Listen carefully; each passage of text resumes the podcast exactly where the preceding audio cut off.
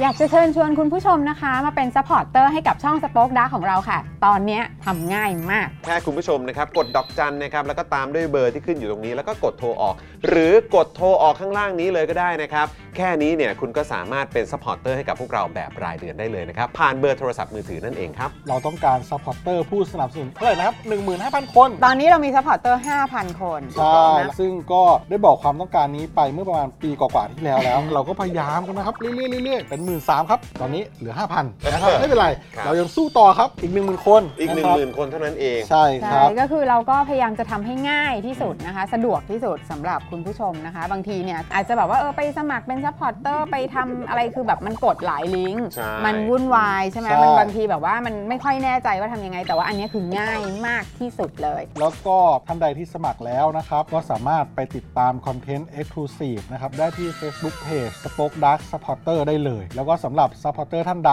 ที่เป็นผู้สนับสนุนอยู่แล้วทาง YouTube หรือ Facebook นะครับ ก็สามารถทักแชทเข้าไป บอกว่าเป็น Supporter อยู่แล้วอยากเข้ากลุ่มลับ Exclusive สำหรับผู้สนับสนุนเท่านั้นนะครับ รีบสมัคร แล้วก็รีบทักแชทกันไปได้เลยนะครับ มากันเยอะๆนะคะ อืม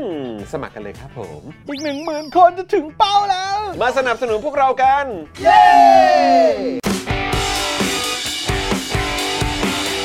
Daily t o p i c กกับจอห์นวินยู สวัสดีครับคุณผู้ชมครับ ต้อนรับทุกท่านเข้าสู่ Daily Topics นะครับ ประจำวันจันทร์ที่ 15 กันยายนเหรอ เฮ้ย 18 แล้ว โอ้โห อะไรเนี่ย มาจากไหนเนี่ย เออ นะครับ วันจันทร์ที่ 18 กันยายน 2566 นะครับ คุณผู้ชมครับครับสวัสดีทุกท่านเลยนะครับ วันนี้อยู่กับผม จอห์นวินยูนะครับ และแน่นอนนะครับ อยู่กับคุณปาล์มด้วยนะครับ มาแล้ว สวัสดีครับ คุณผู้ชมครับ สวยหล่อเลย รายงานตัวครับผม เฮ้ยโอ้โหมันก็เอาปกอันนี้ออกมาหนึ่งสิวะ เหรอ เออ นี่ เออ มันจมลงไปข้างใน เอา ขอบ ให้ คุณ สุด มาก หน่อยดิ เพื่ เพื่อ อน น เออ กูก็ไม่รู้มึงเป็นแฟชั่นนิสต้า สมกับที่เพิ่งคว้าชัยมาตั้ง 3 ประตูต่อหนึ่งหน่อยไหม ยิงเละเป็นขี้อะพวก เอ้ยไม่ นี้ดีก ผิด ว่า ต้องบอกว่า 1 ต่อ 3 หนึ่ง เพต่ราะอ ว่า สาม ไปเยือนเขาก็ไปถล่มเขาคาบ้าน เฮ้ย เรื่องคาบ้านอย่าไปพูด คารังหมาป่า อย่าไปพูดเรื่องคาบ้านไม่เอา พูดถึงทีมวูฟ เอออย่าไป วูฟแฮมตัน เขาไม่ได้พูดเรื่อง เออ คาบ้านกัน เอาเหรอ เออ โอ้ห้ามพูดเรื่องคาบ้านเหรอ เออ เขาบอกว่าอย่าอย่าไปพูดประเด็นตอนเนี้ย มีคนคาบ้านเยอะเหรอ ใช่ อ๋อเหรอฮะ ย่าพูดเรื่องคาบ้านเขาบอกว่า คาบ้านสองสองแมตช์ซ้อนมาเนี่ย เออ จริงเหรอเนี่ย ใช่ เฮ้ย บอกอย่าพูดเรื่องคาบ้านเขาบอกว่าไอไอพวกพลิกชนะะ เออ ให้พูดถึงพวกพลิกชนะ อ๋อครับผม ไอ้พวกพลิกคว่ำอย่าไปพูดถึงว่าอย่างนั้น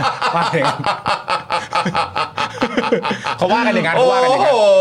ว่ากันอย่างนั้นว่าโหกัน ตาย แต่แต่ ล้ว แต่ฟุตบอลเพื่อน ฟุตบอลคือฟุตบอล มีแพ้มีชนะ มันคือลูกกลม ถูกต้อง ๆนะฮะ เอาแบบสไตล์โอลิมปิก คือ มันไม่ได้สำคัญที่แพ้หรือชนะ มันสำคัญที่ participate ได้มี สำ ส่ว คัญ น ที่ ร่วม มีส่วนร่วมแค่ ได้มี เข้า ส่ แข่งวน ขัน ร่วมอ๋อ เออคิดคิดอย่างนี้ดีกว่า โอ้ยครับผม คุณโมบอกว่ามันเจ็บจี๊ดครับ เออ มันเจ็บจี๊ดครับพี่ ครับ เออ ผม นะครับอ้าวโอเคนะครับ แล้วเราจะลืมได้ยังไงเรา เออ นะฮะเราอยู่ใกล้ชิดกับเขาเรียกว่าเป็น Sound Master ครับ นะครับขวัญใจของ Daily Topic ของเราอ่ะต้อนรับพี่บิวมกควายด้วย ครับสวัสดีครับ สวัสดีครับผม สวัสดีครับพี่บิวครับ โอ้โห โอ้โหเปิดเปิด อ้าว มวย พี่ แล้ ซี่ ว สวัสดีครับพี่ สวัสดีครับพี่ซี่ครับ โอ้โหพี่ซี่เขาก็มาพร้อมกับเสื้อสีสันสดใส พี่ซี่จะสดใสเกินไปแล้วนะ ครับผมพี่ซี่ วันนี้มันคือ ครับ มันอยู่ในธีมดวงมงคลอะไรเปล่าอัน เอ นี้ อครับผม ตอนนี้เริ่มสงสัยแล้ อั วน นะ นี้เป็นเป็นสีแบบสีสีตัวเนี้ยตัวใน สว่างมาก ใน Monster Inc อ่ะไมค์ไมค์วาคาสกี้ อ๋ออ๋ออ๋อที่มีตาเดียว ใช่ครับผม อ๋อ เออสีเขียวนั่นน่ะ ฉันฉลองวันจันทร์ อ๋อฉลองวันจันทร์ ฉัรักวันจันทร์มาก อ๋อครับผมแหมนะอ้าวต้อนรับพี่โรซี่สป็อกดาร์กของเราด้วยนะครับ สวัสดีครับพี่ซี่ครับ คุณผู้ชมครับกดเลข 8 รัวๆนะครับให้กับพี่ซี่ของเรากันหน่อยดีกว่านะครับ ฮะ นะแล้วก็กดเลข 8 รัวๆให้กับซาวมาสเตอร์ของเราพี่บิวด้วย ครับผม นะคุณเมธาบอกว่าแต่ผมเฉยๆนะ เพราะผมอะเด็กแอนฟิล อุ้ยก็เป็นรับชัยชนะไปสิโถูก ชัยชนะไปสิครับ เอ นะ อ แล้วก็ชอบคุณ ตัวอะไรกันเนี่ย อะไรนะ แต่งตัวอะไรกันเนี่ยวันเนี้ย ทำ อ๋ ไม อ อะ แบบคือ ทำไมอะ มันเปิดมาวันจันทร์ไง เปิดมาวันจันทร์ก็จัดเต็มหน่อย ทำไคิดว่าวันนี้จะมีแขกรับเชิญหรือ ไม่ใช่ไม่ใช่ ไม่ ใช่ มี แต่บอกคุณผู้ชมเลยเรามีแขกรับเชิญวันพรุ่งนี้ นะครับ แล้วก็เดี๋ยวจะมีพิธีกรนะครับ อ่า ที่จะมาร่วมแจมกับเรา ถูก ผู้ดำเนินรายการกับเราอีก ครับ 2 ท่านจะมาต่อเนื่องกัน 2 วันติด อ่า นะครับก็คือคุณมุกแล้วก็คุณถา ใช่ นะครับ แล้วก็วันศุกร์ก็จะมีแขกรับเชิญอีกหนึ่งท่านด้วยครับ มาเหมือนกัน โอ้โหสุดยอดมาก อาทิตย์นี้เรา สุดยอดเลย แน่น ๆ ไปเลยคุณผู้ชม ครับผม ฮะ นะฮะก็เนี่ยแหละครับก็ไม่ใช่อะไรฮะ พยายามแต่งตัวให้ดูเป็นเป็นการเป็นงานหน่อย ใช่ เออนะฮะดูแบบนะเดี๋ยวเวลาแขกมาเราจะได้แบบว่าชินชินๆเอ แต่ อ แต่เวลาแขกมาเราจะกลับไปใส่เสื้อยืดนะ เสื้อยืดได้แต่ว่าเออก็ให้เกียร์เขาหน่อย อ่า เออนะเดี๋ยวใส่แจ็คเก็ตด้วย คือคุณจ ดี๋ว อ ใส่ เนี่ยเขาอยากเป็นการเป็นงานแต่ผมเนี่ยคือกลัวหนาว อ๋อครับผม ไม่คือบอกว่า โอ้ยเนี่ยเมื่อวานเนี่ยเราแต่งตัวดีนะอะไรอย่าง ใช่ เงี้ย อ่าเออ ใช่เมื่อวานเนี้ยเมื่อวานเนี้ยเราแต่งตัวให้เกียรติคุณมากนะ เออ ขา เต็ม จะดี ที่ ใจ เลยเต็มที่เลย ออ นะครับใส่สูตรไปประชุมที่นิวยอร์กเหรอครับอ๋อ คุณไม่ใช่ ครับผ แล้ว โอ้ที่เขาที่เขาบินไป 30 ล้านเนี่ยเหรอครับ ใช่ อ่าครับผม ณตอนนี้ที่อัปเด คุ้ม ต นะ นี่ คุณผู้ชม มันคือการเหมาลำถูกไหม เออ อันนี้อยากจะทราบข้อมูลเพิ่มเติมนะครับ อ่า เพราะว่าเราไปเห็นโพสต์ของอดีต แขกรับเชิญของเรา ใช่ นะครับ ชาวเน็ตของเรา ก็คือดรนิกนั่น ด เอง รนิกนั่นแหละ อ่าน นะครับนะฮะดรนิกเนี่ยก็เห็นโพสต์อยู่ แล้วก็มีการเปรียบเทียบให้ดู ระหว่างแบบค่าใช้จ่ายของรองประธานสภา ครับ นะครับคุณปฏิพัฒน์นะ อืม เออที่เขาไปกับเอ่อเหมือนทีมหรือว่าคณะของเขาอ่ะ อ่า นะครับแล้วก็เอ่ออีกอันนึงก็คือเป็นทริป 30 ล้านเหมาล อ่า ำสายเอ่อเครื่องบินของสายการบินไทย ถูก ของนายกรัฐมนตรีอย่างคุณเศรษฐาทวีสินเนี่ย ใช่ นะครับมันมันมีอะไรบ้าง อืม นะครับซึ่งถ้าตามโพสต์นั้นเนี่ย ครับ เขาก็บอกว่าถ้าเป็นของเออคุณอ๋องเนี่ยมัน ใช่ จะรวมแบบที่พักอะไรพวกนี้ด้วยใช่ไหม ใช่ แล้วก็เหมือนค่าค่านั่นนู่นนี่อะไรด้วยนี่ใช่ไหมตามรายละเอียดที่เขาบอกนะ ใช่ นะครับแต่ว่าของฝั่งของเออคุณเศรษฐาเนี่ยอันนี้คือเฉพาะเอ่อเฉพาะค่าเดินทางใช่ไหมฮะ เห็นเขาว่าอย่างนั้นนะ ถ้าเอาตามโพสต์นี้นะ ถ้าตามโพสต์เนี้ยเขาว่าอย่างนี้ ถ้า ซึ่งก็เลยอยากจะทรา ตามโพสต์นี้ บ เนี่ย คุณผู้ชมว่าเออแบบเออคุณคุณผู้ชมพอจะทราบไหมเออ ถ้าตามโพสต์เนี้ยเนี่ยคือของหมออ๋องเนี่ยสิคน ครับ ล้านสามได้ค่าตั๋วค่าโรงแรม ค่าเดินทางระหว่างทริป ได้เบี้ยเลี้ยง อืม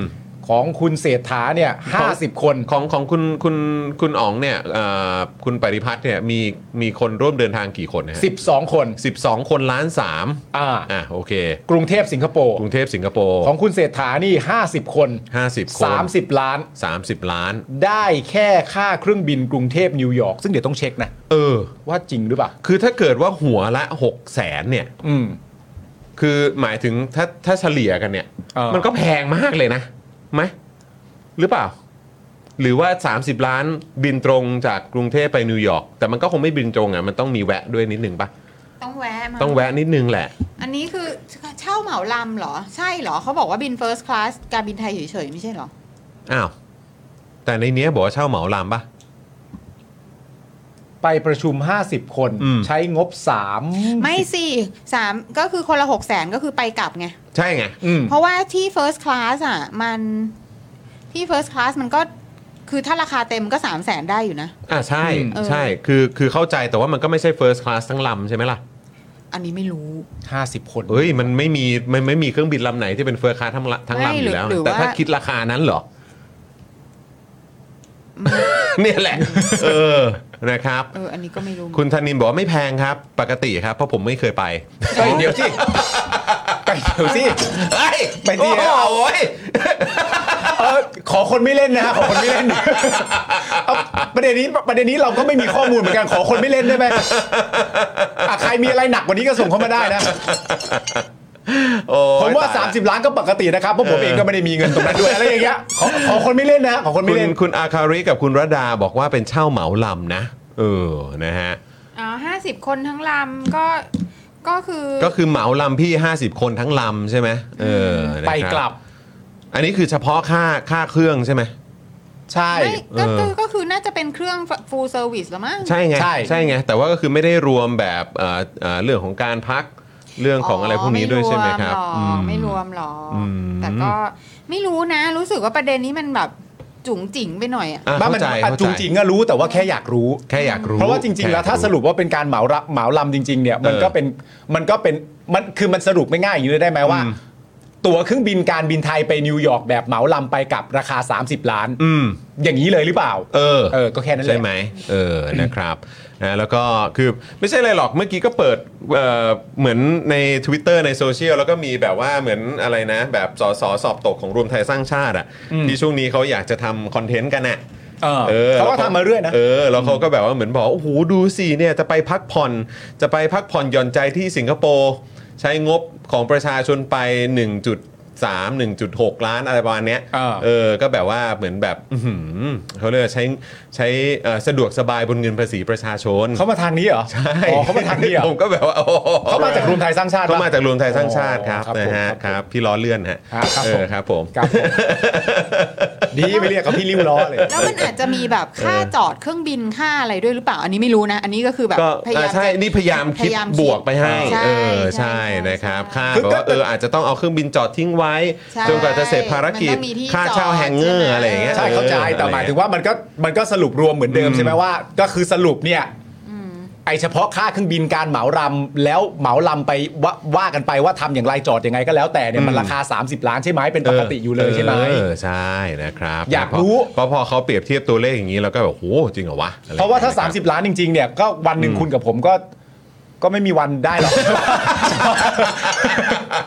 แต่ก็อย่างว่าแหละ เอออ อะไรที่มันเป็นราชการมันก็ต้องแพงกว่าปกติอยู่แล้ว จริงจริงจริงจริง เ ราคาเต็มอยู่ อ แล้ว อ แหละ ราคาเต็มราคาหน้าตั๋วอะไรอย่างเงี้ย ใช่ ใช่ ใช่ใช่นะครับ อ่ะพูดถึง 30 ล้านก็ต้อนรับคุณมาวินแล้วกัน อ่ะ นะ คุณ ฮะ มาวินครับ นะฮะต้อนรับเมมเบอร์ใหม่ของเราด้วย เอ้าขอสาวให้ด้วย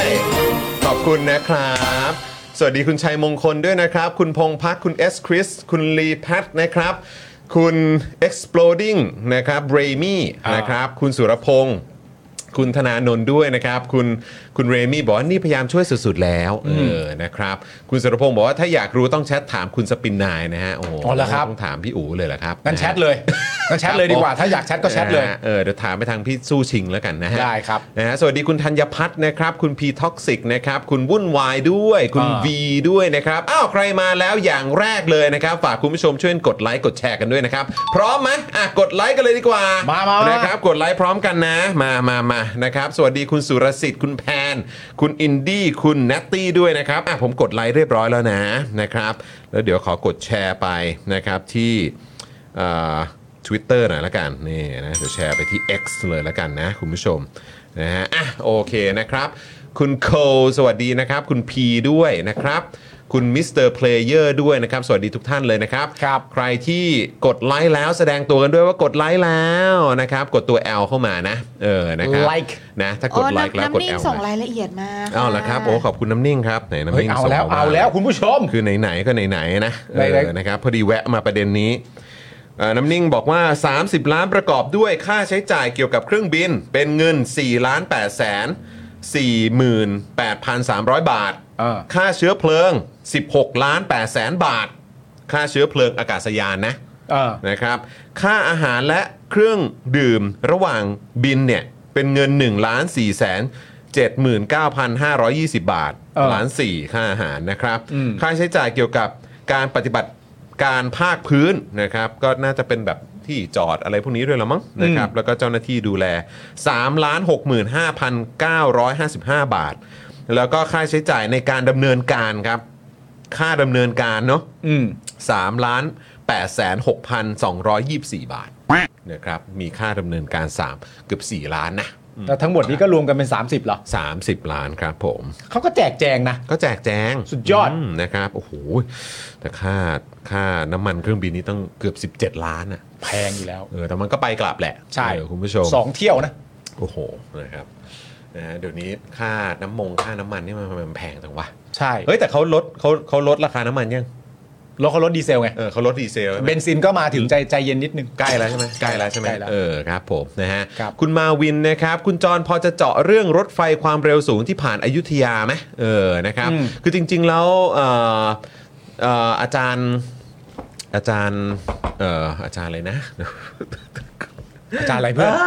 อาจารย์อะไรนะ อาจารย์อะไร อาจารย์กับไอของพี่จอมขวัญน่ะ อาจารย์เหมา เออไม่ใช่ อาจารย์ศิลปพจน์ เออใช่อาจาร ย์ศิลปวัฒน์ก็ติดต่อมาเหมือนกันถามว่าเราสนใจจะไปร่วมทริปไหม เออ นะฮะทริปที่มีการ อ๋อเออเออเออ เอ่อที่จะไปเอ่อดูเกี่ยวกับเรื่องเนี้ยนะครับเพราะดูเหมือนว่ารถไฟความเร็วสูงเนี่ยจะผ่ากลาง อืม มรดกมรดกโลกเลยไหม เออ นะครับเหมือนเป็นเอ่อเป็นโบราณสถานโบราณอะไรพวกเนี้ย ครับ เออนะครับซึ่งก็เหมือนแบบรถไฟความเร็วสูงมันจะผ่ากลางตรงนั้นเลยอะ อืม เออ นะครับ อาจารย์ก็ถามอยู่นะครับว่าวันที่ 30 มั้ง ถ้าเกิดจำไม่ผิดเนี่ย พวกเราเอ่อติดภารกิจอะไรหรือเปล่า อืม นะครับ คุณน่ะมีเอ่อมีวันเกิดลูก ผมมี ติด ภารกิจ Happy Birthday ครัอบอใช่ ส่วนผมอ่ะก็มีเลี้ยงลูกเหมือน กันนะครับ ก็อาจจะไม่ได้ไปในในทริปนั้นนะนะครับ ฮะ นะ แต่คิดว่าเดี๋ยวก็คงจะมีการหยิบยกเอ่อประเด็นนี้เนี่ยขึ้นมาพูดในเอ่อรายการด้วยอยู่แล้วแหละ เดี๋ยวเราติด นะคบ ตามให้ทั้งก่อนและหลังไว้กัน ใช่ถู นะ ก ครับ ต้องแล้วนะครับนะฮะใช่ครับใช่ครับอาจารย์สิริพจน์ครับต้องขออภัยครับผม อาจารย์ พลด สิริพจน์ เองเออครับผมวันนี้วันนี้เบลอๆหน่อยนะครับ ใช่ สวัสดีคุณจันเหนือจันเจ้านะครับ สวัสดีคุณฟลัดพ็อกเก็ตด้วยคุณ I love King Kong ด้วยนะครับนะฮะคุณเอ่อคุณแพชหรือเปล่านะครับนะคุณ I am nerd ด้วยนะครับสวัสดีนะครับผมนะฮะคุณ I am ใหม่ด้วย สวัสดีทุกท่านเลยนะครับ ใครมาแล้วย้ำอีกครั้งนะครับอ่ากดไลค์กดแชร์กันด้วยนะครับคุณผู้ชมครับ ครับ นะฮะ ผม คุณไอใหม่บอกว่ารอชมเดลี่ครอสกับตั้งวงเล่าแหละโอ้โหแต่ทั้งเอ่อไม่ว่าจะเป็นอาจารย์ตุลกับอาจารย์สิริพจน์นี่ก็ อ่า จะมีเขาเรียกว่าอะไรครับเนื้อหา อ่า สาระมากเลยนะฮะ ที่สุ ด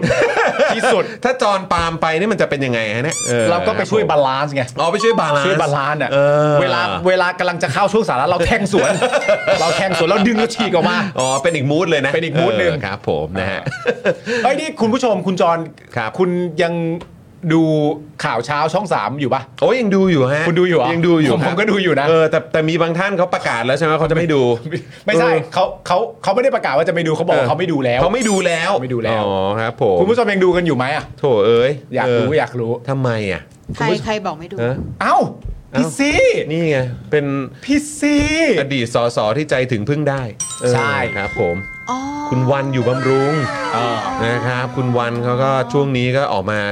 ออกมาเล่าสู่กันฟังว่า ใช่ เลิกดูข่าวเช้าช่องสามแล้ว เออ เออครับผมส แล้ว ง ทำ สัย ไมเขาเขาไม่บอกว่าเขาดูอะไรบ้างอะ คงจะย้ายไปดูของ ผม พี่ เชื่อ ดืนไหนเปล่า ผมเชื่อว่าในคอมเมนต์น่ะมีเข้าไปถามกันเยอะแหละ หรือว่าไปดู voice ก็เป็นไปได้ มันก็หลากหลายช่องทางให้เลือกอยู่แล้วไง แต่ว่ามันก็มีอันที่เขาพิมพ์ต่อเองใช่ไหมในลักษณะประมาณว่า นี่เขาก็มีความรู้สึกว่าเขาถามดีๆอ่ะแต่ทำไมคนชอบเข้ามาตอบกวน ๆกัน ผมก็สงสารสงสารสงสารคุณวันเหมือนกัน เห็นใจจังเลย เออ เออ เออคุณผู้ชมก็เข้าไปตอบแค่ดูหรือไม่ดูแค่นั้นพอแล้ว ครับผมเออ สงสารเขา ครับผมก็เอานะ ทำไมเขาทำโพลอะ ก็ไม่รู้เหมือนกัน เขาทำโพลหรือเปล่า แต่เขาถามนะ หรือจะไปดูข่าวเช้าที่ JKN เออ อันนั้นน่ะน่าดู อันนั้นอ่ะมันมาหรือยัง แต่ต้องรอดูนะ ไม่แน่เดี๋ยวต่อไป JKN เขาอาจจะ cross กับ Voice TV ก็ได้นะ ก็ถ้ามาก็ ดู เพราะว่าลำพังลำพังไม่อยู่ด้วยกันผม ผมโดยส่วนตัวผมก็ดูอยู่แล้ว ใช่ไหม ผมชอบดู เออ นะ นะ ค ค รั รับ บถ้าถ้าแบบว่า cross กันขึ้นมาจะเป็นยังไง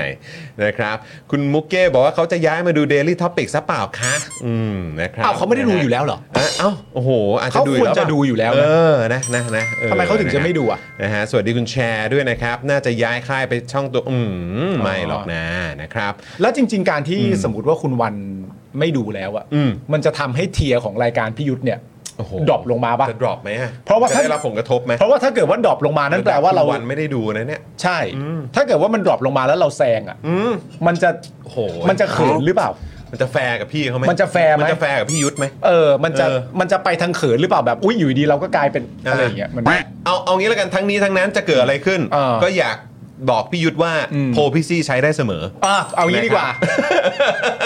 ถ้าสมมติว่าพี่ยุทธใช้โพลพี่ซี่อ่ะ ผมมีความรู้สึกว่ามันจะ อ่ะ อาจจะดึงคุณวันนะกลับมาดูได้ อ่านะครับนี่พอเจอโพลพี่ซี่ปุ๊บนี่โอ้โห โอ้โหแบบ รีบกลับมาดูแทบไม่ทัน เออ พี่ยุทธบอกพวกมึงเลิกสารแหน่กับกูได้แล้ว เอากูไปเกี่ยวข้อง พวกนี้ พวกนี้พี่ยุทธพูดพี่ยุทธบอกว่า อ่าประเด็นที่มีการโพสต์ของคุณวันเนี่ย ผมอาจจะไม่พูดถึงเท่าไหร่แต่ไอรายการรายการหนึ่งเนี่ย มันคืออะไร มันคืออะไร มันคืออะไร เมื่อไหร่มันจะเลิกตอแยกอะไร เอ กัน อแวะหากูบ่อยจริงๆ เออ อนะครับนะอ่ะสวัสดีด้วยนะครับ สวัสดีคุณสุพันธ์นีด้วยนะครับ บอกว่ากำลังดูรายการของเราระหว่างรอรถไฟอยู่ด้วย เขาสุดยอดเลย อ๋อนะฮะ สวัสดีนะครับผม ฮะ นะฮะ แล้วก็อ่าสวัสดีคุณเพนี่ คุณลีแพทนะครับ คุณนิกกิ คุณภาสกร ครับ คุณเชวี่ คุณจิรพัฒน์ด้วยนะครับอ่ะใครมาแล้วย้ำอีกครั้ง กดไลค์ กดแชร์กันด้วยนะครับ คุณผู้ชมครับ ครับนะฮะวันนี้นะครับ เรื่องราวที่เดี๋ยวเราจะมาคุยกันนะครับ ชื่อตอนก็คือ จับโปะโบะบะดิจิ t a ลออมเล็ตยังไม่มีแต่ดิจิ t a ลฟุตปรินเพียบ โอ้เธอ หวานเจี๊ยบ โอ้เธอ หวานเจี๊ยบ น้ำนิ่งนะฮะ น้ำนิ่งของเรานะค แล้ รับ วเราไม่ใช่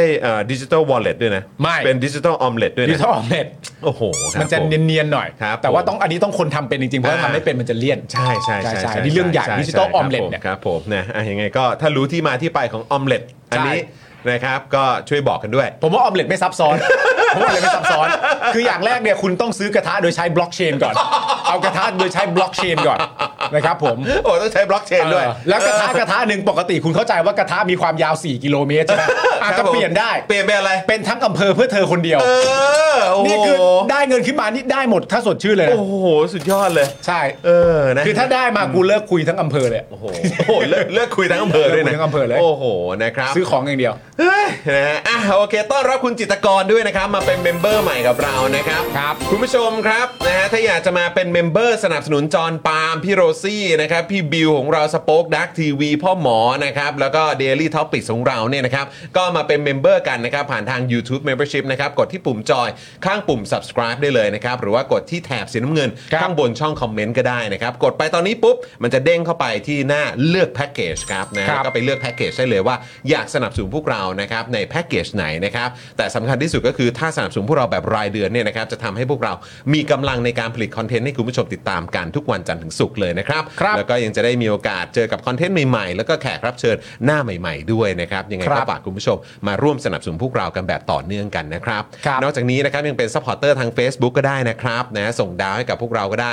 หรือว่าจะส่งเป็นซูเปอร์แชทซูเปอร์แตงให้กับพวกเราใน YouTube ก็ได้ด้วยเหมือนกันนะครับหรือนะฮะถ้าอยากสนับสนุนพวกเราเป็นท่อนำเลี้ยงรายเดือนให้กับสป็อคดาร์ให้กับ Daily Topics ให้กับจอนให้กับปางให้เอ่อให้กับทีมงานของเราทุกคนเนี่ยนะครับกดดอกจัน 4 8 9 9 1 2 4 1 1 แล้วก็โทรออกได้เลยนะครับนะหรือนะถ้าอยากจะสนับสนุนพวกเราแบบรายวันก็นี่เลยเติมพลังด้วยความเสน่หา ใช่แล้ว กับ พวกเราผ่านทางบัญชีกสิกรไทยนะครับ 0698975539 หรือสแกน QR Code ตรงนี้ก็ได้นะครับ คุณผู้ชม ครับ นะฮะ ผม อ่ะใครเติมพลังแล้วเนี่ยนะครับ ก็แสดงตัวมาให้พวกเราได้เห็นกันด้วยนะครับ ใครเป็นเมมเบอร์ใหม่นะฮะก็สมัครกันเข้ามาได้ เหมือนกับคุณ Y2Play ครับ นี่เป็นเมมเบอร์ใหม่กับเราเลย ขอบคุณมาก ๆ เลยนะครับอืม คุณผู้ชม ขอบรับคุณผู้ชมต้องสมัครเป็นเมมเบอร์เข้ามาเยอะๆเลยนะ ครับ เพราะพวกเนี้ยคุณผู้ชมจะต้องมาคุยกับแขกรับเชิญเรานะ อืมแขกรับคุณผู้ชม เชิ ต้อ ญ งมาคุยกับแขกรับเชิญเรานะ แขกรับเชิญของเราท่านนี้นี่ไม่ธรรมดานะ แล้วคุณผู้ชมต้องมาช่วย เออ คุยนะ เพราะว่าเราอาจจะคุยไม่รู้เรื่องนะ ต้องกูต้องนอนให้อิ่มแล้วอะเออจริงๆนะคืนนี้ต้องนอนเร็วหน่อย เออคืนนี้ต้องแบบพักผ่อนดีๆ ต้องพักผ่อนดีๆ ผมผ้าอุ่น ใช่เลยครับ เออ เออนะฮะเพราะว่าจะคุยกับแขกเราคนนี้นี่ เออ นะฮะเราพลาดไม่ได้แม้แต่ ใช่ นิดเดียวนะครับ ๆ ผมคิด เข คำถามมาแล้วนะพรุ่งเนี้ย เป๊ะมากเหรอ ผมคิดคำถามมาแล้วว่าผมแบบพอเปิดรายการแนะนำเสร็จเรียบร้อยเนี่ย ผมจะเอ่อตั้งคำถามคำเดียวว่าหนึ่งสองสามว่าไป แล้วเขาฟังที่มึงกับกูก็ฟังแล้ว แล้วแล้วอย่างนี้เราต้องมีนี่ป่ะถามไวตอบไวไหม มี ต้องมีเนอะ มีแน่นอน เพราะเขาเพราะเขาไม่เคยมา เพราะเขาไม่เคยมา คนนี้ไม่เคยมา อุ้ย นะ คุ รั ณ บ ไปไปบอกซะแล้วว่าไม่เคยมา ป็นรก็ดีแล้วคุณผู้ชมจะได้ตื่นเต้นเอ อ่า อจะได้ตื่นเต้นว่าใครอ่ะเนี่ยถามมาเหมือนคุณจันเอ๋ยจันเจ้าเลยนะครับว่าใครอ่ะ คุณเอ็กซ์พี่บอกว่าถ้าไม่ธรรมดาเนี่ยก็น่าจะเป็นคุณชัยยามิตรชัย ไม่ธรรมดาอู้หูไม่ใช่ โอ้นะครับ พูดถึงคุณชัยยามิตรชัยแล้วผมก็คิดถึงลูกสาวคนนะ คุณ ชื่อชื่อคุณอะไร คุณแป้ง คุณแป้งใช่ไหมฮะ แป้ง ตอนนี้เป็นนางเอกละครไปแล้วใช่ไหมฮะ เอกหลายเรื่องแล้ว หลายเรื่องแล้วด้วยนะครับ แป้งน่ารักมาก นะฮะสวัสดีคุณสตูดิโอด้วยนะครับซูเปอร์แชทมาให้ 100 ครับ นะคผมรับดิจิตอลออมเล็ตมาหนึ่งที่ค่ะ ขอบคุณครับ เนะ ผมขอบคุณมากมากๆครับ คุณไอซ์ก็เป็นเมมเบอร์ 3 เดือนแล้วนะครับ ขอบพระ ฮะ คุณมากเลยนะครับนะฮะอ่ะใครที่อยากจะมาร่วมสนับสนุนพวกเราก็สมัครกันเข้ามาได้เลยนะครับ คุณผู้ชมครับ ครับ นะฮะแล้วก็ข่าวที่เราจะคุยกันในวันนี้นะครับ โอ้โห เด็ด ๆ ทั้งนั้นคุณผู้ชม จับโบ๊ะบ้าจับโบ๊ะโบ๊ะบ้าบ้าไง นะฮะข่าวสั้นทันโลกนะครับ วันนี้เรารวมมาให้นะครับ ข่าวสั้น คุณผู้ช ทัน ม โลก ข่าวสั้นทันโลกนะครับ เออ แล้วก็ยังมีประเด็นเพื่อไทยรายวัน โรคสมองเสื่อมเฉียบพลันของสมาชิกพักเพื่อไทยหลายท่านนะครับ วันนี้ขอเสนอชนละนานสีแก้วครับนะฮะบอกไม่เคยพูดว่าแก้รัฐธรรมนูญเสร็จจะยุบสภาเคยบอกที่ไหน เอออื มไปหาคลิปมาเลยนะครับ ใครมันจะไปหาคิดเจอเน เอ อะ อเออจะไปหาได้ยังไง บ้า นะครับ ใครมันจะไปหาดิจิตอลออมเล็ตฟุ้งฟิ้งกัน เอ เจอ อ นะครับ หรือสุทินคลังแสงครับ บอกกองทัพไม่มี I.O. อืม เหรอ ครับผม เขาไม่ได้บอกจริง ๆอ่ะเขาสามารถจะเลี่ยงได้นะ โดยการบอกว่าผมไม่ได้บอกว่ากองทัพไม่มี I.O. ผมบอกผมไปคุยกับกองทัพมาแล้วกองทัพบอกว่าไม่มี อ่า อ๋อ ถ้าแบบนี้ละเอียดกว่า กูนี่แม่งโคศกชัดๆกูนี่โคศกชัด อันอันนี้คือเคลียร์ให้เลย เคลียร์ เคลียร์ให้เลย ๆผมไม่เคยพูดด้วยตัวผมเองนะ เออ ว่ามันไม่ได้มี I.O. เออ ผมพูดว่าผมไปถามมาแล้วเขาบอกว่าไม่มี I.O. เออ เขาบอกมาก็ต้องเชื่อสิ เอ เอ อ อ ใช่ไหมฮะ เอ้ยกูนี่มัน โอ้ สมแล้วที่ทีเดียวกับพี่ยุทธ ดีมากเพื่อนนะครับ นอกจากนี้ก็ยังมีประเด็นคุณเศรษฐาทวีสินครับ นายกคนที่ 30 ของเรา บอกงงงวงๆค่ะ อ่า นะฮะไม่เข้าใจยกเลิกเกณฑ์ทหารเนี่ย หมายความว่าอะไร อันนี้เดี๋ยวคิดสคริปต์แป๊บหนึ่ง อ่า เดี๋ยวคแป๊บหนึ่รั ง บผม แป๊บหงแป๊บหง นะฮะ เดี๋ยว ก็ ระหว่างข่าวเดี๋ยวกูก็คิดออก ครับผม แป๊บเดียวเพื่อนมึงไว้ใจกูอ่ะ อ่อ่งั้นงั้นงั้นงั้นกูไปต่อ โอเคได้ นะครับ เชิญเชิญเชิญ เอ่อหรือว่าประเด็นอย่างคอรมอนะครับ คณะรัฐมนตรี ต่ออายุพรกฉุกเฉินจังหวัดชายแดนใต้อีก 1 เดือนครับ อ่า แม้ก่อนหน้านี้เนยนะครับ องค์กรสิทธิ์เนี่ยเสนอให้ไม่ต่ออายุนะครับ อ่า นะฮะเขาก็จัดไปสงสัยมันจำเป็นเหรอมั้ง อ่า นะฮะเดี๋ยวจะเคลียร์นั่งเคลียร์นี่ไม่ทันหรือเปล่ามันฉุกละหุกไป มันขุกๆและฉุก เออ นะครับนะฮะก็แล้วก็อีกหนึ่งเรื่องนะครับที่เราก็คงต้องหยิบยกขึ้นมาพูดอ่าแล้วก็ย้ำเตือนคุณผู้ชมนะครับก็คือประเด็นโรงเรียนเตรียมพัดนะครับไม่ ครับ ให้น้องหยกเข้าสอบนะครับ ครับ วันนี้หยกนี่กลางร่มนั่งอยู่หน้าโรงเรียนตั้งแต่เช้าจนบ่ายเลยนะครับ อืม คือเป็นอะไรกันนักหนาเนาะ อืม เป็นอะไรกันนักหนาครับ ใช่ เป็นอะไรกันนักหนานี่คือผมผมถามผู้ใหญ่นะครับ อืม พวกคุณน่ะเป็นอะไร อืม เป็นอะไรกันวะ อืม จริง งงนะ ๆ คือถามถึงความเป็นมนุษย์อะ เออ ถามถึงความเป็นครูอ่ะ อืม ถามถึงความ ความเมตตาความเข้าใจ ความเปิดกว้าง อืม ความถามเกี่ยวเรื่องของสิทธิมนุษยชนน่ะ อืม อืม สิ่งที่แบบ เน้นเปล่าเปล่าเปล่าอยู่ในห้องเรียนน่ะเรื่องของการมีเมตตา อ่า การทำดี อืม การทันโลก ความเป็นสากล อืม ความเป็นอารยะ อืม อะไรต่างๆ เหล่านี้คือมันหายไปไหนหมดอะครับ นี่แล้วจริง ๆ ก็ต้องถามถึงหลักการและเหตุผลด้วยนะ อืม มันไม่ใช่แค่นั้นนะ ถามลงไปยังกฎกติกาเลยก็ได้ อืม เคลียร์หรือเปล่า ฮะ สุดจริง ๆ ครับ นะฮะ อ่ะโอเคอ๋อแล้วก็สิ่งที่ที่สำคัญมาก ๆ อย่างที่คุณปาล์มบอกก็คือกติกา แล้วก็เรื่องของแบบความถูกต้องอะ อ่า ใช่ ใช่ไหม อืม คือแบบและความเคลียร์ความชัดเจนอะ อืม คุณบอกว่าคุณคุยแล้ว คุณทำนู่นทำนี่แล้ว แต่คือมันไม่มีหลักฐานอะไรมาให้สังคมได้เห็น หรือแม้กระทั้งตัวเด็กก็ได้เห็นเลย เอ อะ อ คือความชัดเจนอ่ะ มันไม่ได้สามารถแปลว่า เมื่อฉันบอกแล้วว่าฉันจะเอาอย่างนี้ อืม แล้วแปลว่าชัดเจนไม่ใช่นะ ใช่ แล้วไม่ใช่ว่าแล้วก็ไม่ได้แปลว่าจบด้วยนะครับ แล้วไม่ได้แปลว่าจบ แล้วไม่ได้แปลว่าชัดเจน หมายถึงว่า คือเพียงแค่ว่าคุณแสดงเจตนารมณ์ว่าคุณต้องการอะไรอ่ะ อืม มันไม่ได้แปลว่าคุณชัดเจน ใช่ เวลาเขาถามหาความชัดเจนเขาถามหาความชัดเจนในแง่ของกฎกติกากฎระเบียบกฎหมายและเชิงข้อมูล อืม ไม่ใช่แวะเอาความต้องการของตัวเองแล้วมาบอกว่า ฉันชัดแล้วว่าฉันบอกแล้วไงว่าฉันต้องการแบบนี้ แปลว่าฉันชัดเจนแล้วไม่ใช่ แล้วใครก็ตามที่อยู่ข้างโรงเรียน หรือว่าอยู่ข้างฝั่งผู้ปกครองอะไรก็ตามอ่ะคือคุณจะบอกว่าโรงเรียนว่าอย่างนี้มาแบบนี้คือแปลว่าเป็นสิ่งที่ถูกต้องแล้วเนี่ย มันไม่ใช่นะเว้ ไม่ ย ใช่ มันไม่ใช่นะเว้ยโรงเรียนว่ามาอย่างนี้แปลว่าถูกที่สุดจบ เออ เด็กไม่ต้องพูด เออ คนสนับสนุนคนตั้งคำถาม แบบเดียวกับเด็กเนี่ย อืม พวกคุณเงียบได้แล้ว เออ เพราะมันไม่ใช่แบบนี้ไม่ได้ ก็โรงเรียนเขาชัดเจนแล้วว่าเขาจะเอาแบบนี้ แปลว่าโรงเรียนชัดเจนแล้ว ไม่ใช่ ไม่ใช่นะเว้ย ใช่ ไม่ใช่นะเว้ย เออ นะครับ อ่ะโอเคก่อนจะไปข่าวนะครับแซบๆเหล่านี้นะครับคุณผู้ชมครับ เริ่มต้นกันเดี๋ยวเรามาขอบคุณสปอนเซอร์ใจดีของเรากันก่อนดีกว่า เริ่มเลยคุณจอห์น นะบ นะแล้วก็ฝากคุณผู้ชมระหว่างนี้นะครับกดไลค์กดแชร์กันนะครับแล้วก็อย่าลืมนะฮะช่วยกันอ่าสมัครเป็นเมมเบอร์กันเข้ามานะครับเป็นผู้สนับสนุนรายเดือนกับพวกเราในชุกเอ่อในทุกช่องทางนะครับที่คุณผู้ชมสะดวกกันด้วยละกันนะครับ ครับ นะเริ่มต้นกันนะครับคุณผู้ชมกับ i w วิน180นะครับช่างอลูมิเนียมงานอลูมิเนียมต้อง i w วิน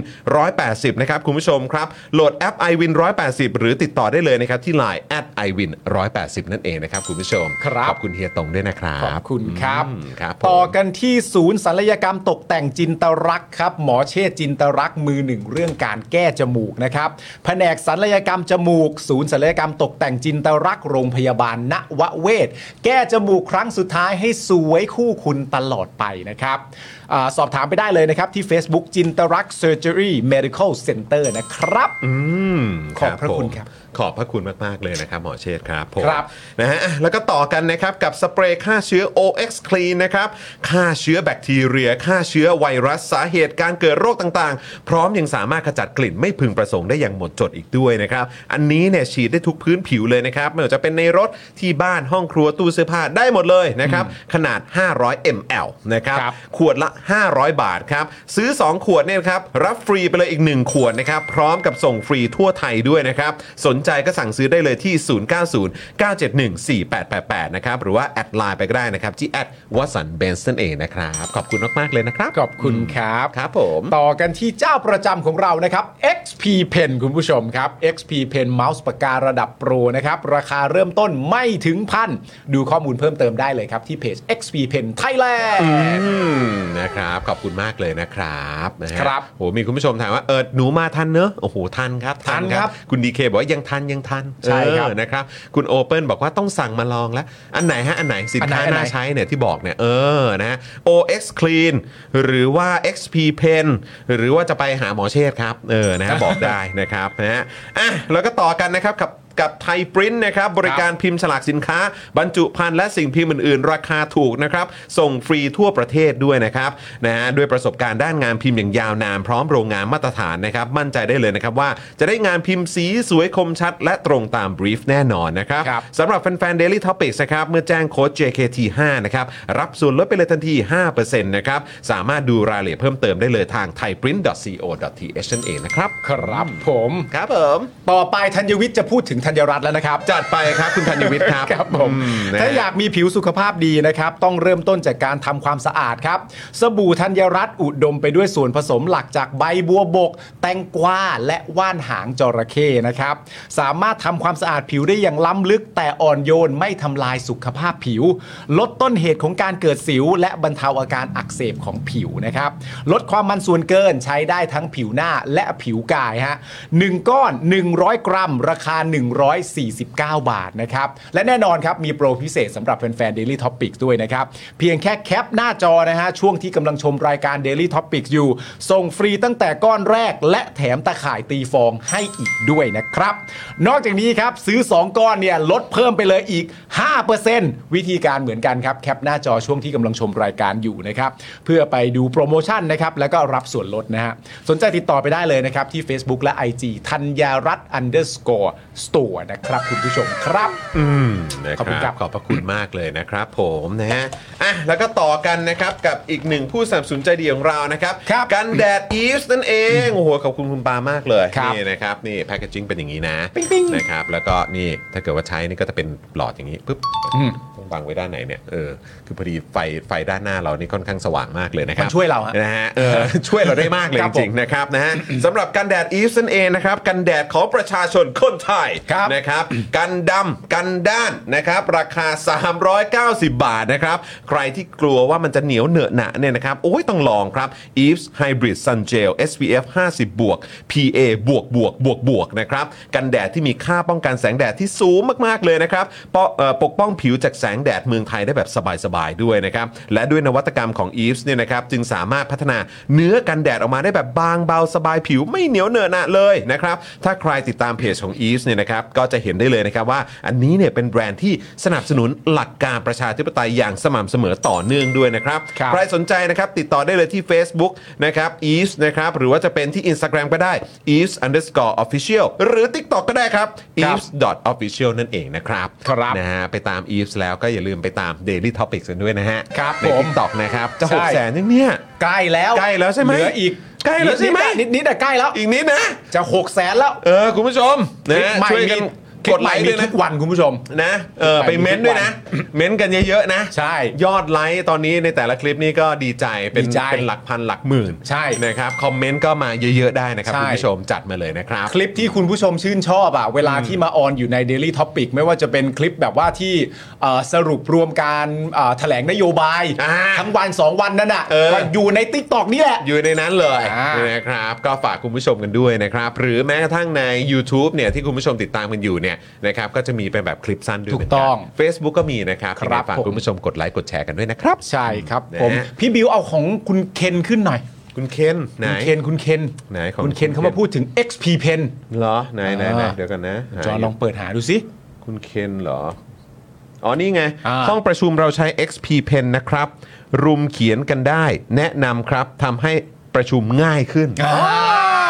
นี่นี่นี่คุณผู้ชมแหม ขอบคุณมากนะครับ อ่า ขอบคุณมากเลยนะครับผม ครับ อืมน่ารักจังเลยคุณเคน สุ เนี่ ดยอดสุดยอด ขอบคุณครับ อ่ะ ไปช้อปปิ้งกันต่อคุณผู้ชมครับ มากั กับ Spoke Dark Store นะครับผม www.spokedark.tv/store ครับ เริ่มวันนี้ที่คุณจรก่อนเลยนะครับ คุณ มาครับ จรนี่ภายใต้สูตรอันหล่อเหลาของเขานี่คือคอ Multiverse นะครับคุณผู้ชมครับ คอในทุกๆ จักรวาลครับ ดูดูเขาโพสต์ดูดิ คนมั่นใจ คนมั่นใจก็เป็นอย่างเงี้ยคุณผู้ชมนะ ก็ให้ทำยังไงก็แบบเนี้ยใส่ใส่สูตรแล้วก็แบบ เฮ้ยมันเท่เว้ย คุณคิดว่าผมกำลังคิดอะไรเกี่ยวกับคุณอยู่ เอ่อผมคิดว่าคุณเพิ่งอ่านสามก๊กมา โอ้ยเดี๋ยวกูกลายเป็นขงบ้งนะ ไปอยู่ข้างใครนี่คันนะ เออ มึงเป็นบ้งเหรอ เอ๊ะ นั่นบ้งหรือบุ้งของบุ้ง บงอยู่ใกล้แล้วคัน ไม่นะมันบุ้งโอ้ยจ ก็ อ นี่ น ไงก็ต้องแห่ไงฮะ เออได้ได้ได้ได้ได้ได้ได้ได้ได้ แห่ไหมเออ แต่ถ้าคอควายนี่มันจะไม่ใช่สามก๊กนะ ฮะ มันเป็นอีกอย่างหนึ่งที่เหมาะกับแม่ค้าส้มตำมาก อะไรฮะ สามครกโอ้ยเอาแล้ว แม่ค้ามือไว เสื้อ โนี่ สาม ย ครบโอ้ ต้องตำกัน สายตำ เออนะ สายตำสามครก โอ้ สามครกด้วย ครับผม ไม่มีปัญหาครับไม่กินเผ็ดล้างครกได้ นี่คุณนิกกี้บอกว่านี่เป็นคอจากแอสการ์ดหรือเปล่า ต้นตัว คอแบบมีต้นตัว ต้นตัวต้นตัว ต้นตัวของคอเออครับผม ครับ ผมนะเสื้อคอควาย เสื้อคอควายนะคุณผู้ มัล ช ติ ม เวิร์สนะคุณผู้ชมนะอันนี่ในจอนี่เสื้อเผด็จการจงพินาศแต่เสื้อคอควายนี่มี 4 แบบด้วยกันนะคุณผู้ชมนะ นะ ลองเข้าไป คุณผู้ชดูมนะ ได้นะ จัด ฮะ มานะจัดมา คุณจอนี่เท่จริงๆนะเนี่ย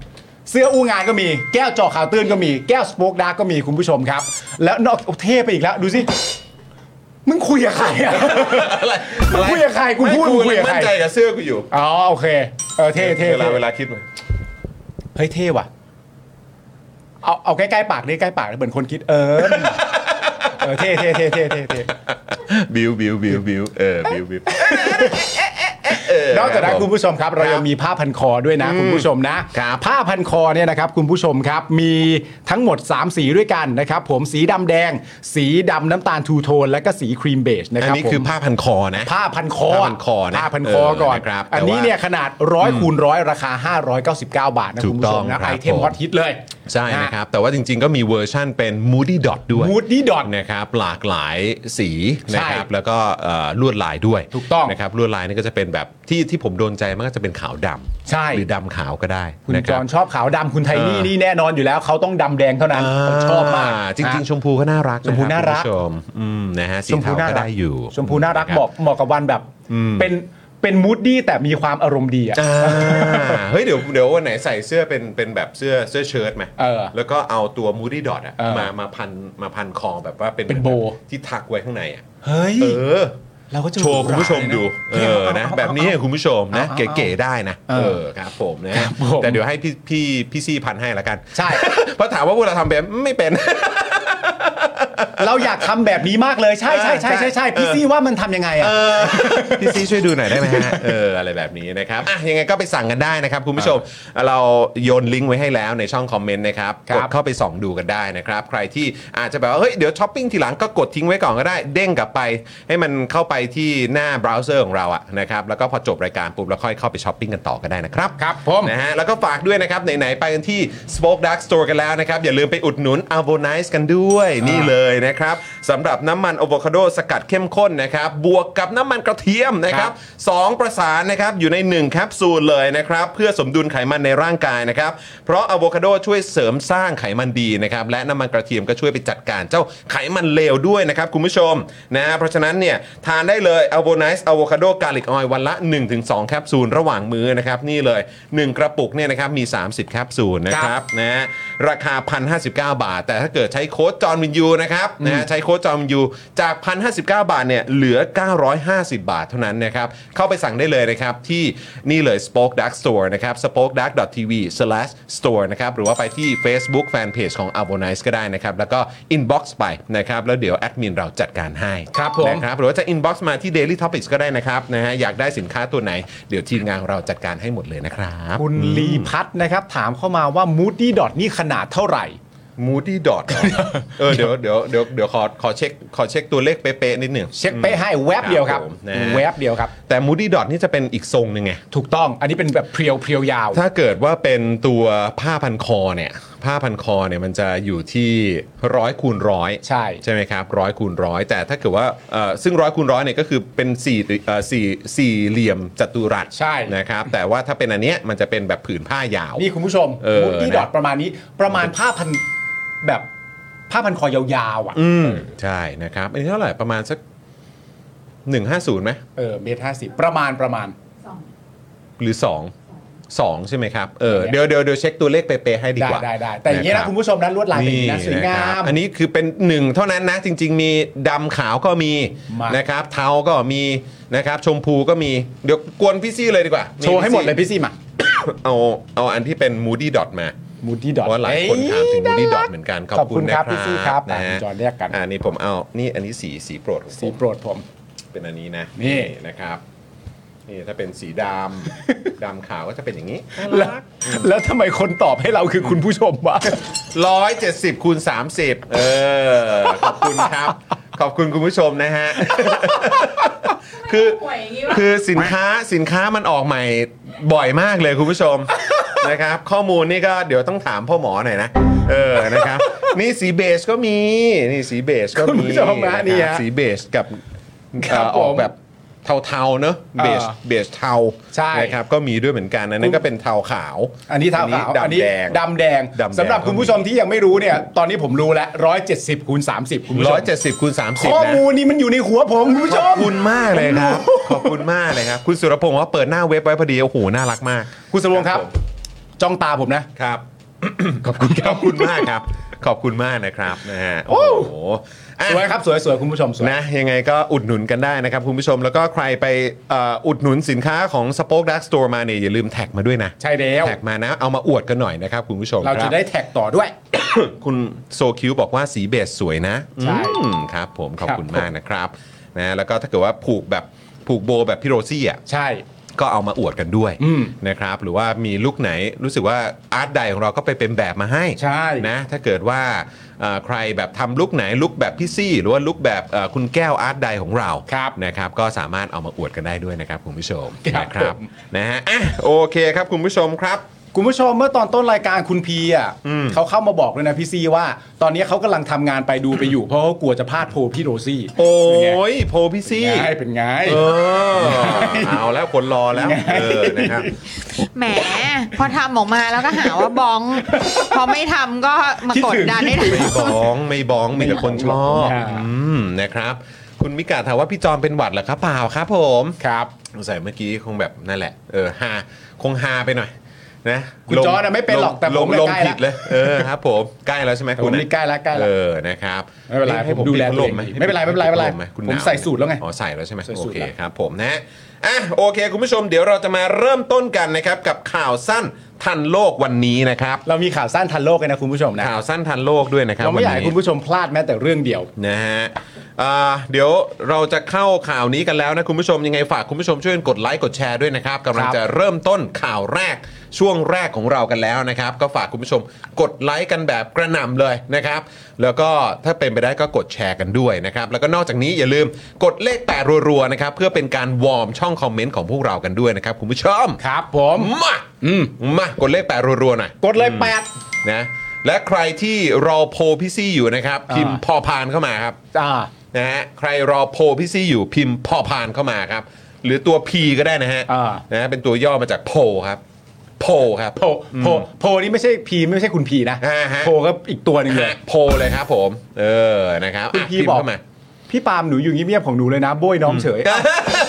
อ้าว ไม่ ตอ ได้ น โบย เมื่อตอนต้นรายการไม่ใช่คุณพีเหรอ อ้าวไม่ใช่เหรอ เออ เอา ไม่ เหร ใช่ อ คุณพีเหรอใครอ่ะ มันมีคนพิมพ์จริงๆ แต่ นะ มีอยู่นะ ผมยังเห็นอยู่เลยเอาไม่ใช่คุณพีเหรอ มียู่นะเออนั่นน่ะสิก็นึกว่าคุณพีซะอีก ถ้าไม่ใช่คุณพีคุณพีรับไปได้ไหมล่ะ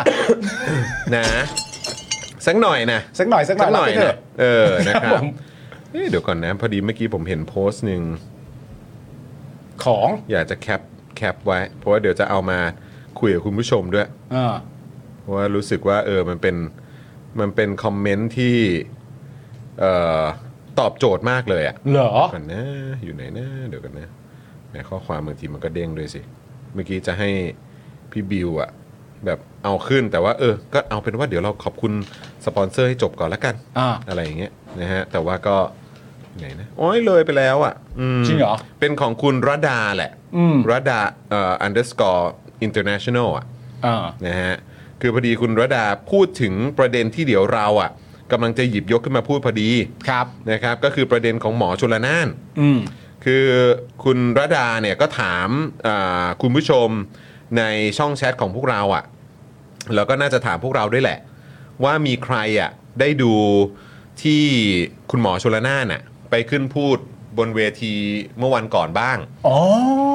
ที่ไปนั่งคุยแล้วก็มีแบบมี คุณสุภาชัย คุณสุภาชัย คุณ ใจสมุทรใช่ไหม ใช่ แล้วก็คุณพิธา แล้วก็คุณหมอชลนานพิธีกรเป็นอาจารย์วีระ อ่าใช่แล้วก็เอ่อคุณรดาก็ถามว่า เออ คือแบบไปนั่งฟังมาแล้ว อืม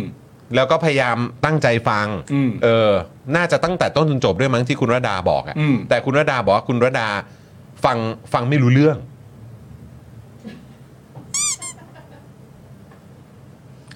พวกเดียวกัน เออ ผมก็แบบว่า ทำไมมันช่างตรงใจ ใช่เราก็เลยแปล เดียวกันเลย แปลว่าก็คือพวกเราไม่ได้คิดกันไปเองใช่ไหม ใช่ เออ ว่าเราแบบเฮียกูตั้งใจฟังเลยนะเว้ยแต่คือกูฟังกูฟังกูฟังกูฟังไม่รู้เรื่องอะ ไม่เข้าใจตั้งแต่เริ่มเลย เออ ไม่ใช่ค่อยกลางๆ หรือประเด็นที่มันเป็นฮาร์ดท็อปปิก เออ นะ อืม ไม่เข้าใจเหมือน ไม่เข้าใจเหมือนเรากำลังคุยกับคนที่พูดความเห็นผมนะ อืม ไม่เข้าใจเหมือนกำลังคุยกับคนที่พูดไม่รู้เรื่องอะ อืม ไม่ได้ถามให้อธิบายประเด็นดิจิตอลวอลเล็ตนะ อืม คือแค่เรื่องแบบเลือกตั้งและผลและคนและชอบและอะไรอย่างเงี้ย อืม เข้าคร่าวๆมากเลยอะ ยังฟังไม่รู้เรื่อง ยังฟังไม่รู้เรื่องเลย ใช่ คืองงมากจริง ๆ ยังฟังไม่รู้เรื่องเลยแล้วทำให้เห็นว่าทั้งหน้าตาของคุณสุภชัย และหน้าตาของคุณพิธา แล้วหน้าตาของอาจารย์วีระ อืม คือเหมือนในความรู้สึกผมอะผมมีความรู้สึกว่าเขาเหมือนรอจะแปลให้อะ อืม เหมือนคุณพิธาแบบ คุณสุภชัยก็ อาจารย์วีระก็มอง อืม แล้วคุณคุณพิธาก็เหมือนจะยกมือ ถ้าคุณผู้ชมได้ดูนะคุณพิธาก็จะเหมือนยกมือไปช่วงแบบว่า แบบประมาณแบบจานนี้ใช่ไหม เออ จานนั้นใช่ไหม เอออ อะไรอย่างเงี้ย แสดงว่าตั้งแต่ในตัวคอนเทนต์ตัวรายการอ่ะ ผมว่าเขาก็เป็นกัน แต่เราในฐานะผู้ฟัง เพราะว่าผมแบบที่มันตรงใจมากเพราะผมแบบเพิ่งบอกในกรุ๊ปตอนที่ประชุมไปเมื่อเช้า ว่าผมไม่รู้เรื่องจริง เออ ฟังฟังฟังไม่รู้เรื่องจ ไม่รู้เรื่องแม้กระทั่งเรื่องง่าย ๆ ไม่รู้เรื่องเหมือนประมาณว่า ถามชื่อแล้วตอบไม่ได้อะไรเงี้ยแต่ไม่ใช่อย่างนั้นนะ แต่ประมาณว่าอย่างนั้นน่ะเออ คือเรื่องง่ายๆทำ เรื่ ไม อง ถึงแบบ ง่ายๆอ่ะ ทำไมถึงแบบมันออกมาเป็นอย่างนี้วะ อืม งงอ่ะ คุณผู้ชม ว่าไปฟังดูได้ ใช่ใช่ แต่จบรายการนะ ใช่ครับ นะฮะเอาเอาให้จบรายการก่อนนะคุณผู้ชมนะครับ หรือว่าเอ่อไปดูตอนที่แบบเอ่อเขาเรียกว่าอะไรหัวโล่งๆอ่ะ อืม เออนะครับเพราะว่าฟังไปฟังมาเดี๋ยวจะหัวร้อน ใช่ เพราะคุณพูดอะไรวะเนี่ยคุณไม่เข้าใจ คุณจรถึงขนาดให้ไอเดียมาแล้วอันเนี้ยอยากมาคุยกับคุณผู้ชมด้วยว่าคุณผู้ชมคิดว่ามัน make sense ไหมเพราะผมว่าเมื่อเช้าที่คุยกับคุณจรมันน่าสนใจมาก คุณจรบอกว่า หรืออันเนี้ยมันเป็นการเปิดโหมด อืม เราไม่ต้องถามหาความจำเป็นในการเปิดโหมดนะ อืม เพราะว่ามันดูไม่จำเป็นอยู่แล้วแหละ อืม แต่ว่าคุณจรเขาให้ความหมายแล้วว่า หรือมันเป็นการเปิดโหมดในแง่ของการที่ว่า ช่วงนี้อยู่ในช่วงภาวะที่ฉันกำลังเปิดโหมดพูดไม่รู้เรื่องอยู่ อืม เพื่อเพื่อความสำเร็จบางประการ เออ ว่าถ้าไม่รู้เรื่องจะเป็นบวกมากกว่ารู้เรื่อง ก็เลยเปิดโหมดนี้มา แล้วเดี๋ยวพอถึงเวลาจะรู้เรื่องเดี๋ยวพูดให้รู้เรื่องก็ได้ ใช่ อะไรอย่างเงี้ยคือไม่แน่ใจอ่ะ แต่ว่า ใช่เพราะผมก็เห็น งง แบ มาก บไอ้อย่างแบบคุณปารีนาอย่างเงี้ย พูดรู้เรื่องแล้ว คือ ก็ถ้าเทียบกับเมื่อก่อน แม่งก็มันก็อีกฟิลหนึ่งะ อันนี้ก็จริงอันนี้ก็จริง อีกมูดหนึ่งอ่ะ เอออี อีกอารมณ์หนึ่งจริง เออ ๆนะครับนี่คุณอาริสาครับเป็นเมมเบอร์ใหม่ของเราอ้าวขอซาวให้หน่อยนะครับ ขอบคุณนะครับ แล้วคุณอาริสาก็น่ารักมากก็คือเม้นเข้ามาหลังจากที่สมัครเมมเบอร์นะครับนะฮะดูเหมือนกันค่ะ และก็ไม่เข้าใจด้วย เห็นไหม เนี่ย บอกแล้ว คือคุณอาริสาน่าจะสมัครเข้ามาเพื่อบอกอันนี้เลย ขอบคุณมาก นะฮะเพราะ ต้อง พ บ ว อก ก เรา กัน น่าจะเป็นพวกเดียวกัน เออ พวกเดียวกันคือฟังไม่รู้เรื่องจริง ๆ เอางี้คุณผู้ชมจำได้ไหมที่ ก่อนการเลือกตั้งอ่ะ แล้วก็เอ่อคุณพีรพันธ์อ่ะ กับคุณประยุทธ์อ่ะไปออกรายการช่องตัวบนอ่ะ อืมไปสัมภาษณ์ ไปสัมภาษณ์อ่ะเอ็กซ์คลูซีฟไปกัน 2 ท่านนะ แล้วก็มีกองเชียร์อยู่ในเอ่อสตูดิโอที่ถ่ายทำรายการอยู่ แล้วพิธีกรก็พยายามทุกอย่างให้มันเข้าขาที่สุดอ่ะแล้วผมบอกคุณผู้ชมว่าวันนั้นอ่ะผมเซอร์ไพรส์เพราะผมมีความรู้สึกว่าคุณพีรพันธ์เนี่ย พูดรู้เรื่องน้อยกว่าประยุทธ์ อืม ซึ่งเราเข้าใจว่าประยุทธ์คือท็อปในวงการของการพูดไม่รู้เรื่อง แต่คุณพีรพันธ์เนี่ยในวันนั้นนะพูดไม่รู้เรื่องยิ่งกว่า อืม แล้วผมมีความรู้สึกว่าหมอชลนานในคลิปนั้นน่ะ ในงานนั้นน่ะ คือเบอร์นั้นเลยอ่ะเบอร์นั้นเลยอ่ะงงไปหมด จริงครับ ซึ่งคนคนเนี้ยคือคนที่เวลาอภิปรายไม่ไว้วางใจอ่ะเขาเป็นคนพูดเปิดการประชุมของฝ่ายค้านนะ ใช่ คนนั้นนะนะ ใช่ มันจะแปลกไหมอ่ะ มันเกิดอะไรขึ้นวะ หรือพอตั้งตนอยู่บนพื้นฐานของความถูกต้องเป็นหลักเป็นเกณฑ์ พูดอะไรในช่วงไหนมันก็รู้เรื่องหรือเปล่า นั่นน่ะดิ งง พออยู่ในสถานการณ์ปัจจุบัน แล้วต้องตั้งตัวอยู่บนหลักเกณฑ์นี้แล้วต้องเหมือนแบบพยายามดันให้คอนเทนต์นี้ที่น่าเชื่อถือออกมาได้เนี่ย แล้วไม่ว่าจะพยายามยังไงก็แล้ว แต่มันก็ได้ประมาณนี้จริง ๆ หรือเปล่า เอออั นนี้ คือ คาดเดา คือผมก็ไม่รู้ว่า หรือว่ามันเป็นเพราะว่าพออยู่พอเป็นรัฐบาลน่ะ เออ มือนแบบเป็นฝั่งที่ถืออำนาจปุ๊บอะจะต้องพูดอะไรที่แบบไม่เคลียร์ เพื่อโปรเทคตัว ต้อ เอง ง พูดอะไรกว้างๆ ต้องพูดอะไรที่แบบ เออ ไม่สามารถที่จะแบบ เอายึดยึดคำพูดเขาได้อะ เออ เหมือนถ้าถ้าถ้าไปจับแล้วเขามีมุมภายใต้ความงงนั้นอ่ะ มันมีมุมความงงที่สามารถบอกได้ว่าไม่ผมไม่ได้เคยหมายความว่าอย่างนั้น ซึ่งคุณสามารถจะพูดว่าคุณไม่ได้หมายความว่ายังไงก็ได้อยู่แล้วแหละ ถ้าทั้งหมดมันงงอ่ะ ใช่แล้วแล้วแล้วมันน่าแปลกตรงที่ว่า เออ มันน่าแปลกตรงที่ว่า ผมคิดว่าเขามีความมุ่งมั่นตั้งใจมากอะ อืม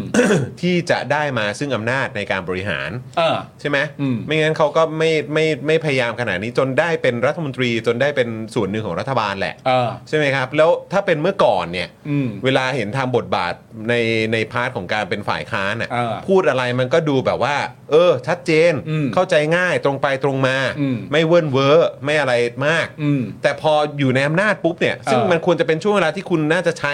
คำพูดของคุณ ความชัดเจนของคุณได้อย่างมีประสิทธิภาพ แล้วก็น่าจะน่าจะเป็นประโยชน์ต่อส่วนรวมอ่ะ อืม กลับไม่เห็นสิ่งนี้ อืม แม้กระทั่งเนี่ยไอ้วันอภิปรายที่อธิบายอะไรในสภา เออ ที่แถลงวันแถลงนโยบาย ก็ใช้เวลาเว้นไปจนถึงแบบ 3-4 นาทีอ่ะ หรือแม้กระทั่ง เสีย ออก เวลาชีวิตมากแล้วก็ไอ้ เออ time is money อ่ะ หรือแม้กระทั่งออกมารับเอกสารจากไอรอ อะไรอย่างเงี้ย เออ คือแบบมันอะไรอ่ะงงมากจริง ๆ คือ เออ แบบว่ามันเกิดอะไรขึ้นครับ เพื่อไทยที่ผมเคยเห็นแบบมีประสิทธิภาพ ในการค่อนข้างมีประสิทธิภาพนะในแง่ของการทำหน้าที่ฝ่ายค้าน ในแง่ของอะไรต่างๆการสื่อสาร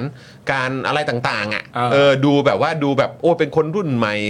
ดูเป็นแบบเป็นนักบริหารดูเป็นอะไรก็ตามแต่คือแบบมันเกิดอะไรขึ้นวะ เออ มันเกิดอะไรขึ้นที่พอคุณมาอยู่ในตำแหน่งของรัฐบาลปุ๊บอะ เออ หมอชนละนานนี่เป็นพาร์ทหนึ่งที่มันชัดเจนมาก ว่ามันแบบฟังอะไรไม่ค่อยเคลียร์เท่าไหร่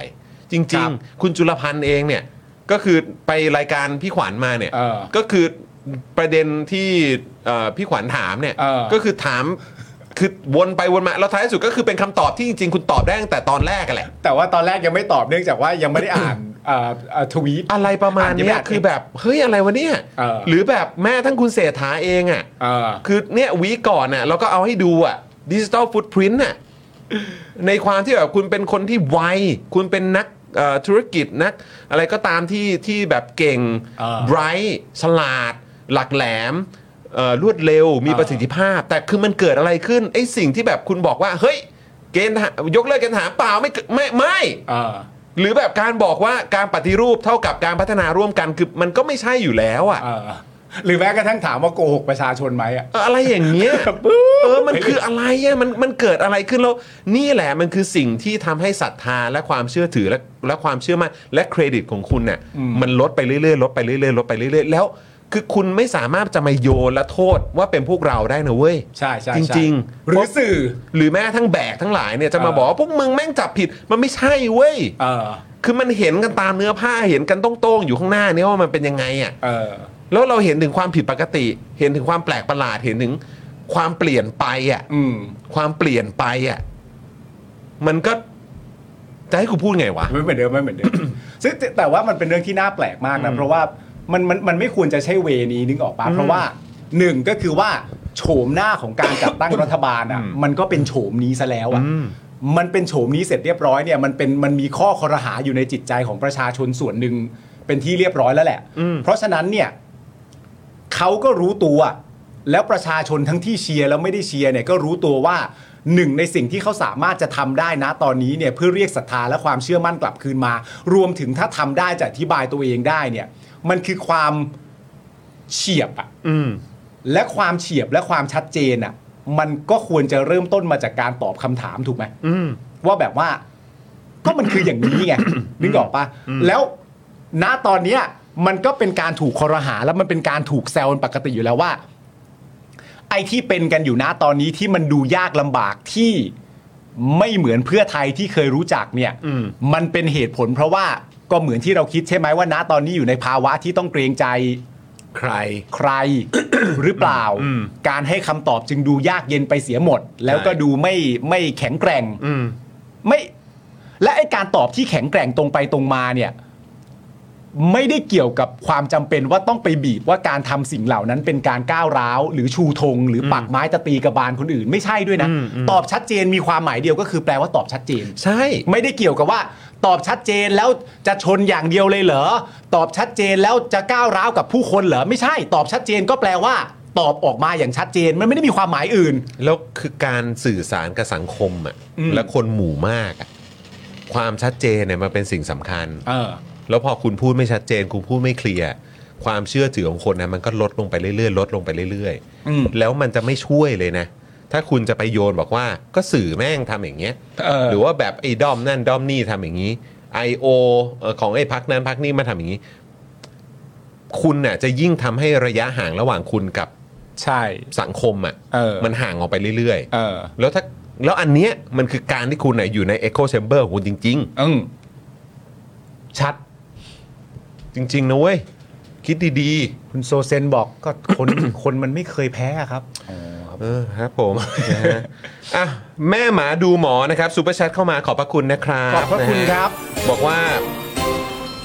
หมอดูยังเชื่อถือได้ว่าได้ได้กว่าหมอชลนานอีกค่ะโอ้ยแหมอืม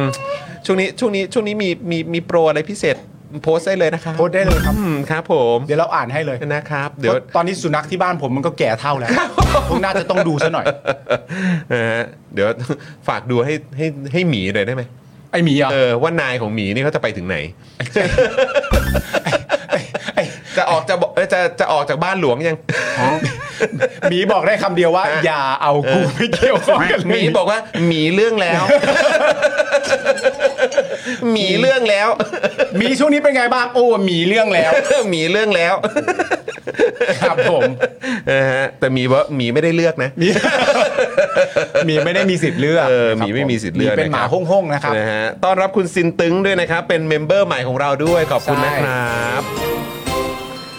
เมื่อสักครู่มีซูเปอร์แชทขนาดใหญ่มาก ใช่ ใช่ไหมฮะ มีมีคุณบวมก็ซูเปอร์แชทมา 19 บาท ขอบคุณนะครับ ขอบพระคุณมากๆ ขอณนะนะฮะและคุณบวบด้วยฮะ คุณ อ่ะ บวบซูเปอร์แชทมา 1,000 บาท ขอบคุณนะครับ ขอบคุณครับผม ขอบคุณครับ ขอบคุณครับ ขอบคุณครับผม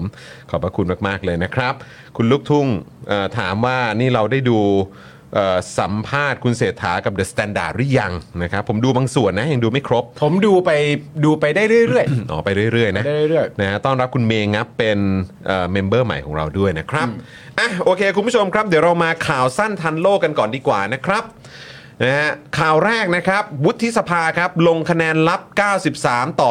33 นะครับ โอ้โห ทิ้งห่างกันพอสมควร ครับ สวกิติศักดิ์รัตนวราหะครับ นี่นะฮะโอ้โห คนนี้เขาเป็นสายแม่ไม้มวยไทยด้วยนะเนี่ย ๆ ใช่ใช่ใช่เขาชอบชี้หน้า อ่านะครับเขาลงคะแนนลับนะฮะ ว่าสวกิติศักดิ์เนี่ย ไม่ทำผิดจริยธรรมครับ กรณีถูกร้องเรียนเป็นผู้มีอิทธิพล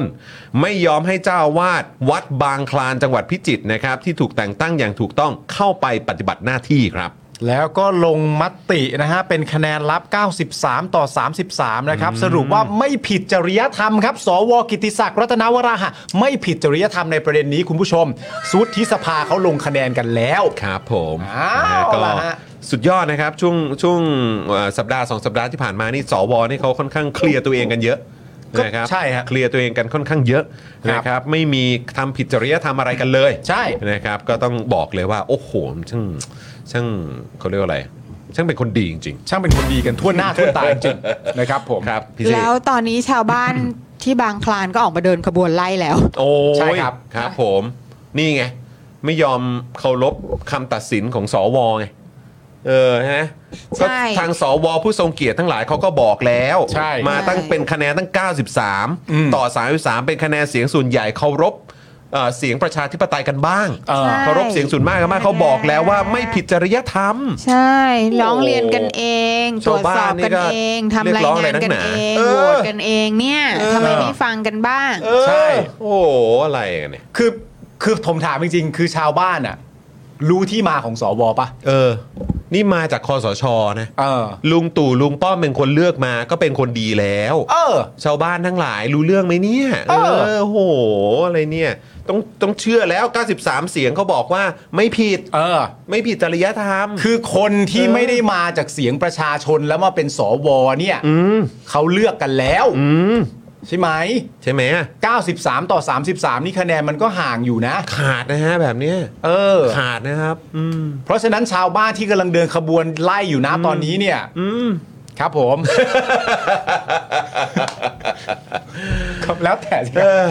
อับผมว่าเดี๋ยวต่อไปก็คงจะมีอะไรแบบแบบนี้ทั่วประเทศมากขึ้นนะ ใช่ เออนะคุณผู้ชมครับ ฮะ นะฮะอ่ะยังไงก็เดี๋ยวคอยติดตามเอ่อชาวบ้านในพื้นที่กันด้วยแล้วกันนะครับ เราติดตามประเด็นนี้ให้นะครับ ครับครับ เอา พี่สิ เผื่อคุณผู้ชมนึกหน้าไม่ออก อ่านี่คนนี้นะครับเห็นไหมดูเห็นไหม คุณผู้ชมคนนี้คือสวกิตติศักดิ์รัตนวราหะนะครับ คนนี้เนี่ย อ่าฮะ ถูกร้องเรียนเป็นผู้มีอิทธิพล ไม่ยอมให้เจ้าอาวาสวัดบางคลานจังหวัดพิจิตรนะครับ ที่ถูกแต่งตั้งอย่างถูกต้องเนะฮะคือคนเนี้ยเนี่ยถูกแต่งตั้งอย่างถูกต้องนะครับ ผม เข้าไปปฏิบัติหน้า ที่ ชี้ไปเรื่อยเลย ชี้ชอบชี้มาก ไปเรื่อยเลยเ ชอบชี้ ครับ มาก ผม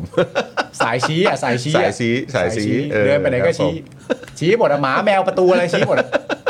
พื้นเพิร์นอะไรกูก็ชี้ชี้กูชี้ได้หมด ในสภากูก็ชี้ บัตรนั้น โอ้โหเฮ้ย เฮ้ยนี่คนดี เฮ้ย ไม่เห็นหรือไง คนดีชี้อยู่ชี้หน้า ไม่รู้หรือไงใครเลือกกูมาหาฮือหาเฮ โฮ เออ นะครับ อ่ะ โอเค นะครับ ก็โอนนี่ นี่ นี่คือชุด หนูชุดไปทำงาน อ่า แล้วชุดอยู่บ้านเขาเป็นยังไงนะ ขอดูอีกทีนะชุดอยู่บ้านเขาคือชุดนี้ กระ นะ ขาวไหมล่ะ อ่าครับผมดูสิ ขาวไหมล่ะ ดูสิ เห็นไหมสะอาดหมดจด เห็นไหม อืมแต่คีบแบบสบายๆเป็นคนติดดิน เป็นคนติดดิน เออรั เป็ บ นคนติด ผม ดิน ไม่ติดดินบินดีกว่า เออนะครับ ติดดินไปเลย แหมเห็นไหม ชี้เลย ชี้หมด ไม่สนใจใครชี้ชี้ทุกคนชี้หมด อ่ะยังไงก็ยินดีกับสวกิติศักดิ์ด้วยนะครับ อ่า วุฒิสภาเขาลงคะแนนลับนะ บอกว่าคุณไม่ผิดจริยธรรมนะ กรณีถูกร้องเรียนว่าเป็นผู้มีอิทธิพล อ่า นะแต่ถ้าจะเป็นผู้มีอิทธิพลคงต้องให้คุณชาดามาฟันธงไหม อุ้ยใครจะไปอยากกับเขาเขาบอกแล้ว ต้องให้คุณชาดาเขามาฟันธงแล้ว ใช่ คุณชาดาเขาจัดการผู้มีอิทธิพลทั่วประเทศนะฮะ ต้องดูแลที่บ้านตัวเองก่อน นี่ อุทัยคลีนเว้ย นะฮะ เอออ่ อ่ะคราวนี้มาที่บิ๊กคอนจีบ้างไหมข่าวสั้น เมื่อวานมีข่าวว่าบิ๊กคอนชีบิ๊กคอนชีเลย เออบิ๊กคอนจี บิ๊กคอนชี บิ๊กคอนจี นะครับผม คิดถึงเรื่องนี้แล้วก็หานะที่เราบิ๊กคอนจีกันตั้งนานแล้วคุณผู้ชมไม่รู้แล้วอะไร มีคุณผู้ชมบางท่านอาจจะอาจจะเอ่อเป็นแฟนรายการหน้าใหม่ของเรานะครับ ใช่ อาจจะไม่ทราบว่าบิ๊กคอนจีคือใคร บิ๊กคอนจีคือที่เราเรียกกันว่าบิ๊กโจ๊กอะฮะ บิ๊กโจ๊กนะฮะ บอกบิ๊กโจ๊ก เออครับผม บิ๊กคอนจีนะครับหรือว่าสุรเชษฐ์หักพานนะครับ ผู้ช่วยผบตรนะ โดนถอดออกจากหน้าที่หัวหน้าชุดสืบสวนคดีกำนันนกนะครับ โดยให้คุณก้องจิรภพภูริเดชนี่ดูยศด้วยนะฮะ ครับผม ผู้บัญชาการสอบสวนกลางนะครับ เข้ามาดูแลทั้งหมดแทน เมื่อเช้าเนี่ย บิ๊กกล้องนะบิ๊กกล้อง บิ๊กกล้องบิ๊กกล้อง โอ้ขอโทษนะคะ เมื่อกี้เอิ่มตำแหน่งบิ๊กคอนจีผิดนิดนึงเอ่อเป็นรองผู้บัญชาการตำรวจแห่งชาติ เป็นรองแล้วเป็นรองพ รอง บ ผบ ต ต ร ร แล้วครับ เป็นรองพบตรแล้วครับผม รองผบตรเปลี่ยนแล้วนะ ครับผม รองผบตรนะครับผม แล้วก็ให้จิรภพภูริเดชนะครับ ผู้บัญชาการสอบสวนกลางเข้ามาดูแลทั้งหมดแทน เมื่อเช้าเนี่ยบิ๊กคอนจีนะฮะอธิบายในรายการเจาะลึกทั่วไทยของพี่ดนัยเนี่ยนะครับ ว่าคดีนี้เป็นคดีสอบสวนกลางมาตั้งแต่วันแรกแล้ว เอ้าเหรอฮะ แต่เข้ามาช่วยกัน โอ้ เอ้าเหรอ เอ้าเหรอฮะ ช่วยช่วยๆกันเหรอ ทั้งหมดนี้คือเหรอ เพื่อความมีประสิทธิภาพหรือเปล่า ในการทำงานกันเป็นทีมเวิร์ก เออเป็นทีมเวิร์กไง เหรอ จริงๆเหรอ หลายหลายภาคส่วน ถูกต้อง อืม นะครับผม คือจริง ๆ ก็ต้องบอกนะครับว่าคือคือคนไทยคุณผู้ชมฮะเขาก็รู้หมดแล้วนะครับว่าอะไรมันเป็นอะไรนะครับเอ่อทางพี่ดนายเนี่ยนะครับผมก็พยายามจะไล่ต้อน นะฮะ ถามกันแบบเต็มเหนียวเลยทีเดียว นะครับผม แต่ผมพูดตรงนี้เลยว่าไล่ต้อนยังไงเนี่ย ไม่มีทางไล่บิ๊กคอนจีจนแน่นอน เพราะพี่ดนายเนี่ยดูจะไล่ต้อนทางบกฮะแต่บิ๊กคอนจีนี่ดูใช้สไตล์ดำน้ำฮะ โอ้โห พี่ดนายก็ไล่ต้อนทางบกไป เดี๋ยวก่อน อันนี้อันนี้คือสโนว์โกหรือฟรีดิฟฮะ ยังไม่แน่ใจ ต้องไปถามอีกทีว่าได้ถ่ายรูปปลาวานไว้ไหม หรือว่าแบบเอ๊ะ MTU หรือเปล่า คือ อย่างที่พี่ดินัยทำเนี่ย โอ้โหหรือ อ ว่า ย่างดีเขาก็เรียกหรืว่าอว่าส่งนะส่ง หยวนหยวน ใช่หย วนเจะหยวนหรือว่าส่ง ส่งอะไรด้วย ส่งอ๋อถ้าไม่เคลียร์เขาเรียกส่งส่งใสาย ส่งส่งส่งไส้จริงๆ ส่งโอกระดิ่ง ส่งส่งไส้ โอ้มาในประเด็นนี้ถ้าตอบแบบนี้พี่ดินัยก็ส่งใสายเลย ออคือก็ต้องบอกว่า ต้องบอกว่าอะไร คือก็ต้องบอก ว่า ในประเด็นนี้นี่ เรากำลังต้อนทางบก อย่างดีที่เราทำได้เราก็เรียกว่าคาเชสซิ่งหรือการไล่ต้อนโดยพยายามนะเดินรถยนต์ โอ้ครับผม แต่เราไล่ต้อนไม่สำเร็จจริง ไม่โอ้เหรอฮะ ๆ เพราะบิ๊กคอนจีใช้วิธีการดำน้ เอา ำ ดำน้ำ ดำน้ำเลย อยู่ดีๆจะคุยกันไม่ได้ยินเสียงพูดเลยได้ยินเสียงบุงบุงบุงบุงบุงอันนี้อันนี้กับผมก็งงไปหมดแล้วนะครับ ผม โอ้ย บิ๊กโจ๊กนี่ก็ดำน้ำไปเรื่อยๆนะครับผมเป็นการดำน้ำที่ต้องบอกเลยว่าเก่ง ฮะ เก่งได้สมเกียรติตำรวจไทยมาก ๆ นะครับ ผม คำถามก็คือว่าในเมื่อพี่ดนัยไล่ต้อนทางบกลักษณะนี้แล้เอวอ แต่บิ๊กโจ๊กยังคงบุงบุงบุงบุงอยู่ เออ ทำไม ทำไมฮะ ทำไม ทำไม ทำไมแม่งไม่มีใครแปลกใจเลย ทำไม กูว่า กูว่าเขาก็แปลกใจกันแหละ อ๋อเหรอ แต่เขาก็แบบ อ๋อเหรอ อืมโอเค อ๋อ กูเก็ตกูเก็ตเออกูเก็ตอื เออ มครับผม ถ้าคนเชียร์ ครั ถ้า บ คนเชียร์แบบบิ๊กคอนจีอ่ะ อ่ะ จังหวะที่โดนไล่ต้อนอ่ะ เออ จังหวะเชียร์นี่ไม่ต้องทำอะไรมากเลย เออนะต้องดำมันต้องดำมันต้องไหวต้องดำแล้ว ต้องดำแล้วอย่าอย่าไปขับรถหนีดำต้องดำ เอาให้มิดด้วย ต้องด เอาให้มิดด้วย ต้องดำ เขาอาจจะใช้แบบเหมือนแบบแบบแบบโจรสมัยก่อนเนี่ย ทำไมฮะ ที่แบบไปอยู่ใต้น้ำแล้วแบบมาตัดแบบตัดกอ อ๋อ บั เป็น ว เป็นแบบเอ ตัด อก อบัวแล้ว หรื เสียบปากแล้วแบบบุ๋มบุ๋ม เป็นเป็นไม้ไผ่ปะ เออ ไม้ไผ่โอ้โหนี่นินจาฮะ จาแล้วเป่าไป โอ้โหนี่ต้องไปอยู่กับประชาธิปัตย์แล้วนะฮะ อุ้ยหายไป เขาเรียกว่าอะไรนะเป็นอะไรนโยบายนินจาเลยะ บายนินจา เออนโยบายนินจาเออ โอ้โหคุณเอสคริสชมนะฮะ ฮะ ชมบิ๊กคอนจีนะฮะว่าอย่างนี้ใช่ไหมที่เรียกว่าไม่ตายไหม อ่า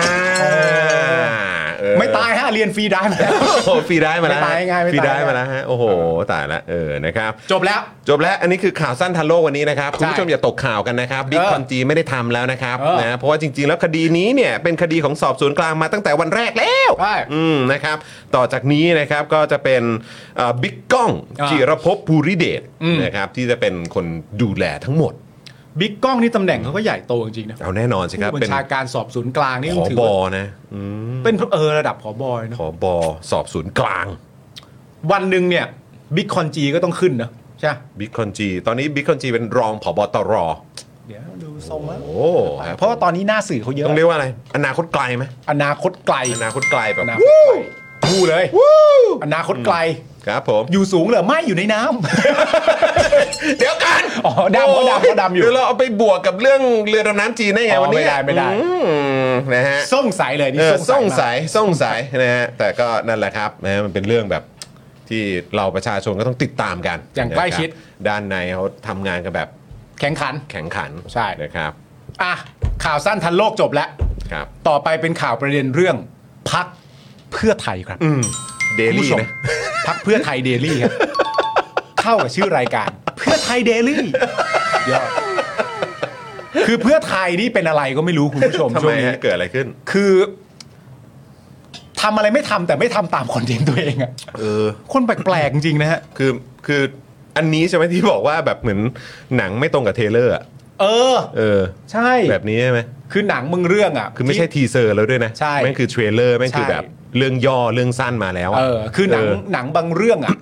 ที่มันจะดีอ่ะมันคือประมาณแบบ มันจะชอบมีคำแซวหนังใช่ป่ะ อืม ชอบมีคำแซวหนังว่าแบบว่า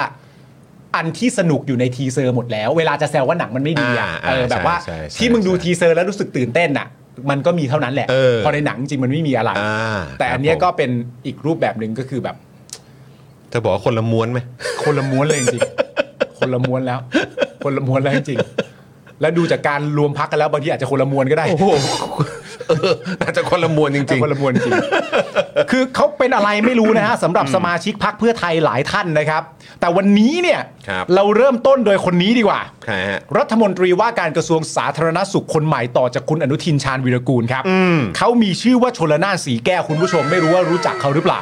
นะครับผมเขาเคยเป็นหัวหน้าพักนะ แต่ตอนนี้เขาออกแล้วนะ เขา ฮะ เขาเขาเรียกว่าอะไร เออ เขาเพื่อลาออกเพื่อเพื่ออะไรนะ เพื่อ ลาลาออกเพราะตบัดสัตว์ หรือว่าลาออกเพราะอะไร ถ้า ลลาออกเพราะตบัดสัตว์เออ ลาออกเพราะตบัดสัตว์ แต่ถ้า ถ้า เกิดว่าจะตบัดสัตว์แล้วก็ไม่ใช่ เพราะว่าก็ลาออกแล้วไง ก็คือแปลว่าก็ไม่ได้ตบตบเอ่อตบัดสัตว์ ถ้าจะบอกว่าผมตบัดสัตว์ แล้วผมลาออก มันก็ย้อนแย้งในตัวมันเอง เออ กูฟังปุ๊บแบบใช่ ใช่ถูกเกงแล้วตอบถูกแล้วใช่อันนี้ ต่ ใช่ คือ แล้ว ก็คือแปลว่าการที่เขาลาออกแล้วเนี่ย ก็ถือว่าเพื่อไทยก็ไม่ได้ตระบัดสัตว์แล้วปะ เขาจะหมายความว่าอย่างนั้ นแหละ ก็มันจะตบัดสัตว์ได้ยังไงในเมื่อบอกไปแล้วว่าถ้าฉันทำไม่ตรงกับที่ฉันพูด ฉันจะลาออก อ่า แล้วฉันก็ลาออก เออ แปลว่าฉันไม่ตบัดสัตว์ แล้วก็ถอดย้อนถามกลับไป แล้วไอ้ลาออกนะลาออกเพราะอะไร เพราะว่าถ้าสิ่งที่พูดกับสิ่งที่ทำตรงกัน อันเนี้ยการลาออกไม่ต้องเกิดขึ้นถูกไหม ใช่เออ เพราะฉะนั้นการที่คุณต้องลาออก นั่นแปลว่ามันไม่ตรงกับที่สัญญากับประชาชนไว้ เออ อันนั้นน่ะเรียกว่าอะไร อยากรู้ตรงนี้เท่านั้นเอง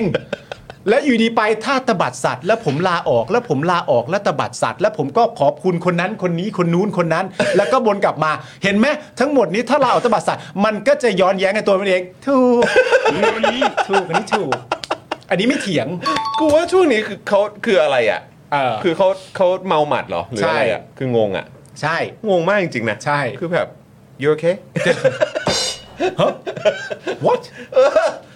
แบบเฮี ง ย ง เออ นี่เลยไม่หมดคนนี้ด้วยนะ คือคุณหมอชลนาเนี่ยเขาพูดประเด็นเรื่องที่บอกว่าไม่เคยพูดว่าแก้รัฐธรรมนูญเสร็จจะยุบสภานะ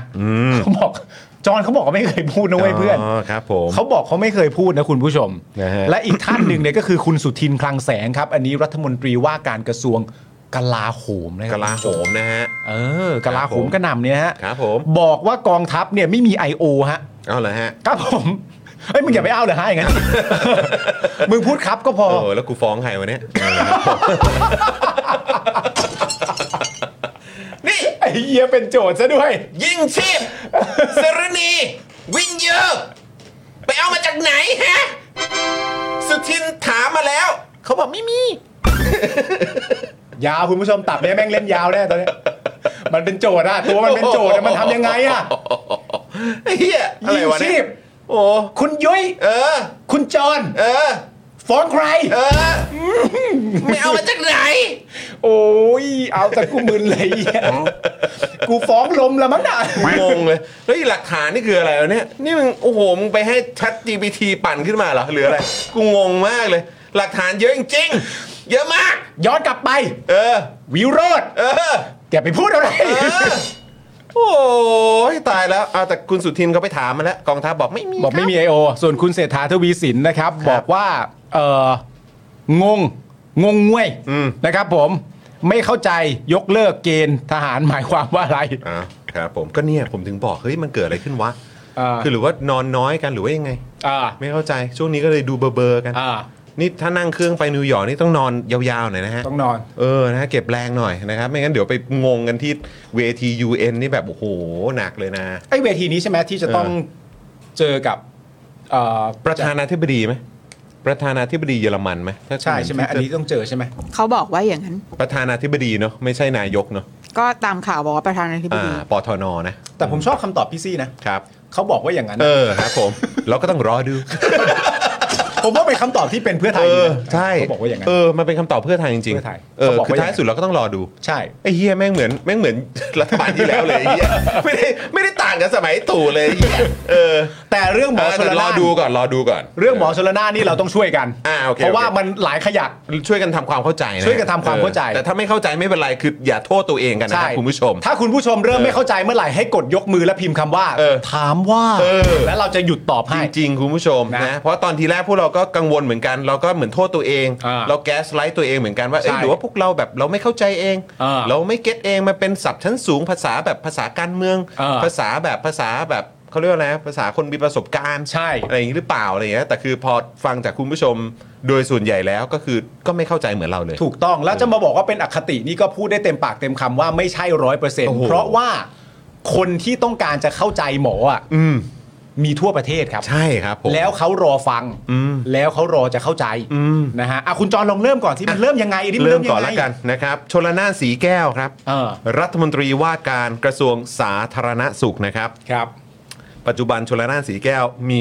บทบาทและตำแหน่งเป็นรัฐมนตรีนะครับ อืม เขาพูดในงานเสวนาเมื่อวันศุกร์ที่ผ่านมานะครับ ครับ หลังอาจารย์วีระธีรพัฒน์นะครับ ซึ่งเป็นพิธีกรในวันนั้นเนี่ยถามคุณชลนานนะครับว่า ถ้าแก้รัฐธรรมนูญเสร็จเนี่ยจะยุบสภาใช่ไหม อืม ซึ่งก็ไม่รู้เนาะว่าอาจารย์วีระไปเอามาจากไหนเนาะ ใช่ นะฮะเออคิดขึ้นมาเองเหรอ หรือไปฟังใครมา ผมว่าใช้คำว่าฟังมาเยอะดีกว่า ฟังมาเยอะ ฟังมาเยอะดีกว่า ใช่ไหมฟังมาเยอะดีกว่านะ เออ ถามว่าอาจารย์ฟังมาเยอะไหม เออ ก็น่าจะฟังมาเยอะ ใช่ เออนะครับนะอาจารย์ก็ถามคุณหมอชลนานว่าเออ ถ้าแก้รัฐธรรมนูญเสร็จเนี่ยจะยุบสภาใช่เปล่า เออ นะฮะคุณหมอชลนานตอบว่า ผมไม่เคยพูดนะ เอ้ย เดี๋ยวหาว่าผมโกหกอีก ผมโดนมาแล้วในสภา อาจารย์ไปเปิดดูสิครับ ไม่เคยมีใครสัญญาว่าแก้รัฐธรรมนูญแล้วจะยุบสภานะครับ เอาละฮะคุณผู้ชมฮะ มีคลิปเหรอครับ เอาดูกันห อ่ะ น่อย ดูคลิป เชิญครับ ว่าถ้าเกิดแก้รัฐธรรมนูนจบปั๊บจะยุบยุบสภาเลยจะเลือกตั้งคุณหมอเคยพูดเองนะ เคยพูดกันผมไม่เคยพูดนะเดี๋ยวหาว่าผมโกหกอีก ครับ ผมโดนมาแล้วในสภา โอเค อาจารย์ต้องไปเปิดดูดิครับ ไม่เคยมีใครสัญญาว่ายุบสภาเอ่อแก้รัฐธรรมนูนแล้วจะยุบสภา อืม นะครับ ครับ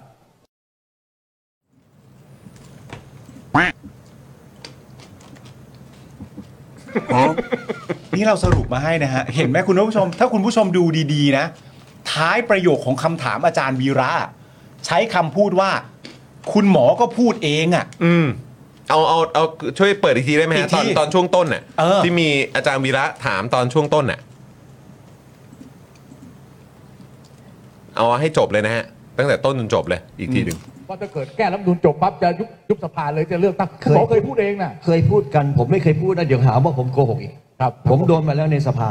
โอเค อาจารย์ต้องไปเปิดดูดิครับ ไม่เคยมีใครสัญญาว่ายุบสภาเอ่อแก้รัฐธรรมนูนแล้วจะยุบสภา อืม นะครับ ครับ คุณหมอพูดเองอ่ะ อาจารย์ วีระใช้คำพูดเลยนะ ไม่ได้บอกเพื่อไทยพูดหรืออะไรพูดเลยนะ อาจารย์วีระใช้คำพูดเลยว่า หมอน่ะพูดเองน่ะแล้วยังคงเป็นเช่นนั้นอยู่ไหม ครับ ทีนี้คุณหมอชลนานก็ปฏิเสธ ผมไม่เคยพูด ผมไม่เคยพูดให้ไปดูมา ผมเคยโดนมาแล้วในสภา เดี๋ยวหาว่าโกหกอีก แล้วที่สำคัญไปมากกว่านั้นครับ คุณจอนและคุณผู้ชมครับ ครับ มันดันมีคำพูดตอนท้ายประโยคด้วยครับ ที่บอกว่าอาจารย์ลองไปเปิดดูสิ อืม ทีนี้พอพูดแบบนี้เสร็จเรียบร้อยเนี่ย มันยังไงครับคุณจอน ก็เรียกได้ว่าคุณหมอเป็นการเรียนเชิญให้คนไปขุดนะฮะ เรียนเชิญไปเช็คกันอีกทีนึง คุณหมอใช้คำพูดว่า เออ จารย์ลองไปเปิดดูสิ สิ้นคำนี้เท่านั้นนะคุณผู้ชมเอ้ย แต่ก็คืออาจารย์ไม่ได้เปิดใช่ไหมแต่ไอ้พวกนี้ก็มายุ่งทำไม ขอยุ่งหน่อยเถ ใช่ อะ ปะเออไปยุ่งทำไม เออขอยุ่งหน่อย ะครับ ขอยุ่งหน่อย อ่ะงั้นเดี๋ยวเดี๋ยวเดี๋ยวลองฟังก่อนนะ จะลองฟังก่อนไหม ฟังก่อนก็ได้ จะฟังก่อนอ่ะเราฟังคลิปก่อนแล้วเดี๋ยวเราจะมาบอกให้ฟังว่าเขาพูดว่าอะไรบ้าง อืม นะฮะอาจารย์ไปหามาครับ ในภารกิจที่สำคัญดังนี้ 1. เราจะผลักดันการแก้ไขรัฐธรรมนูญฉบับปัจจุบัน อันเป็นต้นเหตุของความยากลำบากในการจัดตั้งรัฐบาลในครั้งนี้ และก่อให้เกิดวิกฤตวิกฤตการณ์ต่างๆ ของประเทศ โดยกำหนดเป็นวาระแห่งชาติ โดยเริ่มจากมติคณะรัฐมนตรีในการประชุมครั้งแรก ให้มีการทำประชามติ และจัดตั้งสมาชิกสภาร่างรัฐธรรมนูญ หรือสสร ให้เกิดกระบวนการการมีส่วนร่วมของพี่น้องประชาชนอย่างแท้จริงในการแก้ไขรัฐธรรมนูญ เมื่อดำเนินการแล้วเสร็จรัฐบาลจะคืนอำนาจให้ประชาชนได้เลือกตั้งใหม่ ภายใต้กรอบกติกาของรัฐธรรมนูญฉบับใหม่ 2.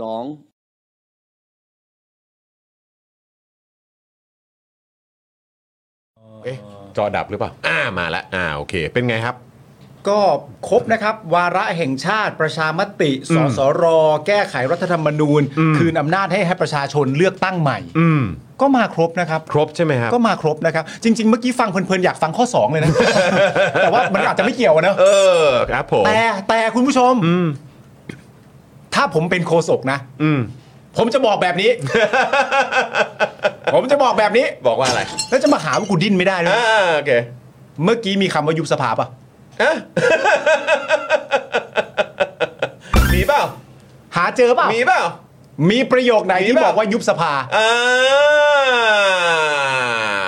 แต่มีคำว่า อ๋อ วาระแห่งชาติประชามติ สสร แก้ไขรัฐธรรมนูญคืนอำนาจให้ประชาชน เออ เลือกตั้งใหม่ เออ ได้พูดไหมว่ายุบสภา เออ คำถามคือไม่ต้องพูดก็ได้ ไม่ต้องพูดก็ได้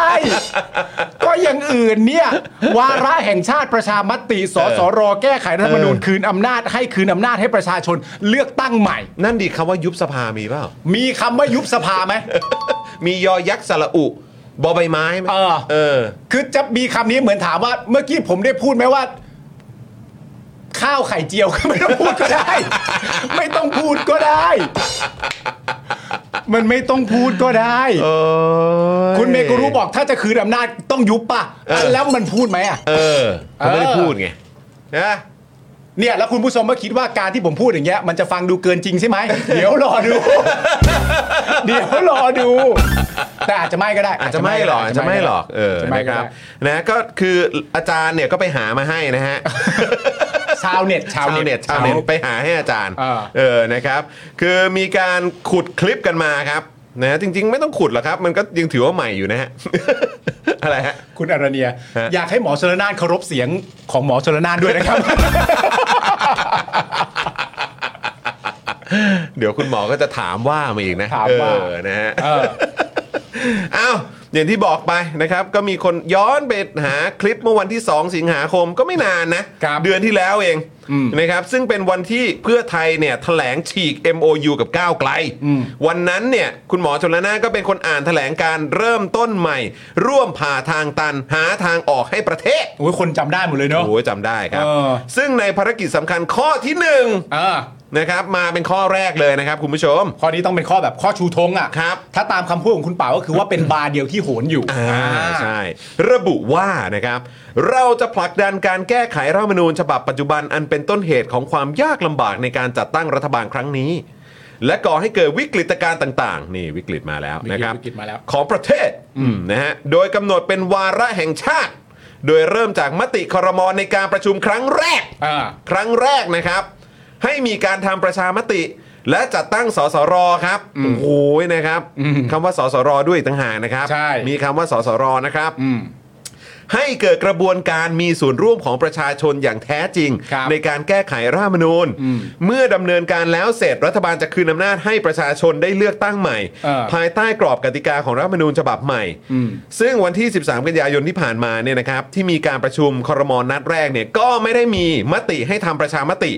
อืม ไม่มีนะครับ แม้ว่าในวันนั้นเนี่ยภารกิจสำคัญข้อหนึ่งเขาบอกว่านะ อ่า นะครับในการประชุมคอรมอครั้งแรกเนี่ยนะครับ จะให้มีการทำประชามติแล้วจัดตั้งสสรด้วย ครับ แต่ในการประชุมคอรมอนัดแรกเมื่อวันที่ 13 กันยายนที่ผ่านมา ไม่มีมติให้ทำประชามตินะครับ อืม แต่เป็นการตั้งภูมิธรรม ให้ไปตั้งคณะกรรมการศึกษาแนวทางการทำประชามติ ที่ไม่มีกรอบเวลาว่าจะเสร็จเมื่อไหร่ด้วยนะครับ โถพอจริง ๆ เอาประเด็นนี้ประเด็นเดียวเลยลากกันย้อนอดีตกันยาวเลย นะครับคุณผู้ชม ครับผมอันนี้ก็เสื้อคอควายมัลติเวิร์สนะครับทำท่าเท่ ๆ ด้วยหูเจ๋งว่ะนี่มึงอ่านสามครกมาใช่ ไหม มึงต้องอ่านสามครกมาแน่ๆเลย คือมันคือจุดและจังหวะที่แบบว่า โอ๊ยกูต้องให้คอควายใครสักคนแล้วแหละไอ้เนี่ยเออครับผม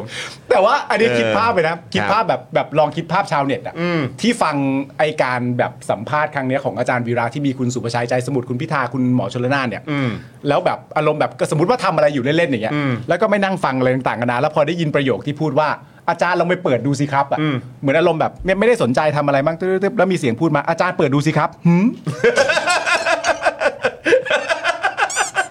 ตอนแรกก็ไม่ได้ตั้งใจ ตอนแรกก็ไม่ได้ตั้งใจแต่มันเหมือนเหมือนแบบ อ้าวเชื้อเชิญแบบ อ้าวนี่มันเหมือนมีบัตรเชิญมาให้กู เหมือน เลย มีบัตรเชิญมา แบบเป็นอินวิเทชันไปงานเลี้ยงบอลรูม ตอนแรก บางคนก็กำลังเลี้ยงลูกอยู่ บางคนกำลังพิมพ์งานส่งเจ้านายอยู่ เออบ างคนกำลังจะนับเงินเข้าจากการค้าขายสินค้าของตัวเอง อ่าอ่าอ่า แต่พอได้ยินประโยคนี้ขึ้นมาว่า อาจารย์ลองไปเปิดดูสิครับ อ่า นี่ถือว่าท้าทาย อันนี้เขาเรียกว่าเรียนเชิญ นี่คุณคุณมีบอกว่าตอนผมฟังผมอารมณ์นี้เลยครับ เออคุณคุณหมีใช่ไหมบอกว่าผมก็ผมก็ฟังครับอารมณ์นี้เลย เออ ใช่ไหม ทุกคนน่ะ หรือเปล่าคุณผู้ชม พอคุณผู้ชมได้ยินอย่างเงี้ยมันดูเชื้อเชิญไหม ใช่ มันดูเชื้อเชิญไหมมันดูมันดูเรียนเชิญไหมเออ ไปหามาเลยครับ คุณบูชเชอร์บอกยาวอะ อ่าครับผมแหมก็น่าจะบอกนะโอ้ถ้ามีนะ เดี๋ยวผมลาออกนะตอน ตีแบบอาจารย์ครับ เออ ถ้ามีเนี่ยนะครับ ผมขอเรียนว่า ผมพร้อมจะลาออกจากการเป็นรัฐมนตรีว่าการกระทรวงสาธารณสุขเลยนะครับ ครับหายังไงผมยืนยันครับ หายังไงก็หาไม่เจอหรอกครับ คนทางบ้านก็อืม ไม่แล้วแบบแล้วบอกอ้าวแล้วแล้วแล้วแล้วนี่ คืออะไร เดี๋ยวเปิดให้ปุ๊บไอ้เหี้ย เออ โอ้ยหมอ แล้วถ้าอาจารย์วีระแบบอยากช่วยนะครับ คือสงสารมากแล้วอะ ครับ ถ้าเกิดว่าอาจารย์หาเจอนะครับ ผมจะอยา อย่าเลย อย่าเลย อย่าเลยหมอ อย่าเลย เออนะ โอ้ย เชื่อกูเหอะ อ่า อืมครับผมเนี่ยกูรีบตัดสายเลย ตัดไม้ฮะ ตัดไม้เลย ตัดไม้เลยครับ ตัดไม้ เออครับผม รบกวนอาจารย์วันนอร์ด้วยครับ โอ้นะครับนี่ แล้วทีนี้คุณผู้ชม ครับ คุณผู้ชมก็คิดใช่ไหมฮะ อืม เหมือนผมแหละ ครับ ว่ามันก็น่าจะสุดที่ตรงนี้ใช่ไหมฮะแต่หมอชลนานเนี่ย เขาไม่ธรรมดาครับ เอาละฮะ เขามาทางคุณชัยยามิตรชัยครับ ไม่ธรรมดา เขาไม่ธรรมดาจริงๆครับ กูอ่านนี่กูก็ ท้อใจเหมือนกันนะกูว่ามันก็น่าเศร้าไปหน่อยหนึงเหมือนกันนะ เฮ้ยเราต้อง คุณผู้ชม มันมันมันเหมือนเวลาเราดูแบบพวกเขาเรียกว่าอะไรอ่ะ ดูดูดูดักกันบอลน่ะ อ่าฮะ แล้วแบบโงกุลแม่งจะไปได้ถึงล่างไหนวะ นึกออกวะเออ นึกออกวะแม่งจะเป็นแบบซุปเปอร์ไซยาดล่างเท่าไหร่วะเนี่ย โอ้ย แต่นี่กูว่านี่คือจอมานบูหรือไม่ก็แบบเออเซลอ่ะ อืม ไม่ทำไมตอนนี้เรารอหมอชลนานผมทองอยู่วะ ไม่รู้ ไม่รู้จริงๆ แต่คือแบบมึงจะไปถึงล่างไหนวะกูถามจริง อ่าแต่ทีนี้คุณผู้ชมค ครั รับ บ เราก็นึกว่าอันเนี้ยในแง่ของดิจิตอลฟุ้งฟริ้งเนี่ยเราก็นึกว่ามันจะมันจบแค่นี้ใช่ไหมครับนะแต่ว่าทีนี้ครับผมหลังจากที่ถูกจับโป๊ะไปรอบแรกแล้วเนี่ยนะครับ หมอชลนานนี่ก็โหไม่หยุดจริงๆฮะ ครับเขาก็ให้สัมภาษณ์นักข่าวในประเด็นนี้นะครับ คุณผู้ชมครับ โดยการบอกว่าถ้าถาม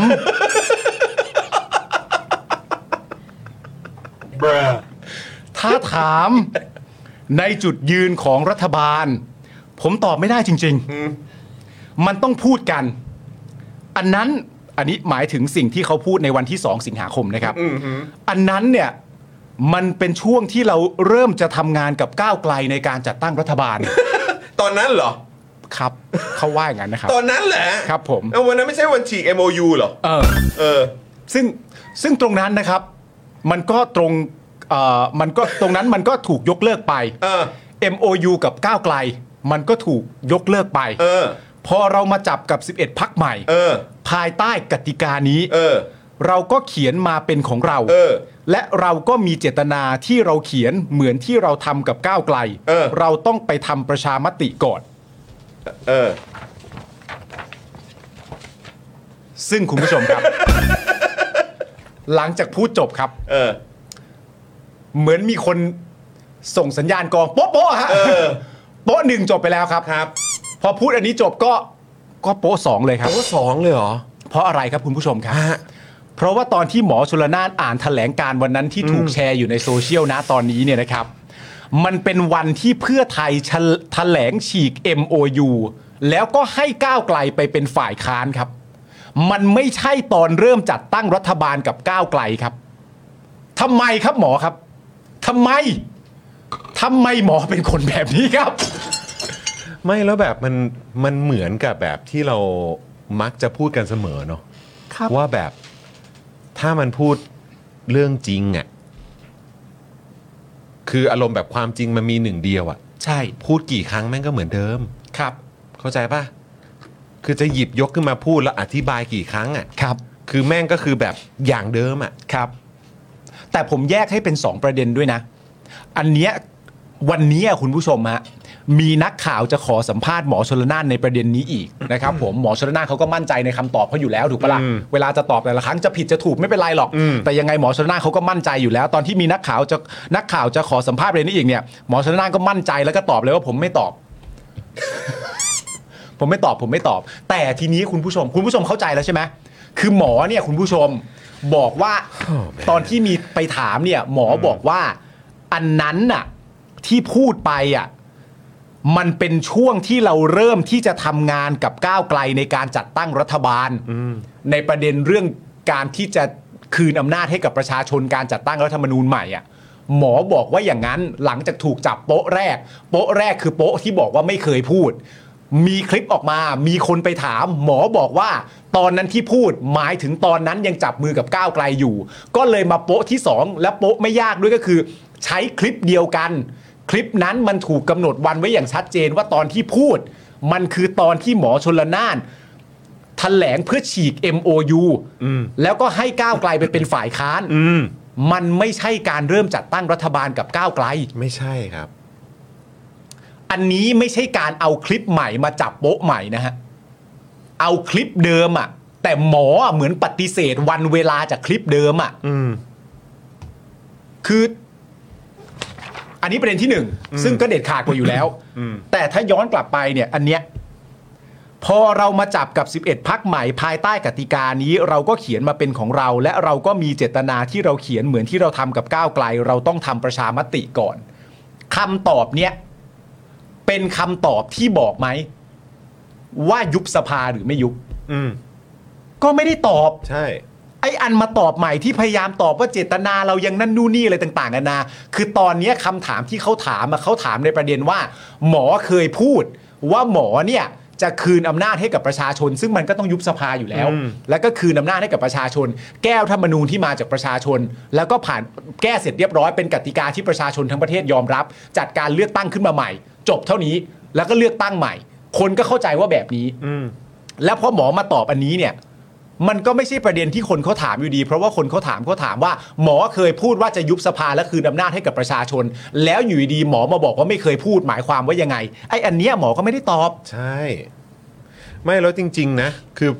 จะแบกหรือจะอะไรกันก็ตามอ่ะ คืออย่างไรก็ตามอ่ะ เราก็ไม่ควรที่จะต้องอยู่กับพฤติกรรมของนักการเมืองอ่ะที่บอกอย่างแล้วก็ทำอย่าง แล้วจะแบกหรือจะอะไรก็ตาม หรือจะสนับสนุนอะไรก็ตาม คุณก็ไม่ควรสนับสนุนพฤติกรรมแบบนี้ อืม แล้วไม่ต้องโยงไม่ต้องแบบเบี่ยงประเด็นหรืออะไรก็ตาม อืม ว่าเออ ก็มันสถานการณ์ไม่เหมือนกันไปอยู่กับพรรคอื่นพรรคอื่นเขาก็เป็นประชาธิปไตยนะ เออ แต่เขาก็จะอย่างนั้นอย่างนี้เราต้องเคารพเสียงคนอื่นด้วย ไม่ไม่เกี่ยว เออ สิ่งที่สำคัญที่สุดก็คือว่าจริงเหรอ อืม จะเป็นการเมืองใหม่การเมืองเก่าหรือ หรือการเมืองที่มันเฮลตี้จริงๆอะ่ะ อืม เราควรจะต้องอยู่กับคนที่พูดอย่างทำอย่างเหรอครับ เออ แล้ว คนที่คุณกำลังแบกให้อยู่ตอนเนี้ย อืม ก็เหมือนมีช่วงเวลาชีวิตดีๆ ในระดับหนึ่งเลยอะ่ะกับการที่แสดงให้พวกเราเห็นน่ะว่าพวกเขาเป็นคนที่เหมือนแบบ พูดยังไงก็เป็นอย่างนั้น อืม อืม แล้วก็ใช้ประโยชน์จากตรงนั้นน่ะ อืม ในการสร้างความเชื่อถือ ความเชื่อมั่น อืม กับพวกเราหรือประชาชนคนอื่น อืม ๆ แล้วพอถึงเวลาปุ๊บ พอเขาไม่ทำคุณก็สามารถปกป้องเขาได้ทันทีเลยว่า โอ้ยเขาไม่ผิดเขามีความจำเป็น เออ อย่างนั้นมันมันได้เหรอครับ แล้วมันโอเคเหรอครับ อืม อันนี้คือถามแบบเบื้องต้นแบบสุด ๆ เลยนะ อืม คือเราอยู่กันใน คือจะบอกว่าเป็นเกมหรือจะเป็นอะไรก็ตามอ่ะ อืม การเมืองมันเป็นการต่อรองผลประโยชน์เลยก็ตาม เข้าใจก็คือคุณจะพูดอย่างนั้นก็ได้ อืม แต่การที่คุณทำพฤติกรรมแบบเนี้ย อืม พูดอย่างทำอย่างอะแล้วก็สามารถปฏิเสธอะไรต่างๆ ได้แบบ อย่างเงี้ยเวลาแล้วพอถึงเวลาที่คุณอยู่ในอำนาจ แล้วคนถามเพื่อให้ได้คำตอบที่เคลียร์ที่ชัดเจน เพื่อให้สังคมเข้าใจตรงกัน คุณก็บ่ายเบี่ยง อืม คุณก็ตอบไม่เคลียร์คุณก็ตอบไม่ตรงประเด็น อืม คุณไม่ตอบคำถามที่ถูกถามไป อืม แบบนี้มันโอเคเหรอครับ อืม แล้วคนที่แบกคนที่สนับสนุนอยู่ ถือว่าแบบนี้โอเคเหรอครับ อันนี้ผมถามจริงนะ อืม คือสำรวจสามัญสำนึกตัวเองนิดนึงครับ อืม สำรวจสามัญสำนึกตัวเองนิดนึง ผิดชอบชั่วดีอะ่ะ อืม แล้วคือคุณจะอ้างว่าเออแบบ โอ้ยเรื่องนี้มันไม่เกี่ยวมันไม่ได้ อืม เพราะคุณก็ใช้หากินมาตั้งแต่ก่อนหน้านี้นี่ อืม แล้วทำไมตอนนี้ถึงไม่ได้อะ่ะ อืม คือเหมือนแต่ก่อน คือจริง ๆ มันก็จะ make sense นะ ถ้าสมมติว่าแต่ ก่อนคุณไม่ได้เป็น แต่ก่อนคุณก็เป็นแบบนี้อะ เออ แต่แต่ก่อนคุณไม่ได้เป็นแบบนี้ไง ใช่ แล้วพอคนตั้งคำถามว่า เฮ้ยเมื่อก่อนคุณไม่ได้เป็นอย่างนี้นี่ แล้วคุณก็มาหาว่าพวกเราแม่งไร้เดียงสา พวกเราแม่งไม่ทันเกม พวกเราแม่งดัดจริต ไม่งั้นมันก็ต้องพูดได้ เรา เต็ม แม่ง ปาก ส เต็ ลิม ม เฟส คำ นั้น นะ เฟสนี้ ไม่เต็มปากเต็มคำในแง่ของการที่ว่า เหมือนอารมณ์แบบพวกมึงไร้เดียงสาเองพวกมึงเชื่อกูทำไมอะ เออ ถ้าถ้าจะพูดอย่างนั้นก็ ใช่ ก็พูดไปเลย ใช่ ใช่ฮะ คุณคุณโมใช่ไหมฮะคุณโมหรือเปล่าผมไม่แน่ใจ ก็คือมันก็ไม่ได้ต่างอะไรกับมิจฉาชีพอ่ะ อืม อืมอืมจริง อืม ๆ มันก็ไม่ได้ต่างนะ อ่า อืมมันมันไม่ได้ทำให้มันการกระทำของคุณมันชอบทำอ่ะ เออ การโกหกการไม่ทำตามคำพูด มันชอบทำมันไม่ชอบทำ อืม แล้วคุณจะมาด้อยค่าพวกเราอ่ะ ด้วยการใช้คำว่าพวกเราไปด้อยค่าพวกคุณ เนี่ย เพราะพวกคุณไม่รักษาคำพูดอ่ะ อันนี้แม่งแบบทุเล่เงี้ยโอ้โห จริงๆนะฮะ เออณตอนเนี้ยอันนี้เป็นเรื่องที่ตลกมากเลยนะ เห็นแบบเยอะมากเลยอะ อืม เห็นแบบเยอะมากเลยแบบว่าเอ่อลักษณะแบบเชิงคอมเมนต์อะ อืม ที่พูดว่าแบบ นี่ใจคอจะใช้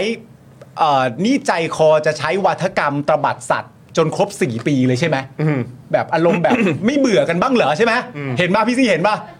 เยอะมากเลยนะนี่ใจคอจะใช้วัฒกรรมตบัดสัตว์กันจนครบ 4 ปีเลยเหรอนี่ใจคอจะใช้คำว่าโกหกนี่ใจคอจะใช้คำว่าจับมือลุงกันไปจนครบ 4 ปีเลยเหรอ อืม แล้วเหมือนว่าเหมือนมันเหมือนอารมณ์ว่าหลังจากพูดเสร็จแล้วมีความรู้สึกว่าพูดเสร็จแล้ว แล้วสมมติว่าใครที่กำลังใช้อยู่ต้องแบบคิดได้อะว่าแบบ อุ๊ย จริงเนอะเราพลาด อืม คือ ไม่ ไม่ฮะ ไม่ ไม่ครับ อย่าเอาแต่ใจครับ ใช่เราจะพูดเงี้ยไปจนสี่ปีแหละ อย่าอย่าเอาแต่ใจ แล้ว เพียงเพ ไป ราะว่า อีกนานด้วยแหละ อย่าเอาอย่าอย่า เอาแต่ใจเพียงเพราะว่า ไม่ต้องการจะได้ยินคำไหนก็มาบอกให้คนอื่นเขาว่า เหมือนพยายามจะมาแก๊สไลท์สร้างความตื้นเถิดตื้นเขินให้กับคนที่ใช้คำเหล่านั้นน่ะที่เขาบอกว่าตบัดสัตว์ บอกว่าโกหก บอกว่าจับมือลุง บอกว่าพูดแล้วไม่ยอมทำนี่ใจคอจะใช้เหล่านี้จนครบ 4 ปีเลยใช่ไหม ก็ต้องบอกว่า ใช่ฮะ ใช่ครับ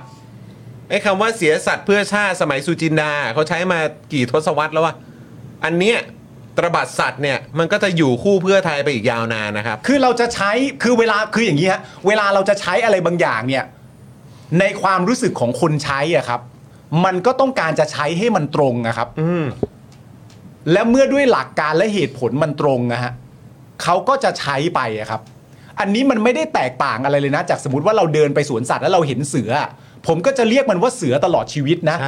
ผมจะไม่หยุดเรียกมันว่าเสือ ผมเห็นข้าวไข่เจียว ผมก็จะเรียกมันว่าข้าวไข่เจียว โดยไม่ต้องกลัวนะว่าผมจะแบบ มึงไม่เบื่อบ้างเหรอมึงเรียกมันว่าข้าวไข่เจียวมาทั้งชีวิตแล้วไม่ครับเพราะมันเป็นข้าวไข่เจียวครับ ใช่ ถ้าพักการเมืองใดตบัดสัตว์พักการเมืองใดโกหกพักการเมืองใดพูดแล้วไม่ทำสัญญากับประชาชนไว้แล้วไม่ทำมันก็เป็นตัวตนของพักพักนั้น แล้วก็จะมาพยายามให้คนอื่นหยุดพูดเนี่ยมันเอาแต่ใจ ไม่ได้หรอก ใช่แล้วก็ยังรัฐบาลตู่ก็ยังเรียกว่ารัฐบาลมาจากการยึดอำนาจเป็น อืม รัฐประหารมาก็ก็ใช่ไงมันก็ ใช่ ยังคงเป็นอย่างนั้นอยู่ ก็ ใช่ ก็เห็นเรียกกันอย่างนั้นไม่เห็นจะมีใครบอก ใจคอจะเรียกตู่แบบนี้ ใช่ ใช่ไหมอ่ะ เหมือนมีใครต้องการมาบอกเราว่าให้ลืมวัฒกรรมสองลุงได้ไหมอ่ะ เออ คำถามคือลืมเพื่ออะไรอยู่ดีๆ ให้เราลืมเพื่ออะไรลืมเพื่อให้การจัดตั้งรัฐบาลมันสะดวกใช่ไหมลืมเพื่อให้สร้างความชอบธรรมในคอนเทนต์ต่อประชาชนในสังคมใช่ไหมอันนั้นมันเอาแต่ใจ มันไม่ได้ มีเอานี่ เออจะเอาแต่เฉพาะตอนตัวเองสะดวกมันไม่ได้นะ ใช่ ติดนิสัยไง เออ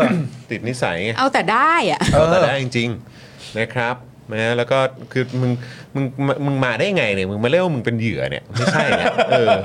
มึงมามึงโอ้โหมึงเออมึงเหนือไม่จริงๆอ่ะเออนะครับ คุณผู้ชมว่าคุณผู้ชมจะหยุดไหมอ่ะเขาแซะแซวมาแล้วนะ อืม เขาแซะแซวมาแล้วนะเขาบอกเป็นที่เรียบร้อยนะคุณผู้ชมว่า อืม จะใช้กันจนครบ 4 ปีเลยใช่ไหมอ่ะคุณผู้ชมหยุดไหม ค่ะอ่ะคุณผู้ชมบอกมา บอกมา ถ้าถ้าหยุดถ้าหยุดให้ให้กดศูนย์ถ้าเกิดว่าเอ้าก็กูก็ต้องว่าอย่างนี้ไปเรื่อยๆ ก็มันเป็นข้อเท็จจริงอ่ะก็กดหนึ่งนะครับอ่ะลองลองเป็นโพลคร่าวๆนะฮะแบบง่ายๆของพวกเราก่อนที่จะไปเจอโพลพี่ซี่แล้วกัน ใช่ นะครับ เพราะ ว่า เดี๋ยวต่อไปอ่ะเราจะเข้าสู่คุณสุทินแล้วนะ คุณสุทินแล้วนะครับ เฮ้ย คุณสุทินแล้วนะ เออก็ก็นั่นแหละ ก็ต้องทำตาม เออ พูดไป ตามนั้นเขาเขาเขาเขาบอกว่าไม่ มี นะฮะอ้าวคนต่อมาครับ คุณหมอชลนานไปแล้วนะ เรามาดูดิจิทัลฟุตพิ i n t กันหน่อยดีกว่า อ่า นะครับ มาต่อกันครับ คนต่อมาคือสุทินคลังแสงครับ คนนี้ก็ระดับรัฐมนตรีเหมือนกัน ครับ เป็นรัฐมนตรีกลาโหมนะครับนะฮะพลเรือนคนแรกที่ไม่ใช่นายกด้วยนะฮะ ใช่ โอ้ยนะ เท่ ฮะนะฮะที่วันศุกร์เนี่ยไปออกรายการกรรมกรข่าวคุยนอกจอ โดยคุณสรยุทธ์นะครับพี่ยุทธ์เนี่ยก็ถามว่าได้ถามกองทัพไหม เฮ้ยเดี๋ยวนะ ฮะ งั้นก็มีคนไม่ได้ดูคุณสุทินนะดิ ใช่โอ้แย่เลย มีคนไม่ได้ดูเหรอ มีดิ เอามีคนไม่ได้ดูหร ก็เขาบอกเขาไม่ดูแล้ว โอ้ โถอดดูคุณสุทินเลย งไงเฮ้ยเขาอาจจะเพิ่งเพิ่งจะมาไม่ดูเมื่อไม่กี่วันก่อนเปล่า อ๋อ อา อา จจะเริ่มไม่ดูเรื่องเล่าเสาร์อาทิตย์ อ๋อโอเคโอเคมันเป็นช่วงเวลา หรือว่าไม่ดูช่องสามแต่ดู เข้าใจ คุยนอกจอ เข้าใจเออได้ได้ า เออมึงก็เริ่มเป็น มึงก็เริ่มเป็นโคศกได้แล้ว อ่ะคุณสุริว่าโทษทีโทษทีคุณสุริว่าไง เขาบอกว่าเนี่ยเอ่อพี่ยุทธก็ถามนะ บอกว่าได้ถามกองทัพไหม อืม ว่ามี I.O. ในกองทัพหรือเปล่า เออน่าสนใจมาก อืมซึ่งคุณสุทินก็ตอบว่า ถาม เขาบอกไม่มี เออ ถ้ามีก็เป็นเพียง I.O. ฮะเดี๋ยวถาม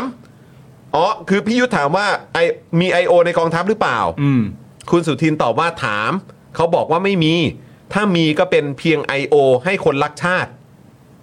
สรุปว่าพี่ยุทธถามว่ากองได้ถามกองทัพไหมว่ามี I.O. ในกองทัพหรือเปล่า คุณสุทินตอบว่าถาม แล้วเขาก็บอกว่าว่าไม่มี ถ้ามีก็เป็นเพียง I.O. ให้คนรักชาติเคารพสถาบันหลัก หลอมรวมให้สามัคคีเป็นหนึ่งเดียว ไม่ได้เป็น I.O. เพื่อไปทำร้ายใคร แต่พี่ยุทธถามว่าได้ถามกองทัพไหม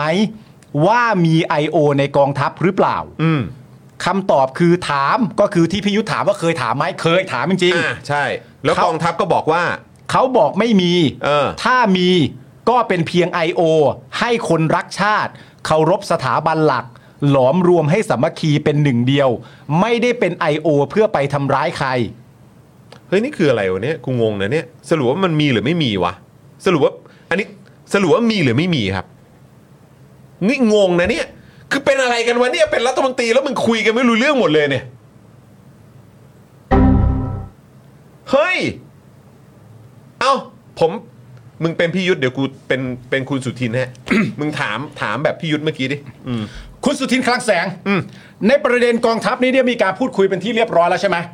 ได้ถามกองทัพบ้างไหมว่าในกองทัพเนี่ยเขามี I.O. หรือเปล่าคุณสุเทน ถามถามเขาบอกไม่มี ถ้ามีก็เป็นเพียง I.O. ให้คนรักชาติเคารพสถาบันหลัก ล้อมรวมให้สามัคคีเป็นหนึ่งเดียว แต่ไม่ได้เป็น I.O. นะ ไม่ได้เป็น I.O. เพื่อไปทำร้ายใคร แต่เป็น I.O. แหละ แต่ว่าไม่ได้เป็น I.O. เพื่อไปทำร้ายใคร เป็น I.O. เพื่อให้คนรักชาติ รักสถาบัน อันนี้แค ร์ไหม แคร์ไหม กลุ่มเหรอ ไม่ไม่ไม่ไม่ใช่กลุ่มไอ้ไอ้กลุ่มเนี่ยเราไม่ถามอยู่แล้วที่ที่ถามว่าไอ้ที่พูดมานี้แคร์แบบคือแคร์ไหมว่ากูจะเข้าใจหรือเปล่าแคร์ไหม กูแคร์แค่ว่า ขอให้กูได้ตอบ เฮ้ย อะไรเนี่ย พี่ยุทธถามเลยนะ ว่าได้ไปถามกองทัพไหมว่ามี I.O. ในกองทัพหรือเปล่า คุณสุทินบอกว่ากองทัพบอกว่าไม่มี ถ้ามีก็มีแค่ I.O. ให้คนรักชาติ แต่ไม่ได้เป็น I.O. ที่ไปทำร้ายใคร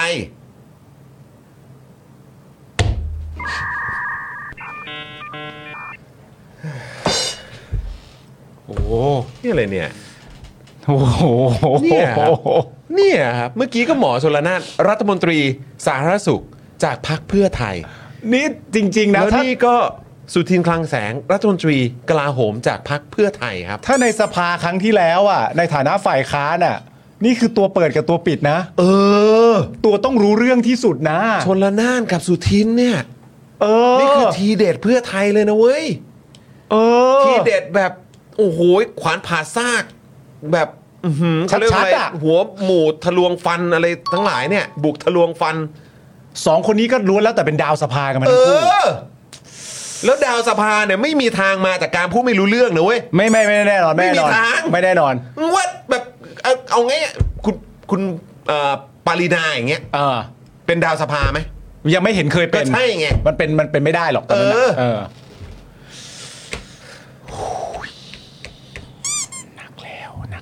หนักจริงนะเนี่ย หนักแล้วหนักแล้ว และจริง ๆ นะ ไอ้คำตอบอย่างเงี้ย คุณผู้ชม ไอ้คำตอบว่าไอ้เรื่อง I.O. คนรักชาติเคารพสถาบัน หลอมรวมให้สามัคคีเป็นหนึ่งเดียวไม่ได้เป็น I.O. เพื่อไปทำร้ายใครอะ่ะเราได้ยินคำตอบแบบนี้มาแล้วนะครับ คุณผู้ชมครับ มาจากใครครับ มาจากแก๊งทำรัฐประหารและคนเชียร์คนทำรัฐประหารนะครับ ครับผม เราได้ยินคำพูดเหล่านี้ไปแล้วนะครับ สุดจริง ๆ ครับ แต่ถ้าผมเป็นคนสุทิน อ่ะ ผมจะตอบใหม่ว่า ตอบว่า ผมไม่ได้ทำทำเสียงเลย ฮะ คอนเทนต์คอนเทนต์มันจะมาอย่างนี้ เออ ผมไม่ได้บอกว่าผมเห็นด้วยกับทหาร ผมไม่ได้บอกว่าผมเห็นด้วยกับทหารนะ หรือคิดว่ามันจริง หรือคิดว่ามันจริงนะ ผมแค่บอกเฉยๆว่าเขาตอบว่าอะไร ผมผมแค่อะไรนะ ผมแค่บอกเฉยๆว่า ผมถาม อ๋อ แล้วเขาตอบว่าอะไร ผมผมแค่บอกว่า เออเขาผมถามแล้วเขาตอบว่าอะไร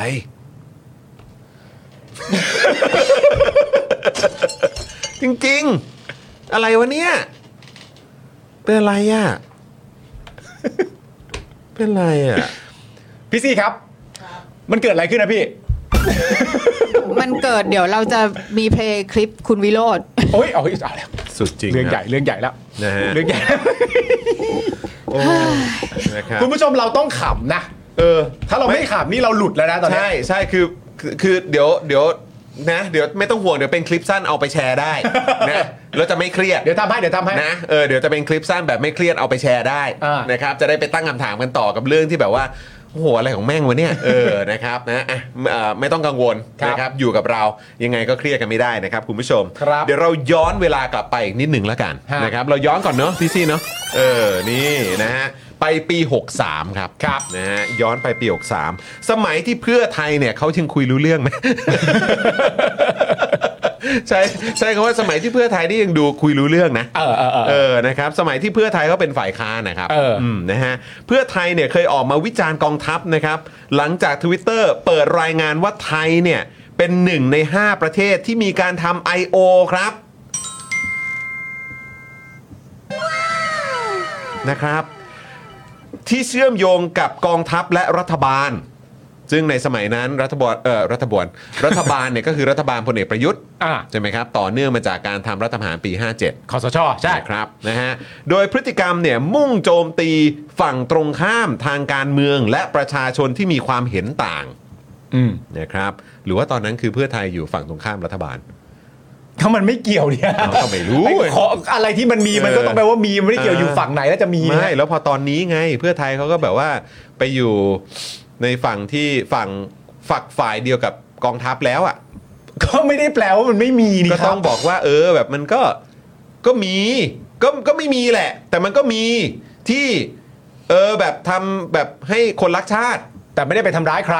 เออ แต่ก็มี แต่จะบอกว่ามีมีไอโอไหมก็ไม่มีหรอก แต่ เออ แต่แต่มันก็มี I.O. ที่แบบว่าทำให้รักชาติ ใช่แต่มันไม่แต่ถามแล้วเขาบอกไม่มี เออเขาบอกไม่มีถ้าเกิดจะมีอ่ะก็มีแต่ I.O. ที่ทำให้คนรักชาติ ใช่ เออ แต่ว่าโดยรวมก็คือถามเขาก็บอกไม่มีง ก็ไม่มีแหละ เออ เออแต่ถ้าเกิดจะมีก็คือมีแค่ให้คนรักชาติ อันนี้ ก็ ตามที่ ก็มี I.O. ที่ทำให้คนรักชาติ ใช่ก็มี อ่า I.O. แหละแต่ก็ถามแล้วเขาบอกไม่มี แต่ถ้า ไง ถามว่ามี I.O. ไหมอ่ะก็ไม่มี เขาบอกไม่มี แต่ถามเขาแล้วเขาก็ เออ บอกเออถ้าเกิดจะมีก็มีแค่ I.O. ที่ทำให้คนรักชาติ ก็สรุปก็คือมี แต่มีที่ทำให้คนรักชาติ แต่ว่าถ้าถามมันเขาบอกไม่มี แต่แต่แบบ I.O. แบบที่คุณหมายถึงอ่ะคงไม่มีหรอก ไม่ได้เกี่ยวกับหมายถึงไม่หมายถึงสิถามว่ามี I.O. ไหมคำถามมันคือถามมี I.O. ไหม เฮ้ยโหถ้าพูดแบบนี้เดี๋ยวมันก็เข้าใจผิดกันไปใหญ่ มันจะไปเข้าใจผิดได้ไงก็ถามว่ามี I.O. ไหม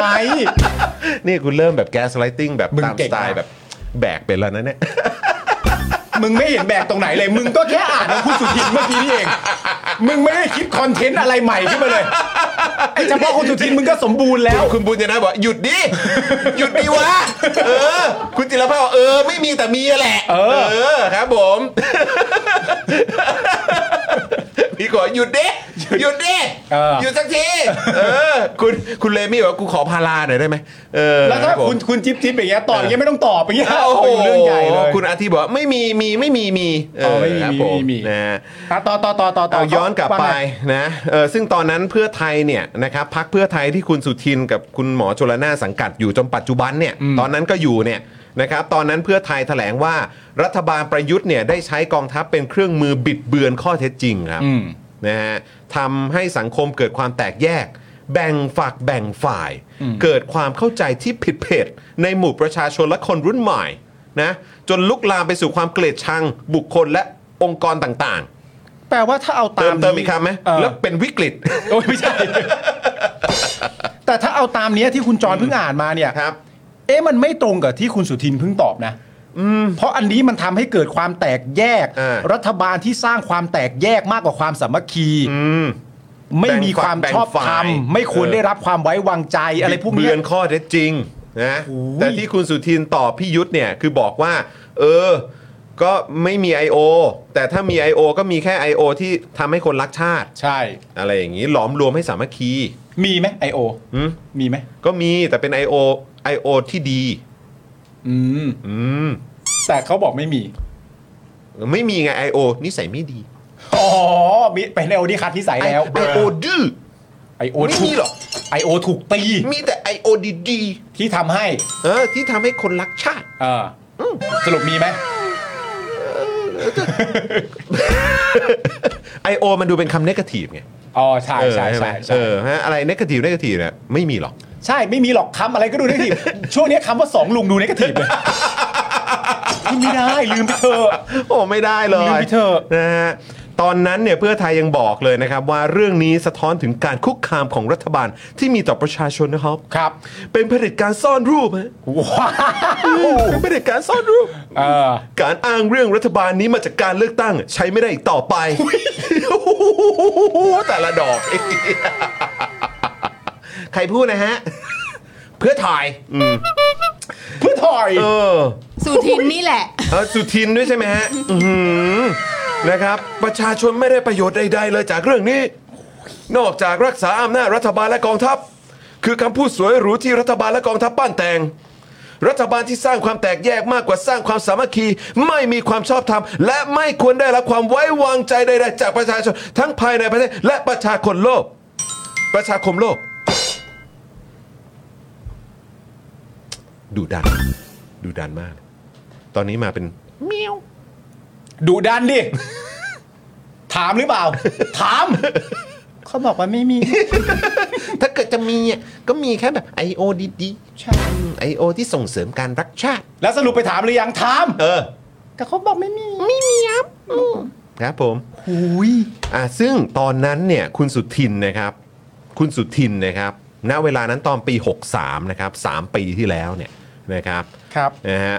เป็นประธานคณะกรรมการประสานงานพักร่วมฝ่ายค้านครับนี่ อืม นะฮะเป็นฝ่ายประสานงานฮะ ยอดประสานงาน อ๋อ ประสาน ประ งา สาน นงานโอเค งาน นะครับ ก็เคยให้สัมภาษณ์ไว้ก่อนที่คุณวิโรธเนี่ยจะอภิอภิปรายเรื่อง I.O. ในสภานะครับ ตอนนั้นคุณสุทินพูดว่า เรื่องนี้สังคมติดใจ หากรัฐบาลชี้แจงไม่ดี มันจะเป็นเรื่องที่ทำลายขวัญกำลังใจคนทั้งประเทศ เออ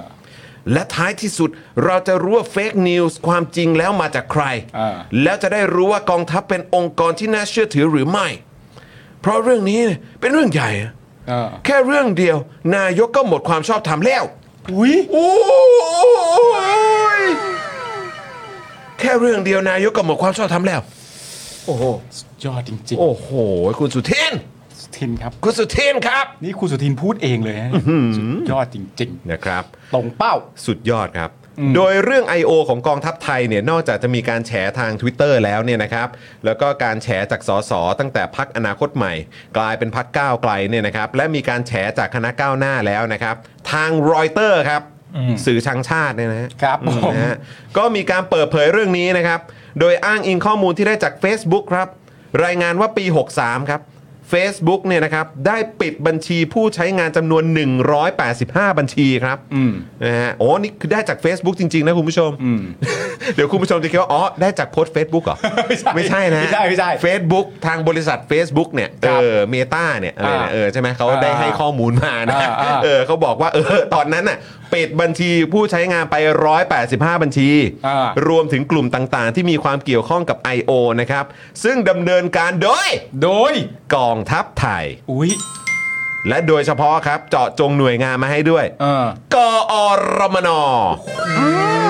หน่วยงานนี้เดี๋ยวได้พูดถึงกันด้วยคุณผู้ชม เยี่ยนะครับ และมีกลุ่มเป้าหมายนะครับ เป็นผู้ใช้งานในภาคใต้ของไทยอีกด้วยนะครับ เอาละครับ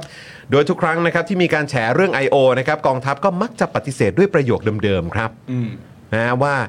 กองทัพไม่มี I.O. กองทัพไม่มีนโยบายทำไอโอ แต่มีการฝึกอบรมให้ความรู้แก่กำลังพล เพื่อใช้สื่อโซเชียลมีเดียอย่างมีประสิทธิภาพเท่านั้น ไอตอนนี้ไอตอนนั้นแต่ไอตอนแต่ตอนนั้นไม่ใช่คุณสุทินตอบนะ ไม่ใช่ครับ แต่มันก็ เสียงเหมือนกันเลยฮะ เสียงเสียงเหมือนกันโดยบังเอิญหรือเปล่า เบอร์ครับผม นโอ้โห สุดยอดจริง นะฮะและนั่นครับก็คือ 2 รัฐมนตรีจากพรรคเพื่อไทย ชนละนาน และสุทิน อดีตดาวสภา ตัวเปิดตัวปิดของฝ่ายค้านสมัยสู้กับเผด็จการ ครับ ๆ เนี่ยเมื่อกี้ไอจังหวะนี้แบบเป็นท้ายคลิปสั้นได้เลยนะ ครับผม นี่มันสุดยอดมาก คือวันๆจริงๆ ไม่ต้องทำอะไรนะ คือแค่แค่อ่านอดีตเพื่อไทยก็สนุกแล้วอะ โอ้โหมึง มีความสุขมากเลยอะ แม่งสุดจริง การอ้างเรื่องรัฐบาลนี้มาจากการเลือกตั้งใช้ไม่ได้อีกต่อไป ๆ กูว่าจริง ๆ แล้ว คือแบบแม่งพรรคเพื่อไทยนี่ควรจะต้องมีวันแบบฟิกประจำนะเว้ย คือ ในหนึ่ง เอาไว้ทำอะไร สัปดาห์ เอาไว้ทำอะไร เพื่อไปออกโหนกระแส อุ๊ยอุ๊ยอุ๊ยอุ๊ยอุ๊ยอุ๊ยอุ๊ยแต่ว่าตอนนั้นเนี่ยอ่ะเดี๋ยว เออ เดี๋ยวเดี๋ยวเดี๋ยวผมเปิดคลิปให้ดูฮะ เออผม เดี๋ยวผม เปิ เปิด ด ค คลิ ลิป ปให้ ให้ ดู ดูฮะ เปิดได้ใช่ไหม เออเปิด เปิดได้ เปิดได้นะ เปิ เปิด ดได้ ได้ ใช่ไหเปิดได้เปิดมเปิดได้ ได้ ใช่ไหม เออครับผม ตอบได้เท่าที่ตอบนะครับ ผมถ้าตอบไม่ได้ไม่เป็นไรนะครับ เราขออภัยนะครับ เพราะไม่อยากจะเป็นการกระทำซ้ำด้วย โอเคเอาเปิดคลิปครับ เปิดคลิป อุ๊ยอุ๊ยอุ๊ยอุ๊ยตอนนั้นหมายความยังไงครับท่าน ไม่เหมือนกันเลยท่านสุทินไม่เหมือนกันเลย ขออนุญาตนะ ขออนุญาต ผมขออนุญาต ครับ นะครับผม ขออนุญาตจริงๆ ครับผม เออขออนุญาตจริงๆไม่เหมือนเลยครับไม่เหมือนเลย โอ้ยแม่ง จริงๆนะถ้าเราจะแบบเป็นวาทกรรมนะเราก็แบบใส่ๆไว้เพราะช่วงนี้มันมีแบบว่า เออ แบบชอบแบบเหลี่ยมทุกดอกแล้วบอกเพื่อนกัน อ่า แล้วนี่นะถ้าเราแบบว่าเราทำ เออเออ ทำให้แบบทำให้เพื่อไทย เออเออเออ ทำให้แก๊งแบก เออเออเออ แล้วแบบว่าสร้างวัฒกรรมใหม่แบบ เออ ตรงทุกดอกแล้วบอกเป็นเหยื่อ สงสัยต้องเป็นแฮชแท็กแล้วมั้ง ตรงทุกดอกแล้วบอกเป็นเหยื่อเนี่ยโอ้ โอ้ยแย่จังเลยไม่ได้นะฮะ เออ แหมนี่แบบอ่านเองนี่โอ้โหตรงทุกดอกแล้วบอกเป็นเหยื่อนี่โอ้โหวุ่นวาย เล เลย ย มอนแมน โอ้โห เออ โหไอเราก็ตรงทุกดอกซะด้วย เออครับ ทีนี้ก็ว้าวหมด เลยโอ้โหตรงทุกดอกแล้วบอกเป็นเหยื่อแย่จริง โอ้ยนะครับ เอ้ายังไม่จบอ่ะเนี่ย ยังไม่จบครับ เหลืออีกหนึ่งท่านครับนะฮะ สาสุขไปแล้ว มาวันหนึ่งเราต้องแบบแฮตทริกฮะนะฮะสามดอกฮะ เราเราดูคลิป ไปหรือยัง ฮะคลิปของคุณสุทินเหรอฮะ คลิปคลิปคุณวิโรธ อ๋ออย่า อ๋อดูดูดู อ่ะขอ ดูดู ดูคลิปคุณวิโรจน์ก่อนได้ไหมฮะครับผม ย้อนรอย ผมอย่างนี้ครับท่านประธานผมฝาก ผมเรียนนำผมเรียนท่านประธานผ่านไปยังประชาชนนะครับ ว่าเราสามารถที่จะไปทลายกรุ๊ปไลน์ของ I.O. เหล่านี้เนี่ยนะฮะได้พร้อมกันณบัดนี้ฮะ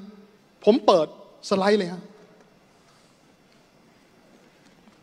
เตรียมเตรียมมือถือได้เลยฮะประชาชนทางบ้าน ผมเพิ่งเช็คฮะยังไหวตัวไม่ทัน เข้าไปเลยฮะประชาชน 60 กว่าล้านคนเข้าไปทลาย I.O. ด้วยกัน ทั้งฝ่ายค้านฝ่ายรัฐบาล ผมคิดว่ามันไม่แฟร์กับสมาชิกสภาผู้แทนราษฎร ยิงได้เลย วิโรจน์ฮะ ครับ อภิปราย ต่อครับท่านประธาน พูดกับประธานสภาครับ ท่านประธานครับ ครับ ครับ ยิงได้เลยนะ ยิงได้เลย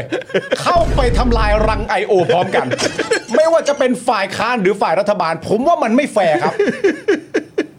ไอตอนนั้นมันคือไอนี่คือเอ่อเดบิวต์นะ เดบิวต์ คุ เด ณวิ บิ โร ว จน์ ต์ นะ เดบิวต์เดบิวต์เออครับผม ตอนนั้นเหมือนที่มีชื่อชื่อชื่ออาจารย์โควิดอยู่ในนั้นด้วยมั้ง ใช่ เออ ใช่ใช่ นะฮะชื่อเนี่ยแหละบ้านวงสุรวัตรเนี่ยอยู่ใน ใช่ ลิสต์ด้วย แล้วก็มี นะครับ เสียงประธานชวนนะฮะณตอนนั้นบอกว่าเอ่อคุณวิโรธครับ เวลาจะพูดอะไรให้พูดกับเอ่อ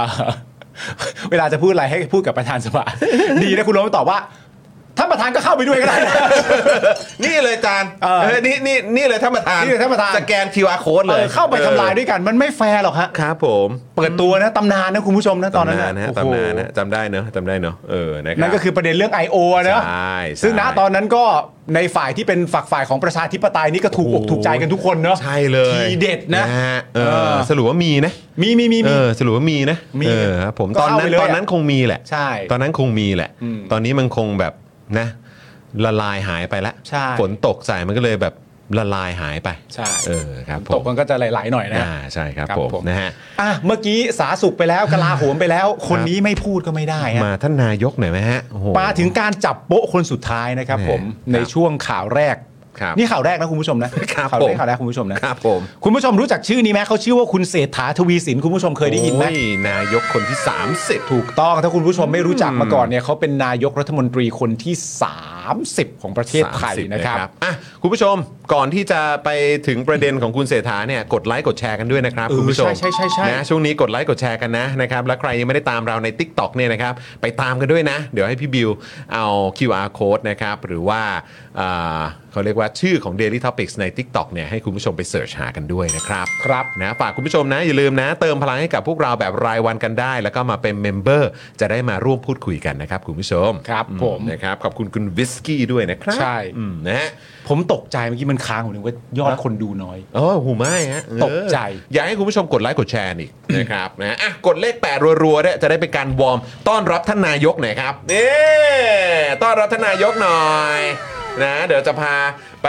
เยี่ยมชมท่านนายกในปัจจุบันกับในอดีตครับนะครับผม คุณผู้ชมผมถามว่าคุณผู้ชมรู้จักคุณเศรษฐาทวีสินไหมคุณผู้ชมตอบแค่รู้จักหรือไม่ เออ รู้จักก็ ค พ รับ อ ผม นะฮะ นะมีคนว่าเรียกคุณลุงนิดลุงนิด คุณผู้ชมก็เล่นตอบมาซะเยอะเลยอ่ะ ครับผม เออ นะฮะเติมเติมกอไก่เข้าไป เติมกอไก่เข้าไป ครับผม เติมกอไก่เข้าไป เกรงก ลัว คุณเศรษฐาทวีสินนะครับ ที่เมื่อวันศุกร์นะคุณผู้ชมนะ เป็นการสัมภาษณ์ที่คนรอดูกันมากนะ เพราะว่าเขาไม่ค่อยได้ไปพบเจอใครเท่าไหร่นะครับผม ให้สัมภาษณ์กับเดอะสแตนดาร์ดครับ โอ้โหโดยได้ตอบเรื่องการเกณฑ์ทหารไว้ด้วยนะครับผมว่า เรื่องเกณฑ์ทหารสมัครใจ ผมไม่เคยบอกยกเลิก ผมไม่เข้าใจคำว่ายกเลิกนี่หมายความว่าอะไร อ้าว อาจจะคล้ายๆ ตอนคุณอุ้งอิงหรือเปล่า ที่ ยังไม่เข้าใจบริบท นั่นมันก่อนเลือกตั้ง ตอนนี้เข้าใจ นี่หลังเลือกตั้งก็เลยไม่เข้าใจ แล้วผ่านไปอีกประมาณสักสัปดาห์สองสัปดาห์ โอ้ เข้า ใจแล้ว เข้าใจบริบทของคำว่ายกเลิกการเกณฑ์ทหารและ คือตอนแรกอะไม่เข้าใจ เออ เออ นึกว่านึกว่าประชาชนไม่ได้อยากรู้ตอนนี้ แต่กูว่าคือมันคงไม่เกิดขึ้นหรอก เพราะเขาไม่ต้องการคะแนนเราแล้วแหละตอนเนี้ย เขามีเลือกตั้งครั้งหน้าเพื่อน โอ้ยอีกนาน ยุบสภา เออ ยุบสภา จะเกิดขึ้นไหม ก็ถ้าล่าสุดใช่ไหม ไม่นะ ไม่นะเขาบอกอย่างนี้คุณผู้ชมเขาบอกว่าเขาไม่เข้าใจว่ายกเลิกนี่หมายความว่าอะไรไม่ให้มีอีกแล้ว ไม่ให้มีทหารอีกแล้ว บรฮะจริงเหรอเนี่ยนี่คือ บุคคลที่จะมาเป็นนายกของเราใช่ไหมครับเนี่ย ไม่ใช่จะเป็นแล้วด้วย เขาไม่เขา เราก็จะไปพูดคุยกับผู้นำของประเทศต่างๆ หลายประเทศทั่วโลก บนเวที UN แล้วเขาไม่เข้าใจเขาว่ายกเลิกการเกณฑ์ทหารเหรอ เรื่องเกณฑ์ทหารสมัครใจ ผมไม่เคยบอกยกเลิก ผมไม่เข้าใจคำว่ายกเลิกนี่หมายความว่าอะไร ไม่ให้มีอีกแล้ว ไม่ให้มีทหารอีกแล้ว แล้วคนที่เกษียณไปตายไป หรือว่าจะให้กองทัพไม่มีเลย ผมไม่ทราบ ผมไม่รู้ แต่ถ้าเพื่อไทยเราชัดเจน ผมพูดตลอดทุกเวทีว่าเป็นเรื่องของการสมัครใจเกณฑ์ทหาร ให้พี่น้องมีสิทธิเสรีภาพในการเลือกประกอบอาชีพให้ได้ เออเขาไม่เข้าใจว่ะ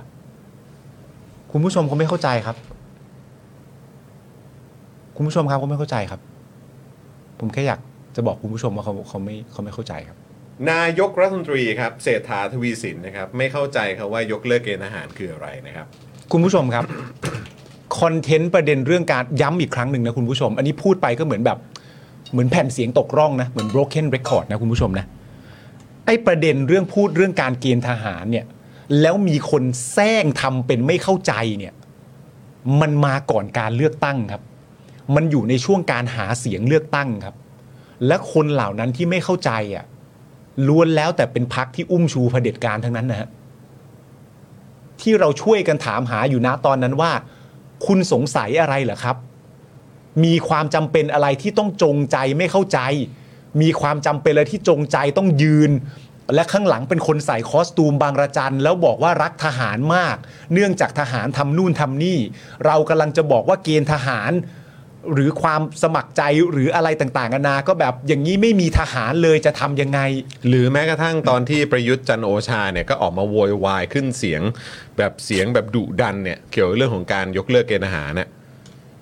ก็น่าจะจำกันได้นะ ครับ คลิปนั้นก็มี จะให้หาไหมล่ะ เดี๋ยววันหนึ่งมันจะมีพูดไหมว่าวันหนึ่งมันไล่ๆไปเรื่อยมันจะไปถึงจุดนั้นนะว่าพักเพื่อไทยหรือคุณเศรษฐาเองมาใช้คอนเทนต์ประมาณว่าเดี๋ยวโอ้ยเด็กไม่ไหว้พระแล้ว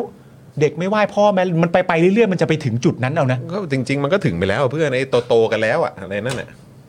เออว่ะ จริง ๆ มันก็ไปถึงแล้ว ไอตอนวุฒิภาวะ คุณ มึงพออย่างเงี้ยแม่งมาเร็วเลย จริง ๆเวิร์ดดิ้งมันอาจจะไม่ได้ตรงกัน แต่มันถึงแล้วแหละ ใช่ นะครับ คือสิ่งที่ชาวเน็ตอยากรู้ก่อนอันดับแรกเลยเนี่ยนะครับ ก็คือว่าคำว่าสมัครใจเกณฑ์เนี่ย มันเป็นคำเหรอครับ เออ จริงเหรอวะ สมัครใจเกณฑ์ทหารเนี่ยนะ คุณไม่ไปเข้าใจคำอื่นน่ะแต่คุณกลับย้ำว่าสมัครใจเกณฑ์ มันเป็นคำเหรออันเนี้ย ถ้าเกิดว่าไม่สมัครใจจะเกณฑ์เนี่ย ก็คือจะโดนคดีใช่ไหม เออเออ คือคำว่าเกณฑ์กับคำว่าสมัครใจอ่ะมัน มันมันอยู่ด้วยกันไม่ได้ ใช่ เออ เฮ้ย เฮ้ย หนักนะ เฮ้ย มันจะไปเรื่อยแล้วนะ เฮ้ย คือประสิทธิภาพและความสามารถในการบริหารจัดการต่างๆ ของคุณเศรษฐา มันจะลด มันภาพความน่าเชื่อถือ มันจะลดลงเรื่อย ๆ นะครับ อืม สมัครใจเกณฑ์มาได้ยังไงครับ เราไม่เข้าใจคำว่ายกเลิกเกณฑ์ทหาร คือแบบสิ่งต่างๆเหล่านี้มันจะไปคุณเศรษฐาขอโทษนะ ต้องใช้คำนี้นะสิ่งต่างๆที่มันมาจากคุณเศรษฐาเนี่ยคอนเทนต์ที่มันมาจากคุณเศรษฐาทั้งหมดเนี่ยที่เรากำลังอ่านอยู่เนี่ย เราไม่ได้บิวสร้างมันขึ้นมานะ มันออกมาจากปากคุณเศรษฐานะ ทั้งหมดเนี้ยมันจะไปด้อยค่าความน่าเชื่อถือของคุณเศรษฐาทั้งหมดเลยนะ อืม คือความไม่เข้าใจของคุณเศรษฐาเนี่ย คุณเศรษฐาไม่เข้าใจเหมือนที่พักพลังประชารัฐพักรวมไทยสร้างชาติเขาไม่เข้าใจเลยนะ เออ ว่ายกเลิกการเกณฑ์ทหารแปลว่าไม่มีทหารอีกแล้วใช่หรือไม่เนี่ย อืม คุณเศรษฐาไม่เข้าใจ จริงเหรอ คุณเศรษฐาไม่เข้าใจเหรอ เหรอเนี่ย seriously เนี่ย ต่อมาครับคุณผู้ชมครับ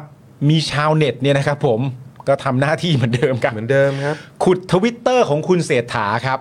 ที่เคยทวีตไว้นะครับ เมื่อวันที่ 30 มกราคม 66 นะครับ ผมประมาณแบบก่อนเลือกตั้งประมาณสัก 4-5 เดือนนะคุณผู้ชมนะ ว่ายกเลิกเกณฑ์ทหาร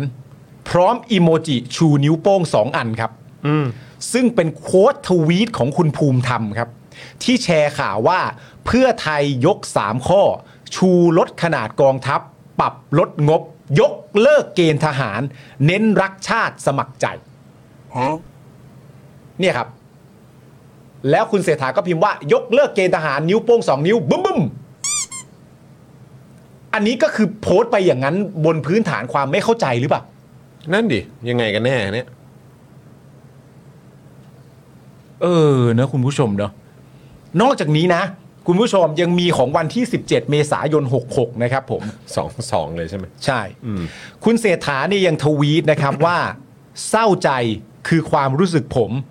หลังจากที่ได้เห็นนักการเมืองท่านหนึ่ง ออกมาแสดงเหตุผลที่ไม่เห็นด้วยกับการยกเลิกเกณฑ์ทหารครับเนี่ยครับ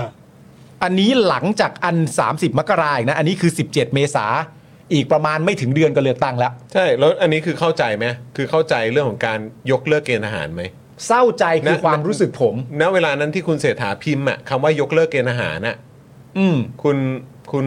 คุณเศรษฐาเข้าใจคำว่ายกเลิกเกณฑ์ทหารไหมครับ เพราะตอนเนี้ยอยู่ดีๆไปคุยกับคุณเคนเนี่ย อืม ก็บอกว่าผมไม่เข้าใจคำว่ายกเลิกนี่หมายความว่าอะไรแล้วอะไปคุยกับเดอะสแตนดาร์ดมา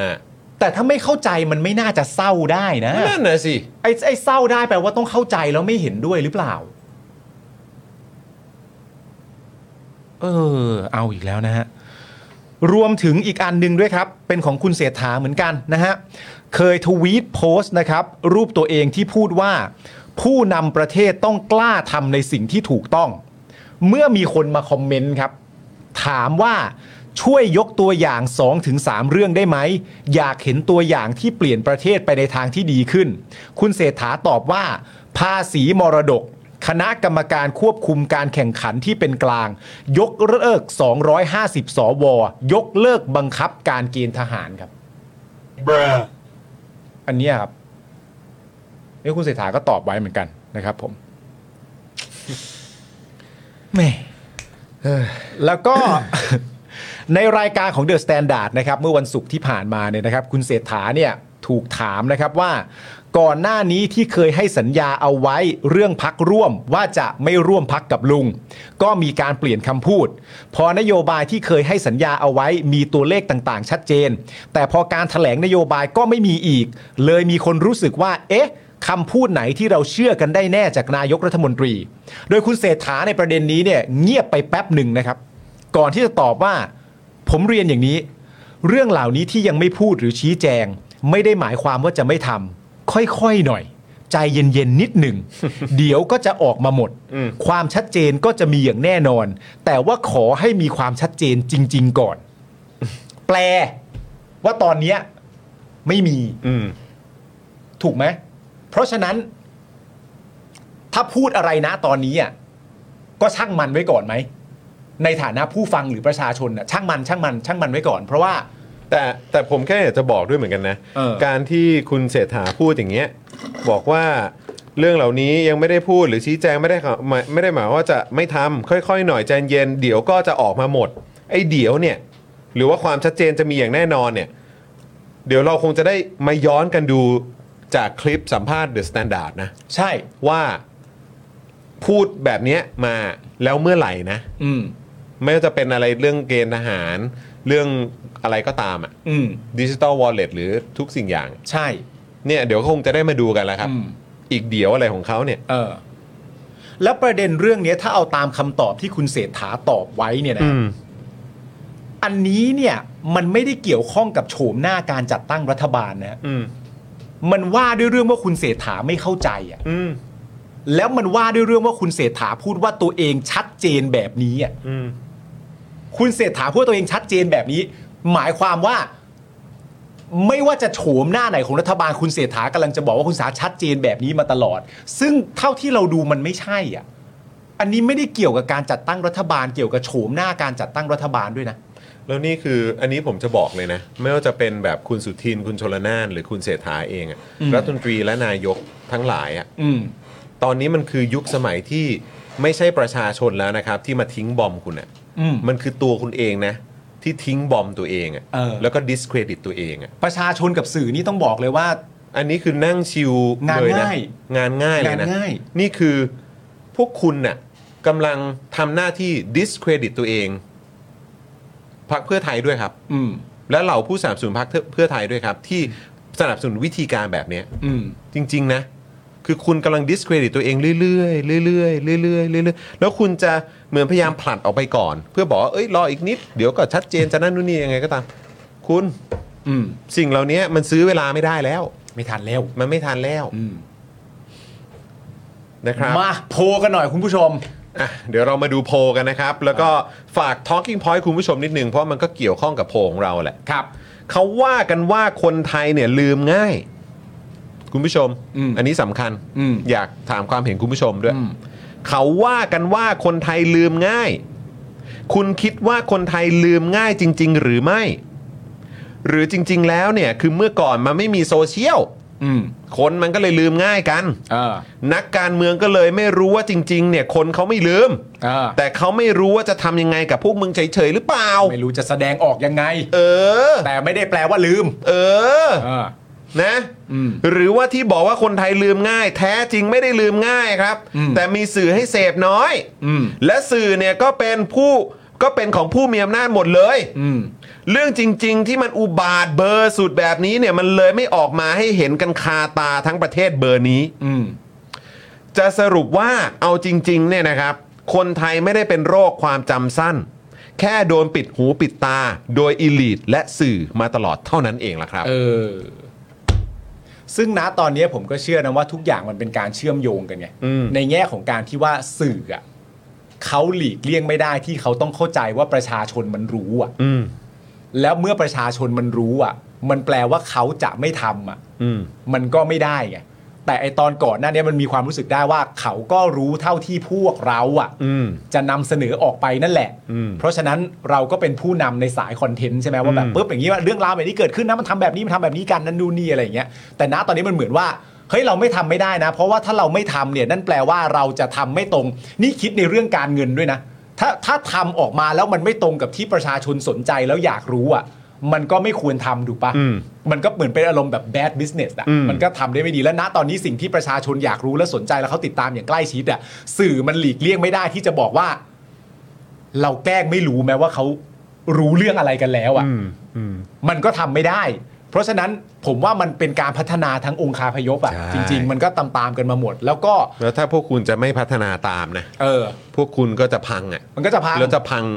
ในเร็ววันด้วย มันจะไม่เป็นตัวแทนใครเลย ใช่ แล้วมันก็จะพัง แล้วก็อีกอย่างหนึ่งในภาพการที่พูดได้ง่ายนี่คิดในแง่แบบ สภาพการปกติธรรมดานะเอ่อ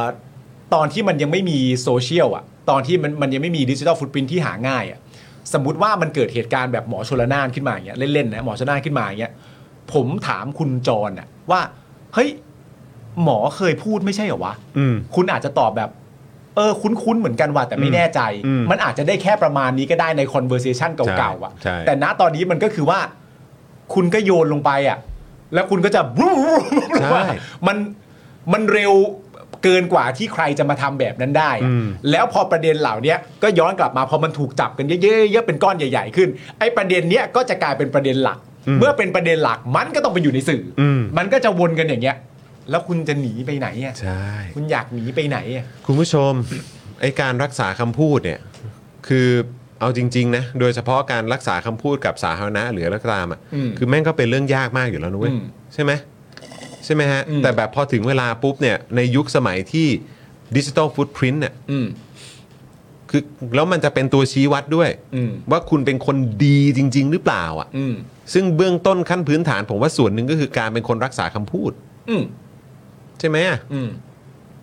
แล้วคือถ้าเกิดว่าถูกตอกย้ำเข้าไปอีกถูกตถูกตอกย้ำเข้าไปอีกว่า คุณเป็นคนไม่รักเอ่อไม่รักษาคำพูด อืม แล้วก็พูดอย่างทำอย่าง ซ้ำแล้วซ้ำเล่าทำแล้วทำอีก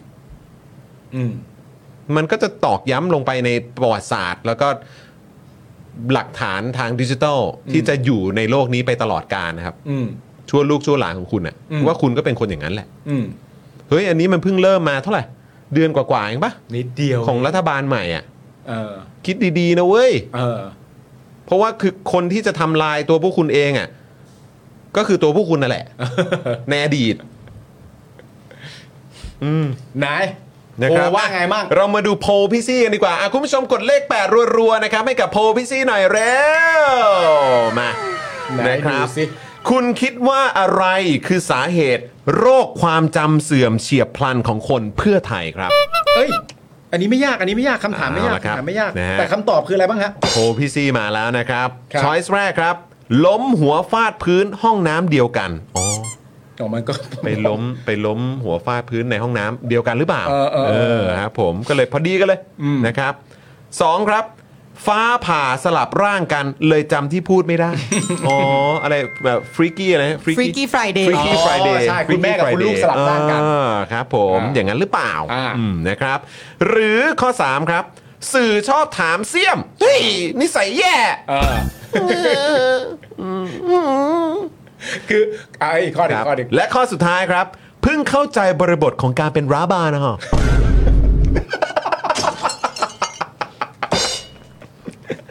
เอาอะไรดีวะ เออ แต่ผมเข้าใจนะว่าจากจากโพลเราล่ะ จากโพลเราอ่ะ ผมว่าที่เขาบอกว่าสื่อเสียมนี่ก็จริงนะ คือจริงๆ เวลาจะตอบโพลพี่ซี่เนี่ยนะ ก่อนตอบเนี่ย มันต้องแบบว่า มันต้องคิดแวบหนึงนะว่า อืม ฉันจะนำพาคาแรคเตอร์อะไรเข้าไปตอบดีอ่ะ อืม ฉันตอนฉันจะเป็นฉันจะกลายเป็นใครก่อนจะตอบอะสิ่งนี้ อืม ผมกลายเป็นนี่ดีกว่า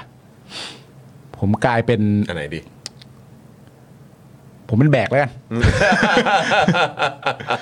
ไม่แต่ผมชอบอันนี้ ผมชอบอันนี้ แต่แต่มันก็ค่อนข้างสูสีนะ สูสีสูสีผมตอบไปนะหนึ่งสองสามโบะ ตอบเลยตอบเลยอ่ะเดี๋ยวเดี๋ยวสรุปแล้วเดี๋ยวเราค่อยมาเฉลยกันอีกทีว่าเราเลือกข้อไหน เฮ้ยน่าสนใจะ ครับ น่าสนใจ แต่ว่าก็ก็ค่อนข้างสูสีนะ เออเฮ้ยอันนี้สูสีนะเนี่ย โพลนี้สูสีนะคุณผู้ชม นี่จะ 2,000โหวตแล้วนะครับคุณผู้ชม เฮ้ยสูสีสูสีสูสี นะเออ นี่พี่ซี่ คุณการ์ตูนถามมา พูดถึงผู้สนับสนุนเพื่อไทยแล้ว พวกพี่คิดยังไงกับคำว่า ก็แล้วทำไมก้าวไกลไม่จัดตั้งรัฐบาลให้ได้ล่ะคะ ก็ทำไม่ได้เอง แล้วโทษนู่นโทษนี่อะค่ะ อืม ทั้งหมดนี้มันเกี่ยวกับก้าวไกลตรงไหน ล่ะ ดิจิตอลฟุตฟิตอันเนี้ยไม่ Food เกี่ยวกับ Fit ก้าวไกลแล้วไหมอ่ะ เออนะฮะ โอ้ยแต่พวกนั้นก็ ตามสบายครับ มันตอบง่ายไปฮะ ตอบง่ายไปฮะ จริง ๆ อืมนะครับ คุณไอแอมใหม่บอกว่าโพลนี้เขาเน้นจริงจังอ่ะ อืม เฮ้ยเอาเอาไม่เล่นนะฮะ เออนะฮะ ไม่เล่นนะนี่โพลซีเรียสนะฮะเนี่ย เออ เดี๋ยวต่อไปจะเป็นโพลดับหนึ่ง คุณคุณมุกบอกว่าคือนั่งฟังแล้วต้องวางงานมาเม้นเลยทีเดียว ใช่ เออนะฮะ อุ้ยจะ 2,000โหวตแล้วคุณผู้ชม โอ้จะ2,000โหวตแล้วนะเนี่ย อันนี้นี่ต้องตอบนะครับเพราะว่าโหมันหลากหลายเหตุผลเหลือเกิน เออ คุณสารสิทธิ์บอกว่ายากมากอยากเอาไปนอนคิดสักคืนค่อยโหวต ซีเรียสใช่ไหมคุณผู้ชมมันซีเรียสใช่ไหม คุณศรัทธาบอกว่าผมเป็นคนส่วนใหญ่ครับ อืมนะฮะ คุณปลาทูนะครับ คุณ ซูเปอร์แชทเข้ามา โอ้ข 100 บาท ขอบพระคุณก่อนเลย คุณการ์ตูนกับคุณปลาทูนะครับ ฮะ ปกติฟังย้อนหลังเดี๋ยวนี้พยายามมาให้ทันไลฟ์เพราะอยากทำโพลพิซี่นี่ เป็นไง เห็นไหมเห็นไหม ดูย้อนหลังมันได้มาตอบไม่ได้ เออโอ้โห โอ้โห เอาละครับ 2,000 บวกไปแล้วคุณผู้ชม เป็นไง ขอบ เร็ คุ ว ณ นะ ขอบคุณคุณ 23rd ด้วยนะครับ โพพิซี่จะเยียวยาทุกอย่าง ใช่ นี่เห็นไหมคุณโจเพลฮาร์ดนะครับซูเปอร์แชทมาเหมือนกัน บอกว่าดิจิมอนพุดดิ้งมันน่ากลัวจริง ใช่พุดไปพุดดิ้งกันนะ ๆนะฮะคุณคุณบอลนะครับ เป็นผู้สนับสนุนมาต่อผู้สนับสนุนของเรา 12 บวกแล้วนะครับ ขอบคุณมากเลยนะครับ มีคุณผู้ชมชอบบอกนะว่าโพลพี่ซี่นะ บอกเลยว่าคำถามเนี่ยไม่ยากเลยนะ เออ แต่คำตอบอะไรเนี่ย เออคำถามแบบเออถ้าถามนี้ตอบได้ เออ โอ้เจอคำตอบเข้าไปโอ้โหสนุกสนานกันใหญ่ เรื่องเล่าเช้านี้ครับเอ่อ เอาย้ำอีกครั้งย้ำ นะฮะ ย้ำหน่อยย้ำหน่อย เอ่อพี่ยุทธครับ ครับ นะฮะยินดีนะครับ อ่ายิ ยินดีฮะสามารถหยิบเอาไปใช้ได้ทั้งรายการเลย นะครับพี่ ครับผมนะฮะ ไม่ใช่เฉพาะโพลนะครับ ไม่ใช่ฮะ เอารายการไปออน ครับผม เราก็จะดีใจ ได้เลยครับพี่ เอาไปรันต่อก็ได้พี่ ใช่ รันต่อแบบจบแบบกรรมกรอะไรข่าวคุยนอกจอ ใช่ ก็ได้ ใช่ พี่ ใช่ ครับผม ถึงจะมี ยิดี คนไม่ดู ครับเ ช่องหรืออะไรอย่างนี้ า แต่เราดู ครับผม ครับ นะ ผม คุณผู้ชมเข้าไปอีบอมเบ้ในไลฟ์พี่ยุทธได้นะ แล้วพี่ยุทธอีบอมเบ้นี่คืออะไรฮะ อันนี้มันคืออะนไรนี้คืออะไร น้องไบรท์ไออีบอมเบ้นี่คืออะไร เอ่ะอีจอร์นีปามาแล้วใช่ไหม ไม่ใช่พี่จอมขวัญ อ๋อโอเคโอ คนละคน เอ คน อ ละคน ครับผมนะฮะ อ่ะขอบคุณคุณโปรเมดิกด้วยนะครับซูเปอร์แชทเข้ามาแล้วก็คุณคุณอ้ำหรือเปล่า ผมไม่แน่ใจออกเสียงถูกหรือเปล่ามาเป็น ใช่ เมมเบอร์ใหม่ด้วยขอบคุณนะครับ ขอบคุณครับผมอ่ะคุณผู้ชมย้ำอีกครั้งกดเลขแปดรัวๆนะครับให้กับโพลพี่ซี่อีกครั้งนะครับนะฮะอ่ะโอเคนะครับ ย้อนวันวานดิจิตอล ฟุ้นฟินมุ้งมิ้ง เออฟุนฟินมุงมิงกันไปนะครับคราวนี้เรามาเรื่องของการต่ออายุกันบ้างดีกว่าครับ ใช่ พรกฉุกเฉินครับ พรกฉุกเฉินนะครับผมคอรมอครับ ต่ออายุพรกฉุกเฉินจังหวัดชายแดนใต้ 1 เดือนครับ 1 เดือนครับ แม้ก่อนหน้านี้นะครับ องค์กรสิทธินะฮะเสนอให้ไม่ต่ออายุครับ วันนี้นะครับคอรมอมีมติเห็นชอบให้ขยายการบังคับใช้พรกฉุกเฉินในพื้นที่จังหวัดชายแดนภาคใต้ออกไปอีก 1 เดือนนะครับ ก่อนหน้านี้เนี่ยจะต่อนะฮะครั้งละ 3 เดือนครับ แม้ก่อนหน้านี้นะฮะองค์กรสิทธิมนุษยชน และภาคประชาสังคม 35 องค์กรครับ เสนอให้คอรมอเศรษฐาเนี่ยต้องมีมติไม่ต่ออายุพรกฉุกเฉินร้ายแรงในจังหวัดชายแดนใต้ครับ ที่จะหมดอายุในวันอังคารนี้ จะหมดอายุแล้วนะ ในวันอังคารนี้นะครับ โดยคุณผู้ชมครับ พรกฉุกเฉินเนี่ยนะครับ ใช้มาตั้งแต่ 17 กรกฎาคม 2548 ในรัฐบาลใครครับ ใครครับ คุณทักษิณครับ เอ้า คุณทักษิณครับ คุณทักษิณเลยเหรอครับ ตัวพรกฉุกเฉินเนี่ยนะครับใช้มาตั้งแต่ 17 กรกฎาคม 2548 นะครับในรัฐบาลคุณทักษิณนะฮะซึ่งคอรมอทุกรัฐบาลเนี่ยได้ใช้ติดต่อกันมาตลอดระยะเวลา 18 ปีเต็ม หรือก็คือ 216 เดือนครับ พรกรนี้ใช้มาตั้งแต่ 17 กรกรกฎาคม 48 ในรัฐบาลคุณทักษิณ ครับ นะครับ แล้วก็ใช้มา 18 ปีเต็ม ฮะ ในช่วงนั้นคุณทักษิณก็ไม่อยู่เมืองไทยด้วย จน ใช่ ตอนนี้คุณทักษิณกลับมาอยู่เมืองไทย ใช่ นะครับ โอ้โห ก็ก็ยังคงอยู่ ใช่ ว้าว 18 ปีเต็มนี่ก็คือ 216 เดือน ในจำนวนเวลา 18 ปีเต็ม 216เดือน16 เดือนที่ว่าเนี่ยมีการต่ออายุมากกว่า 72 ครั้งนะฮะ โอ้โห นี่อายุเอ่อระยะเวลาการใช้นี่เลือกตั้งได้แล้วนะฮะ อ่ะแน่นอนนะ ได้เลยแล้วฮะได้เลยแล้วครับ เลือกตั้งได้แล้วนะ อ่า เลือกตั้งได้แล้วอ้าว ใช่ มีสิทธิ์จะใช้สิทธิ์ใช้เสียงตัวเองแล้วนะ ได้เลือกตั้งกันแล้ว โอ้โห ได้เลือกตั้งกันแล้ว ซึ่งครั้งล่าสุดวันนี้นะครับ เป็นครั้งที่ 73 นะครับ ซึ่งส่งผลต่อการละเมิดสิทธิมนุษยชน และเป็นการปฏิบัติที่ขัดต่อพันธกรณีระหว่างประเทศนะครับ อีกทั้งยังไม่ส่งผลต่อการยุติความขัดแย้ง และไม่ก่อให้เกิดพันธเอ่อการพัฒนาที่ยั่งยืนแต่อย่างใดครับ โดยองค์กรสิทธิมนุษยชนนะครับ ระบุในแถลงการว่า สถานการณ์ฉุกเฉินที่มีความร้ายแรงที่ประกาศในพื้นที่จังหวัดชายแดนใต้นั้น ให้อำนาจหน่วยงานความมั่นคง หลายหน่วยงานในการควบคุมตัวบุคคล โดยไม่ตั้งข้อกล่าวหา ในสถานที่ที่ควบคุมเอ่อไม่สามารถตรวจสอบได้นะครับ เป็นระยะเวลายาวนานถึง 30 วันภายใต้พรก ดือหง ฉุกเฉินเนี่ยฮะ คืออยู่ตรงนั้นได้เลยอ่ะสามสิบไม่ไม่ใช่ได้เลยก็คือถูกคุมไว้อ่ะ สามสิบ หนึ่งเดือน วัน ได้เลยอ่ะ คุณบ้ามากเลยเนี่ย โหดมากอะ เป็นการควบคุมตัวตามคำสั่งของฝ่ายบริหาร โดยไม่คำนึงว่าบุคคลดังกล่าวจะเป็นผู้ต้องสงสัยความผิดหรือไม่ และขอใช้อำนาจศาลเพื่อทบทวนการออกหมายจับ และการขยายเวลาควบคุมตัวเพิ่มเติม เป็นสิ่งที่ไม่อาจกระทำได้ หรือไม่อาจบังคับใช้ได้ครับอ่ะ ส่วนการตรวจเยี่ยมสถานที่ควบคุมตัวโดยหน่วยงานอิสระเนี่ยก็ไม่มีความสม่ำเสมอนะครับ พรกฉุกเฉินเนี่ยนะครับยังจำกัดโอกาสที่จะฟ้องคดีทางอาญา ทางวินัย หรือทางแพ่งต่อพนักงานเจ้าหน้าที่ด้วย ครับ ซึ่งละเมิดอำนาจตามพรกฉุกเฉิน และละเมิดสิทธิมนุษยชนนะครับมีผู้มองว่ากฎหมายฉบับนี้เนี่ยนะครับช่วยยกเว้นความผิดให้กับเจ้าหน้าที่ของรัฐ อืม และป้องกันไม่ให้ผู้เสียหาย เรียกร้องค่าชดเชยจากการละเมิดโดยเจ้าหน้าที่ของรัฐครับ อืม มันถึงน่ากลัวมากเลยครับ เอาแน่นอนครับ สุดๆเลยครับ แล้วมันใช้มา 18 ปีนะคุณผู้ชม สนธยามากคุณผู้ชม 18 ปีครับ ใช่ 18 ปีครับ ครับ นะฮะย้ำอีกครั้งนะครับ โอกาสที่จะฟ้องคดีทางอาญาทางวินัย หรือทางแพ่งต่อพนักงานเจ้าหน้าที่ ซึ่งละเมิดอำนาจตามพรกฉุกเฉิน และละเมิดสิทธิมนุษยชนเนี่ยนะครับ กฎหมายฉบับนี้ช่วยยกเว้นความผิดให้กับเจ้าหน้าที่ของรัฐ และป้องกันไม่ให้ผู้เสียหายเรียกร้องค่าชดเชยจากการละเมิดโดยเจ้าหน้าที่ของรัฐนะครับ ครับ การละเมิดสิทธิ์และกฎหมายปกตินี้เกิดขึ้นติดต่อกันในพื้นที่จังหวัดชายแดนใต้เป็นเวลา 18 ปี อืม 18 ปีนะครับครับคุณพรเพนคงขจรเกียรตินะครับผู้อำนวยการมูลนิธิผสานวัฒนธรรมระบุว่า ถ้าคณะรัฐมนตรีมีมติว่าไม่ต่ออายุก็จะกลับไปใช้กฎหมายแบบปกติครับ อืม ถ้าเกิดไม่ต่อนะ ถ้าครมไม่ต่ออายุก็กลับไปใช้กฎหมายแบบปกติ แต่ไม่ปกติแล้วครับเพราะต่อแล้ว ต่อแล้วครับ ครับ โดยตอนนี้เนี่ยนะครับจังหวัดชายแดนใต้ใช้กฎหมายพิเศษคือ 1. กฎอายการศึกครับ เป็นพระราชบัญญัติกฎอายการศึก พศ 2457 ขู่ครับผม และ 2. นะครับพระราชกำหนดการบริหารราชการในสถานการณ์ฉุกเฉิน นี่ก็พรกฉุกเฉิน ปี 2548 ครับ และ 3. พระราชบัญญัติการรักษาความมั่นคงภายในราชอาณาจักร พศ 2551 ครับ เพราะฉะนั้นถ้าเอาตามแค่พรกฉุกเฉินที่ว่าเนี่ยไม่ได้มีแค่ตัวนี้ตัวเดียวนะฮะ อืม มีสามนะฮะ ครับ แต่แตกต่างกันเท่านั้นเอง ครับผม นะครับผม ส่วนเหตุผลของการขริเอ่อขยายระยะเวลาบังคับใช้พรกที่ผ่านมาเนี่ยนะครับที่ผ่านๆมาเนี่ยเขาอ้างว่า เพื่อให้เกิดความต่อเนื่องในการปฏิบัติงานของเจ้าหน้าที่ เป็นการป้องกันระงับยับยั้งเหตุการณ์ในพื้นที่ได้อย่างทันท่วงที รวมทั้งจะเป็นประโยชน์ต่อการดูแลรักษาความสงบ และความปลอดภัยในชีวิตและทรัพย์สินของพี่น้องประชาชนในพื้นที่ คุณผู้ชมเห็นด้วยไหม อ่ะเขาให้เหตุผลว่าอย่างนี้ 18 ปีที่ผ่านมาครับเขาต่อมาเรื่อย ๆ แบบนี้ คุณผู้ชมคิดคิดเห็นว่ายังไงเห็นด้วยไหม แต่ว่าจริง ๆ ถ้าถามว่าเห็นด้วยหรือไม่เห็นด้วยเนี่ย อืม มันก็ตั้งตัวอย่างโดดเดี่ยวไม่ได้นะ อืม เพราะว่าถ้าจะถามว่าเห็นด้วยหรือไม่เห็นด้วยเนี่ยมันต้องควบคู่ไปกับคุณผู้ชมมีความรู้สึกว่า 18 ปีที่ผ่านมาได้ผลหรือเปล่า นั่นแหละสิ มีประสิทธิภาพหรือเปล่า อืม กับงบประมาณที่ลงไปใน 3 จังหวัดชายแดนภาคใต้ ซึ่งเราก็เคยรายงานไปแล้วว่า โอ้โห อืม คุณผู้ชม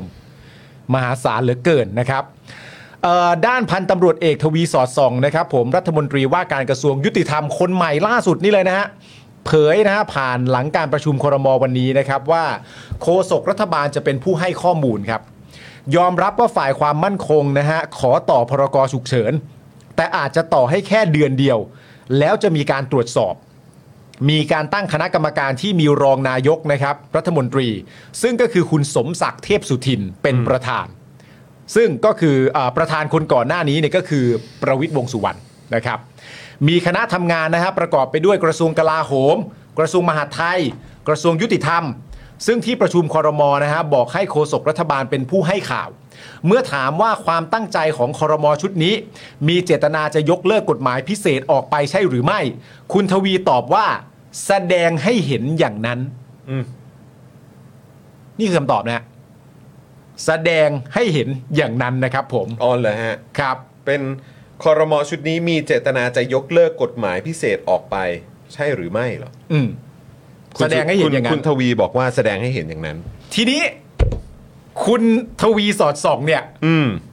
ก็เคยเป็นฝ่ายค้านมา ก็เคยเป็นฝ่ายค้านเหมือนกัน ครับ ผม ก่อนมาเป็นรัฐมนตรีนะ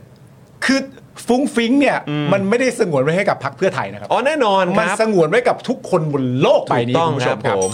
ทีนี้นะครับคุณผู้ชมครับ ถ้าเราย้อนกลับไปนะครับในปี 2565 ปีที่แล้วนี่เอง ครับผม นะฮะ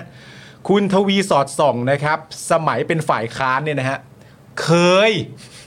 เคยอภิปรายเรื่องพรกฉุกเฉินเอาไว้เหมือนกันครับ อืม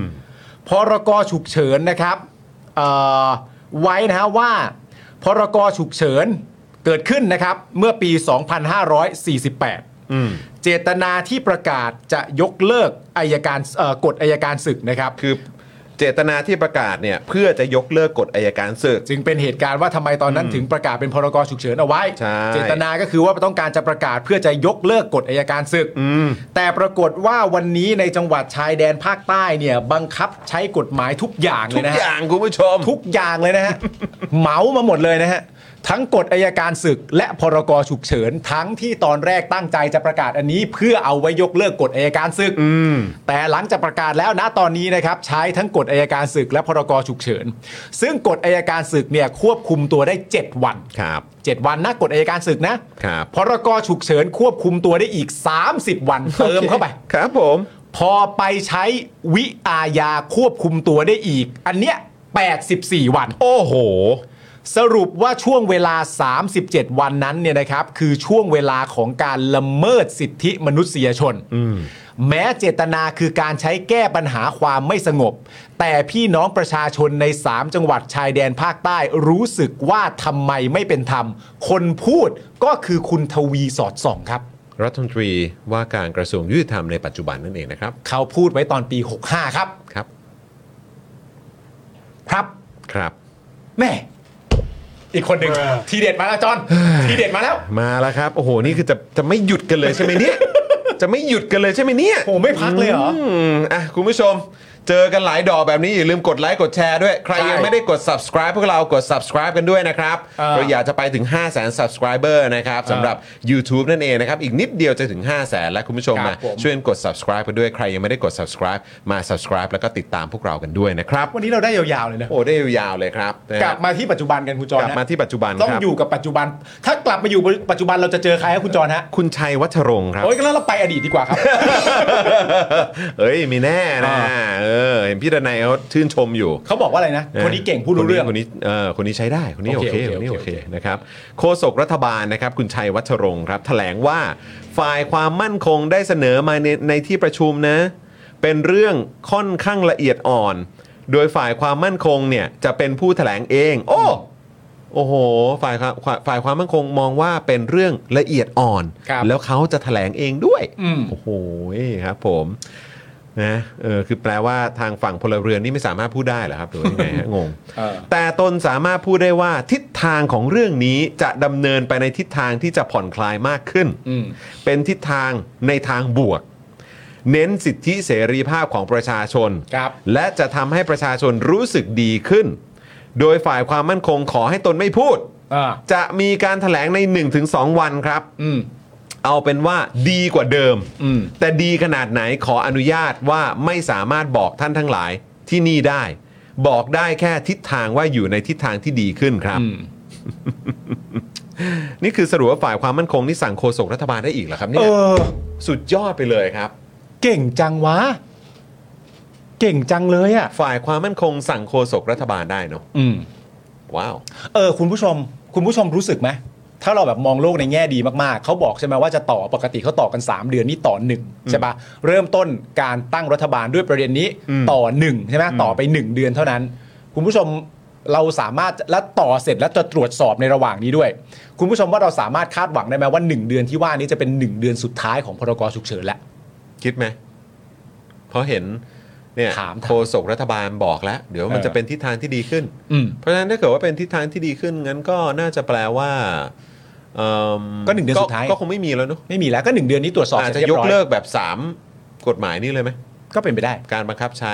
ก็เป็นไปได้ กฎอัยการศึก อืม พรกฉุกเฉิน แล้วก็อะไรกฎหมายความมั่นคงใช่ไหมฮะ ใช่ใช่ใช่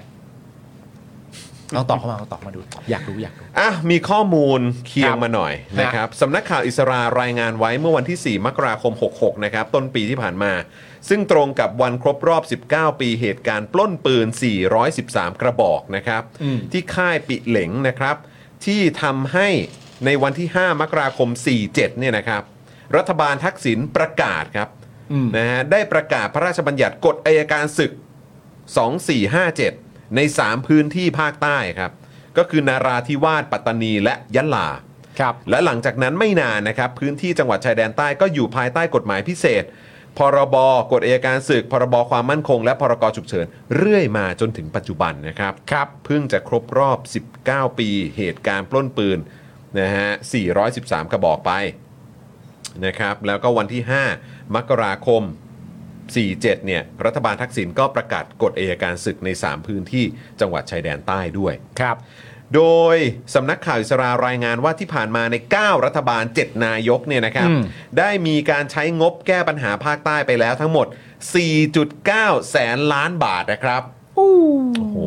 นี่เกือบจะสามารถทำเป็นโครงการดิจิ t a ลวอลเล็ตได้เลยนะครับเนี่ย อีกนิดเดียวฮะ อีกนิดเดียวนะครับ นิดเดียว จะ 5 6 0 0 0 0 ล้านแล้ว ใช่ อันนี้ 4.9 แสนล้านนะครับ ใช่ครับ นะฮะ ขาดอีกเจ็ดแสนฮะ อืมตั้งแต่ปี 57 เนี่ย ในรัฐบาลของพลเอกประยุทธ์เนี่ยนะครับครับ ที่ยึดอำนาจมา อ่า นะครับ งบประมาณที่นำมาใช้แก้ไฟใต้นั้น จะสูงกว่าทุกรัฐบาลที่ผ่านมาเลยนะครับ ใช่ งั้นเราไปดูก่อนว่ารัฐบาลก่อนหน้ารัฐบาลประยุทธ์เนี่ยนะครับ อืม อันนี้ก่อนหน้ารัฐบาลประยุทธ์นะ ครับ ได้ใช้งบแก้ไขปัญหาความไม่สงบในจังหวัดชายแดนภาคใต้เนี่ยอยู่ที่ประมาณ 13,000 ล้านบาท อืม และสูงสุดเนี่ยก็คือ 22,000 ล้านบาท อันนี้ก่อนหน้ารัฐบาลประยุทธ์นะ พอเข้าถึงขณะรัฐบาลประยุทธ์เนี่ยก็คือปี 57ถึง59เนี่ยใช้งบประมาณอยู่ที่ 24,000 ล้านบาท และสูงสุดอยู่ที่ 30,000 ล้านบาทครับ ขณะที่ปี 2560 นะครับ ถึงปี 2566 เนี่ย มีการลดงบในส่วนนี้ก็จริงนะครับ จนเหลืออยู่ที่ประมาณ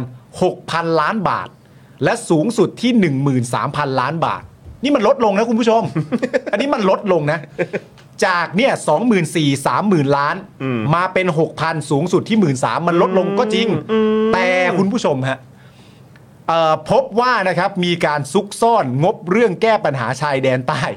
คืออะไร ซุกซ่อนเอาไว้ในแผนงานอื่น ๆ ครับ เป็นนินจาเลยฮะ เป็นนินจาอีกแล้วครับ ขอสไลด์ประชาธิปัตย์ด้วยครับ เต้วเต้วเต้วเออ โอ้โหฮาโตริมากเลยนะ พบว่ามีการซุกซ่อนงบเรื่องแก้ไขปัญหาชายแดนใต้ในแผนงานอื่นอีกจำนวนมากนะครับ โดยปี 62เนี่ยนะครับ มีการใช้งบรวมในการแก้ปัญหาชายแดนใต้มากที่สุด ซึ่งมากที่สุดนี่คือ 40,000 ล้านบาทนะครับ ครับผม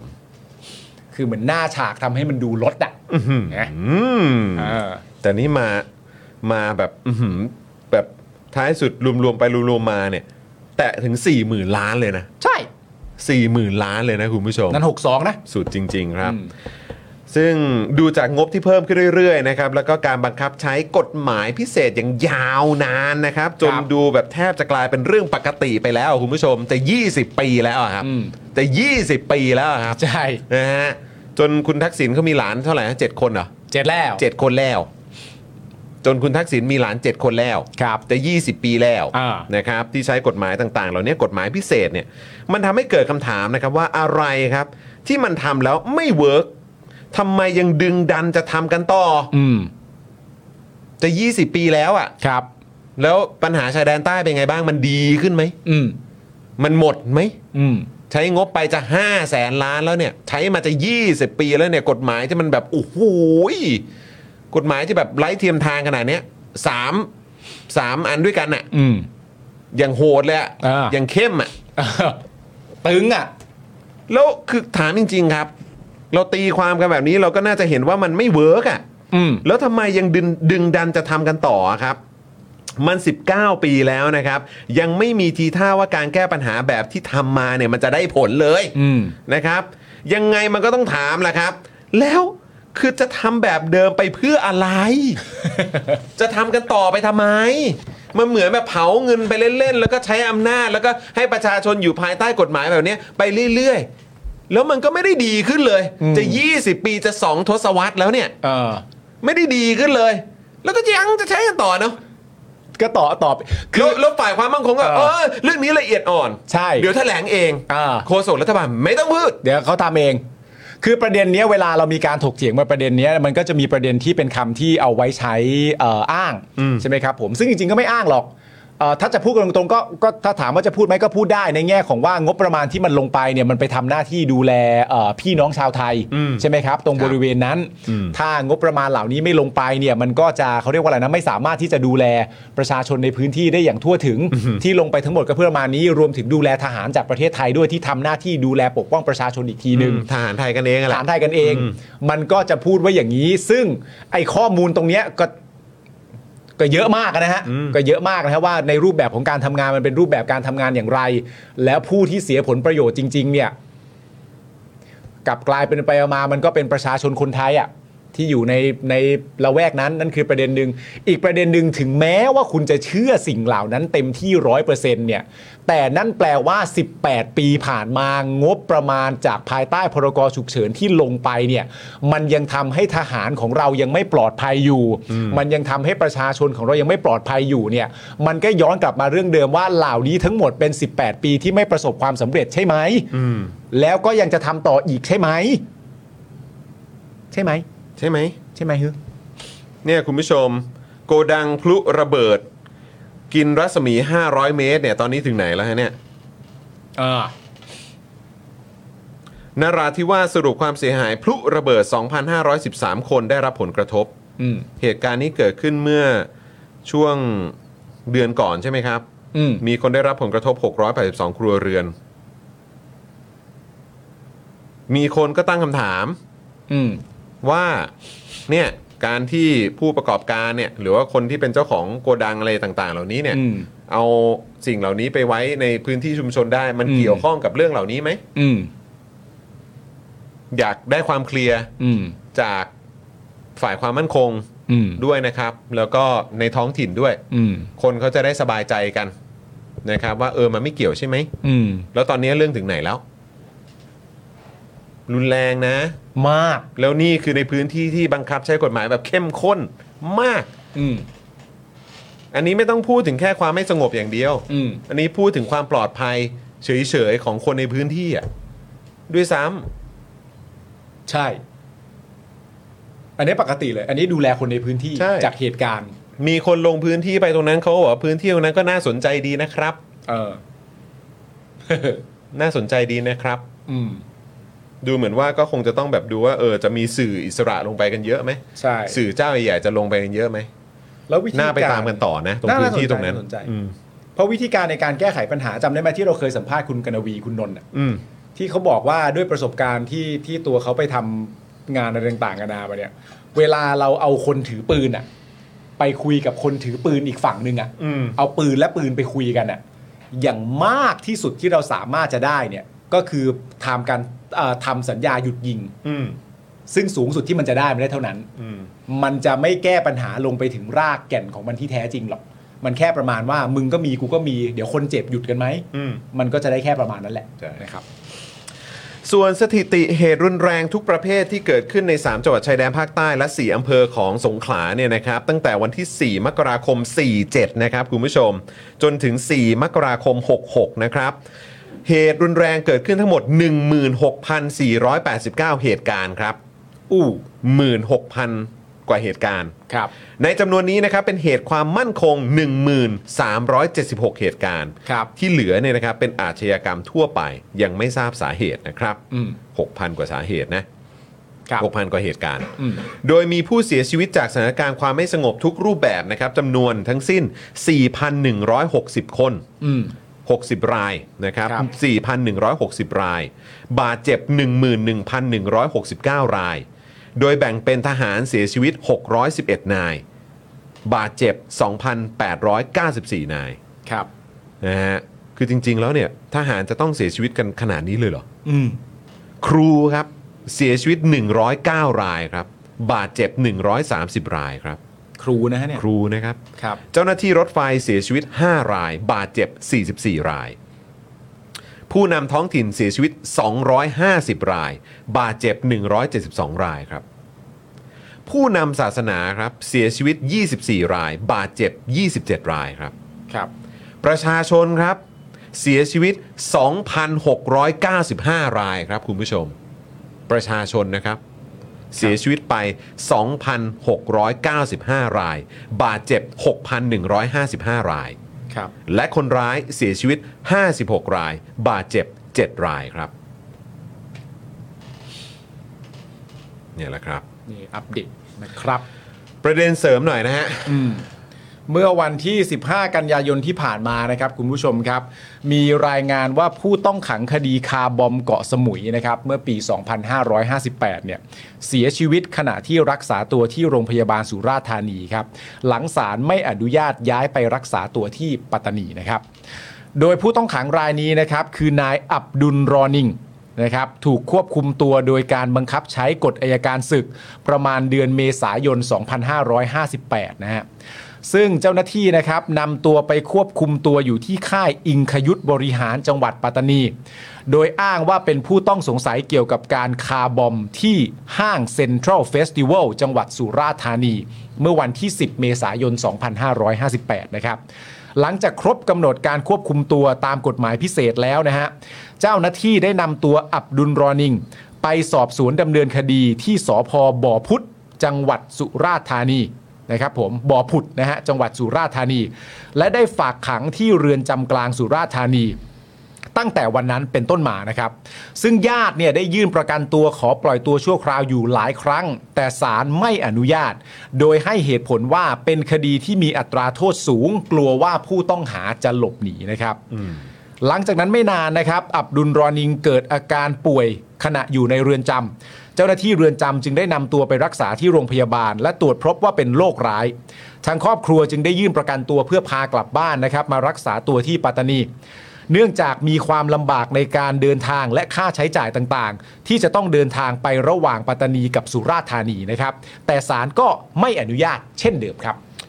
ล่าสุดนะครับสารนัดฟังอ่านคำพิพากษาชั้นดีกานะครับในวันที่ 27 กันยายนที่จะถึงนี้เนี่ยนะครับ แต่อับดุลรอนิงครับไม่มีโอกาสที่จะได้ฟังสารพิจารณานะครับ เขาได้เสียชีวิตลงนะครับเมื่อวันที่ 15 กันยายนครับ โดยอับดุลรอนิงนะครับถูกควบคุมตัวในเรือนจำเป็นระยะเวลา 8 ปีแล้วนะครับ อืม 8 ปีแล้วนะครับ แต่กระบวนการยุติธรรมยังไม่สิ้นสุดครับ โดยวันที่ 16 กันยายนนะครับ ทวีสอดส่องได้เดินทางมาเยี่ยม ให้กำลังใจครอบครัวอับดุลรอนิงที่ปัตตานีนะครับ โดยคุณทวีบอกว่ากรณีนี้เป็นปัญหาของการไม่อนุญาตให้มีการประกันตัวระหว่างชั้นดีกา ซึ่งหากศาลให้ประกันตัวเขาจะได้อยู่บ้าน ไม่เกิดเหตุการณ์แบบนี้ครับ นี่รัฐมนตรีว่าการกระทรวงยุติธรรมนะฮะ คุณทวียังบอกด้วยนะครับว่าสัปดาห์หน้าตนจะไปพบประธานสารดีกา เพื่อที่จะปรึกษาในเรื่องนี้ ในกรณีที่ผู้ต้องขังป่วยหนัก สามารถขอประกันตัว หรือขอย้ายกลับมาคุมขังในเรือนจำบ้านเกิดได้หรือไม่ อืม ส่วนกรณีนี้ตนจะให้มีการช่วยเหลือเยียวยาเบื้องต้นในส่วนของการพัฒนาคุณภาพชีวิตของครอบครัว โดยมอบหมายให้ผู้ว่าราชการจังหวัดปัตตานีเข้ามาช่วยดูแลนะครับ อันนี้นี่คือคุณทวีเนี่ยสัปดาห์หน้าวันที่เท่าไหร่ไม่รู้เนี่ยจะไปประไปพบประธานศาลฎีกา เพื่อจะไปปรึกษาในเรื่องนี้ เพราะในความรู้สึกคุณทวีเนี่ยคุณทวีมีความรู้สึกว่ากรณีนี้เป็นปัญหาของการไม่อนุญาตให้มีการประกันตัวระหว่างศาลในชั้นฎีกา อืม เพราะฉะนั้นก็จะเดินทางไปพบกับประธานศาลฎีกา เพื่อจะปรึกษาในเรื่องนี้คำถามครับ ครับ คำถามมีอยู่ว่า คุณคิดว่าการปรึกษากับประธานสารดีกาที่เดี๋ยวก็จะเกษียณอยู่แล้วเนี่ยนะครับ มันเป็นการแก้ปัญหาการละเมิดสิทธิของผู้ต้องขังที่ยั่งยืน กว่าการปฏิรูประบบยุติธรรมทั้งระบบไหมครับ ถามนะครับ ถามคุณผู้ชมครับ ถามครับ การที่จะไปปรึกษากับประธานศาลฎีกาว่า เอ๊ะตอนนี้มีปัญหาอย่างนี้มันไม่ให้ประกันตัวในระหว่างชั้นฎีกาใช่ไหม เดี๋ยวจะไปปรึกษากันก่อน คุณผู้ชมคิดว่ามันเป็นการกระทำที่จะแก้ปัญหาการละเมิดสิทธิมนุษยชนที่ยั่งยืนกว่าการปฏิรูประบบยุติธรรมในโครงสร้างทั้งระบบไหมครับ อืม คือบางทีเราก็เซ็งนะครับ ที่เราคิดว่าจะได้การปฏิรูปเนี่ย แต่ว่าสุดท้ายสิ่งที่เราได้ภาพมันออกมาเหมือนการคลานเข่าเพื่อขอเข้าไปปรึกษาเฉยๆนะ ขอปรึกษาได้ไหม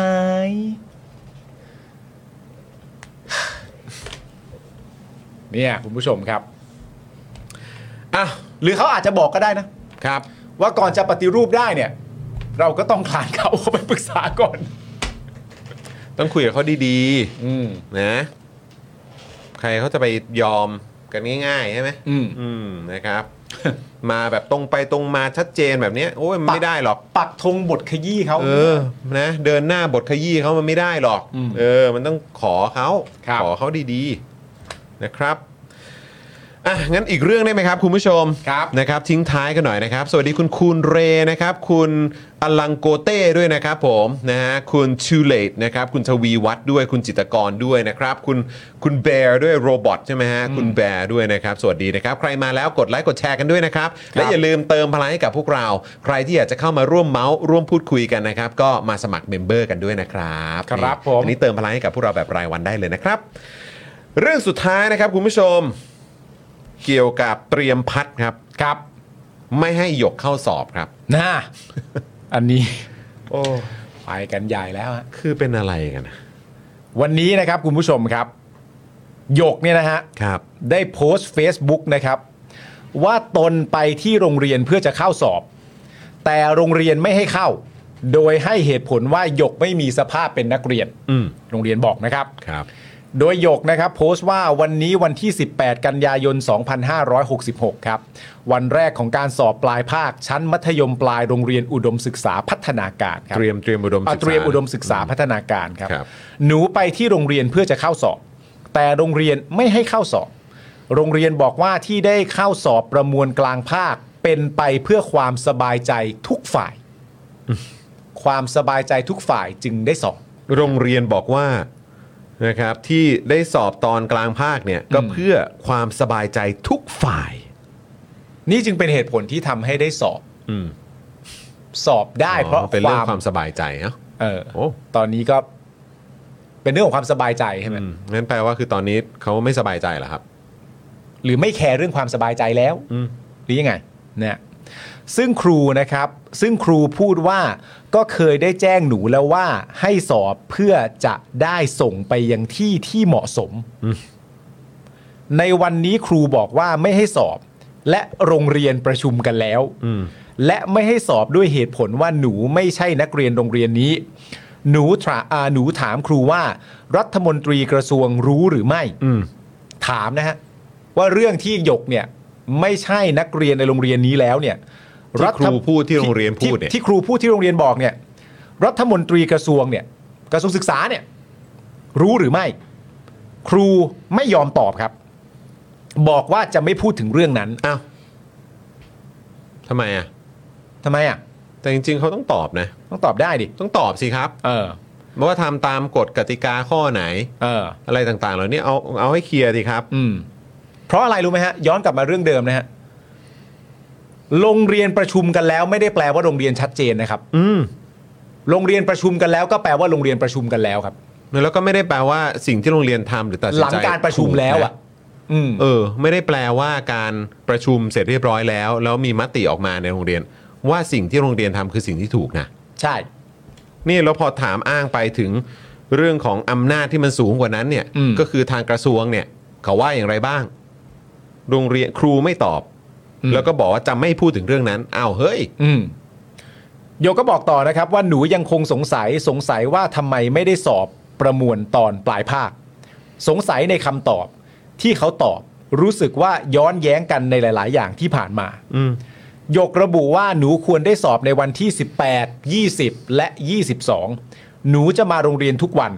หนูจะเรียกร้องว่าโรงเรียนต้องให้หนูสอบ ขอให้หนูได้เข้าสอบเถอะ โดยทางมติชนนะครับ รายงานว่าหยกยังคงนั่งกลางร่มหน้าประตูโรงเรียนจากเช้าจดบ่ายนะครับ เพื่อขอเข้าสอบ หลังจากในช่วงเช้าวันนี้ไม่มีการเปิดประตู โดยระบุว่าหยกไม่ใช่นักเรียนของโรงเรียนแต่อย่างใดนะครับ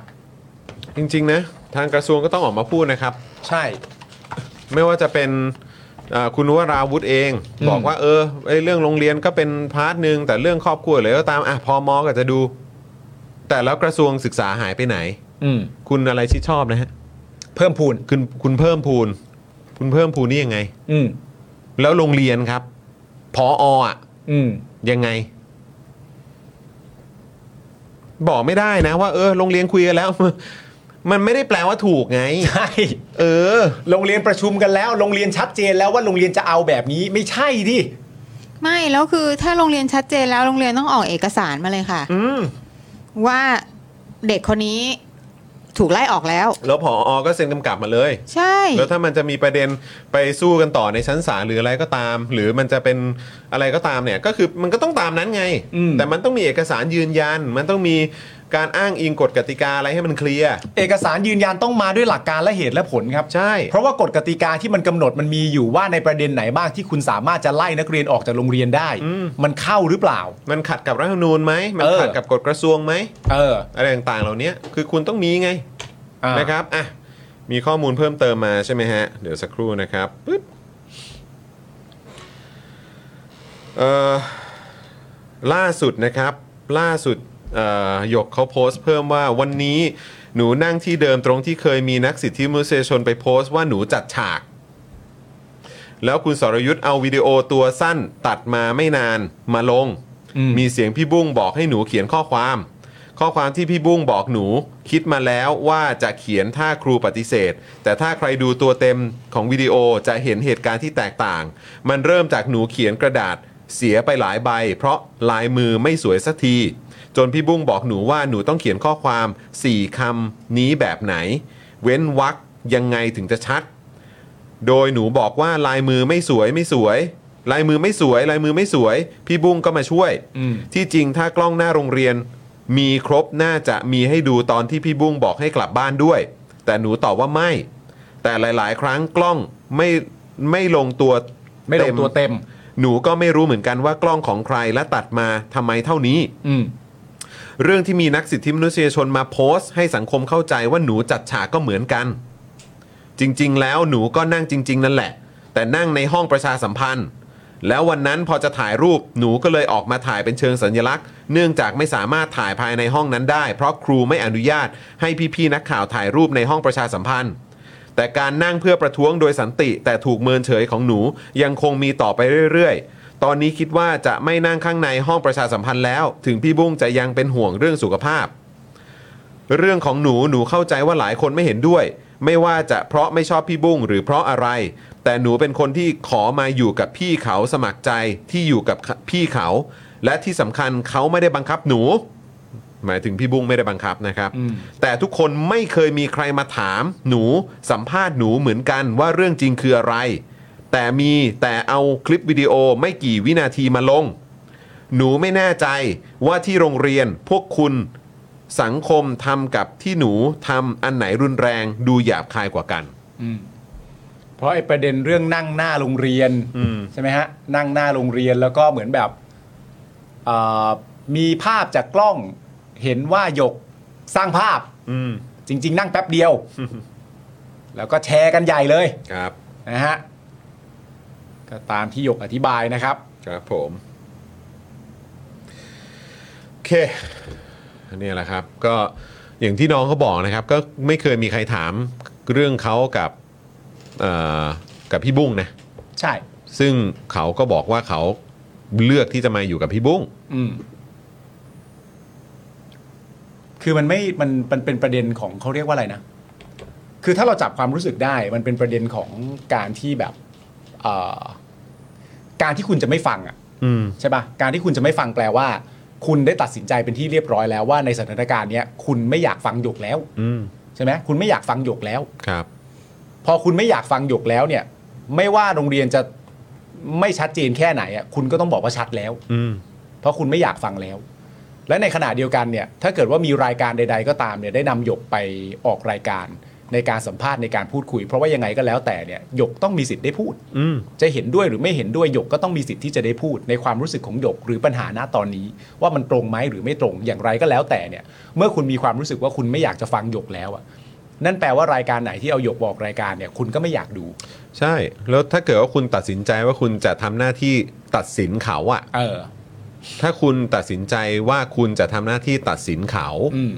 จะ judge เขาอะ คุณก็ต้องฟังข่าว คุณก็ต้องฟังเขาน นี่มันเป็นเบสิกมาก เพราะถ้าคุณไม่ฟังเขา ๆ คุณจะมั่ว ใช่ คุณ แล้ว จะไปตัดสินเขามั่ว แล้วพอคุณตัดสินเขาอะโดยที่คุณไม่ฟังเขาอะ ๆเออ เออ เราเองก็จะแบบรู้สึกว่า เอ้ยไอ้ความเห็นของคุณเนี่ยมันไม่แฟร์ ใช่ เออ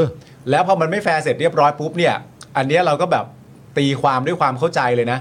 แล้วพอคุณไปเจอรายการไหนสมมติเล่นๆว่าเอาหยกมาออกอะไรอย่างเงี้ย แล้วคุณไม่อยากฟังแล้วอะ่ะ อืม เมื่อคุณไม่อยากฟังแล้วเนี่ย คุณก็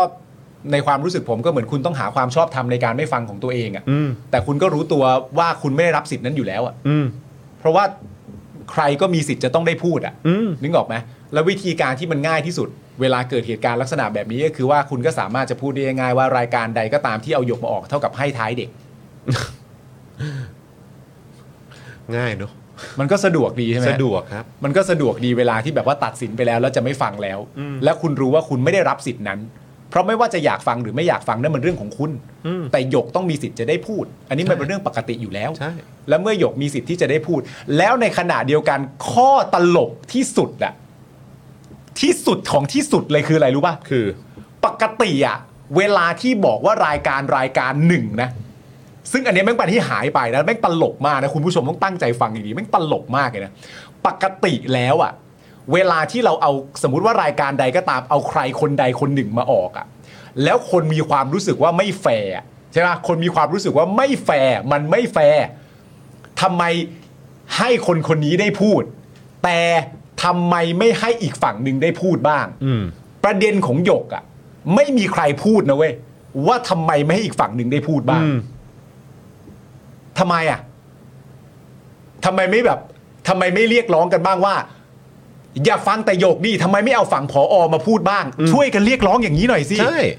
ก็เอามาไง เอามาสิ ปกติเราเคยแต่คุ้นชินว่าอย่าฟังฝั่งนี้ฝ่ายเดียวทำไมไม่ฟังอีกฝั่งหนึ่งพูดบ้างทำไมคุณไม่ฟังอีกฝั่งหนึ่งมาออกรายการบ้างทำไมในเคสเนี้ยคุณไม่กระตุ้นสังคมกันแบบนั้นบ้างอะ อืม ช่วยกันดิช่วยกันบอกดีว่าทำไมผออไม่ออกมาบ้างทำไมพอมไม่ออกมาบ้างทำไมกระทรวงศึกษาธิการยังไม่ออกมาบ้างทำไมไอ้คอนเทนต์นี้มันหายไปทำไมไม่ช่วยกันทำแบบเดิมอ่ะ นั่น ที่ น่ะ ชอบ สิ พูดกันว่าเอาเขามาออกบ้างสิเนี่ยเราก็รออยู่เหมือนกันนะ เนี่ยวันนั้นเรามีโอกาสได้เชิญคุณนัตตี้ข่าวสดมาเนี่ยคุณนัตตี้ก็พยายามแล้วพยายามอีกพยายามอยู่นั่นน่ะที่จะพูดคุยกับพออ่ะ เออ ก็กลายว่าพออก็ไปหาสว เออ เออ คือถ้ามีความรู้สึกว่า แต่อย่างที่บอกไปให้ท้ายนี่ก็เป็นแก๊สไลท์ให้ท้ายก็เป็นการแก๊สไลท์ของการที่บอกว่าไม่ฟังแล้ว อืม เพราะพอยจริง ๆ ก็คือว่าหยกเป็นเด็กอายุ อืม 15 นี่คือสิ่งที่หยกต้องเผชิญอยู่เพราะฉะนั้นไงก็แล้วแต่หยกก็ต้องได้พูด อืม พูดเสร็จแล้วคุณจะไม่เห็นด้วยหรือเห็นด้วยก็ว่ากันไป อืม แต่ในขณะเดียวกันผมย้ำว่าทำไมไม่ใช่คอนเทนต์เดิม อืม อันที่ชอบพูดกันว่าทำไมไม่เอาอีกฝั่งหนึ่งมาออกบ้าง หายไปเลย อืม ทำไมไม่เรียกร้องกันอย่างนั้นบ้างอ่ะ แล้วมันก็ยิ่งผิดปกตินะคุณผู้ชมที่เราเห็นแบบโรงเรียนเนี่ยอนุญาตให้เพื่อนนักเรียนด้วยกันที่เป็นเยาวชนเป็นอะไรอย่างเงี้ยก็คือกระทำต่อเพื่อนร่วมชั้นด้วยกันเนี่ย อืม เนี่ยแบบบังคับ เอาลงมาอุ้มลงมาเอามาวางไว้นั่นคือแบบคือแม่งไม่โอเคอ่ะ เออ นี่คือต้องตั้งคำถามไปถึงโรงเรียนด้วยล่ะครับ ให้ยโรงเรียนเลยแหละ ว่าคือแบบโอ้โหแบบ นี่คุณนี่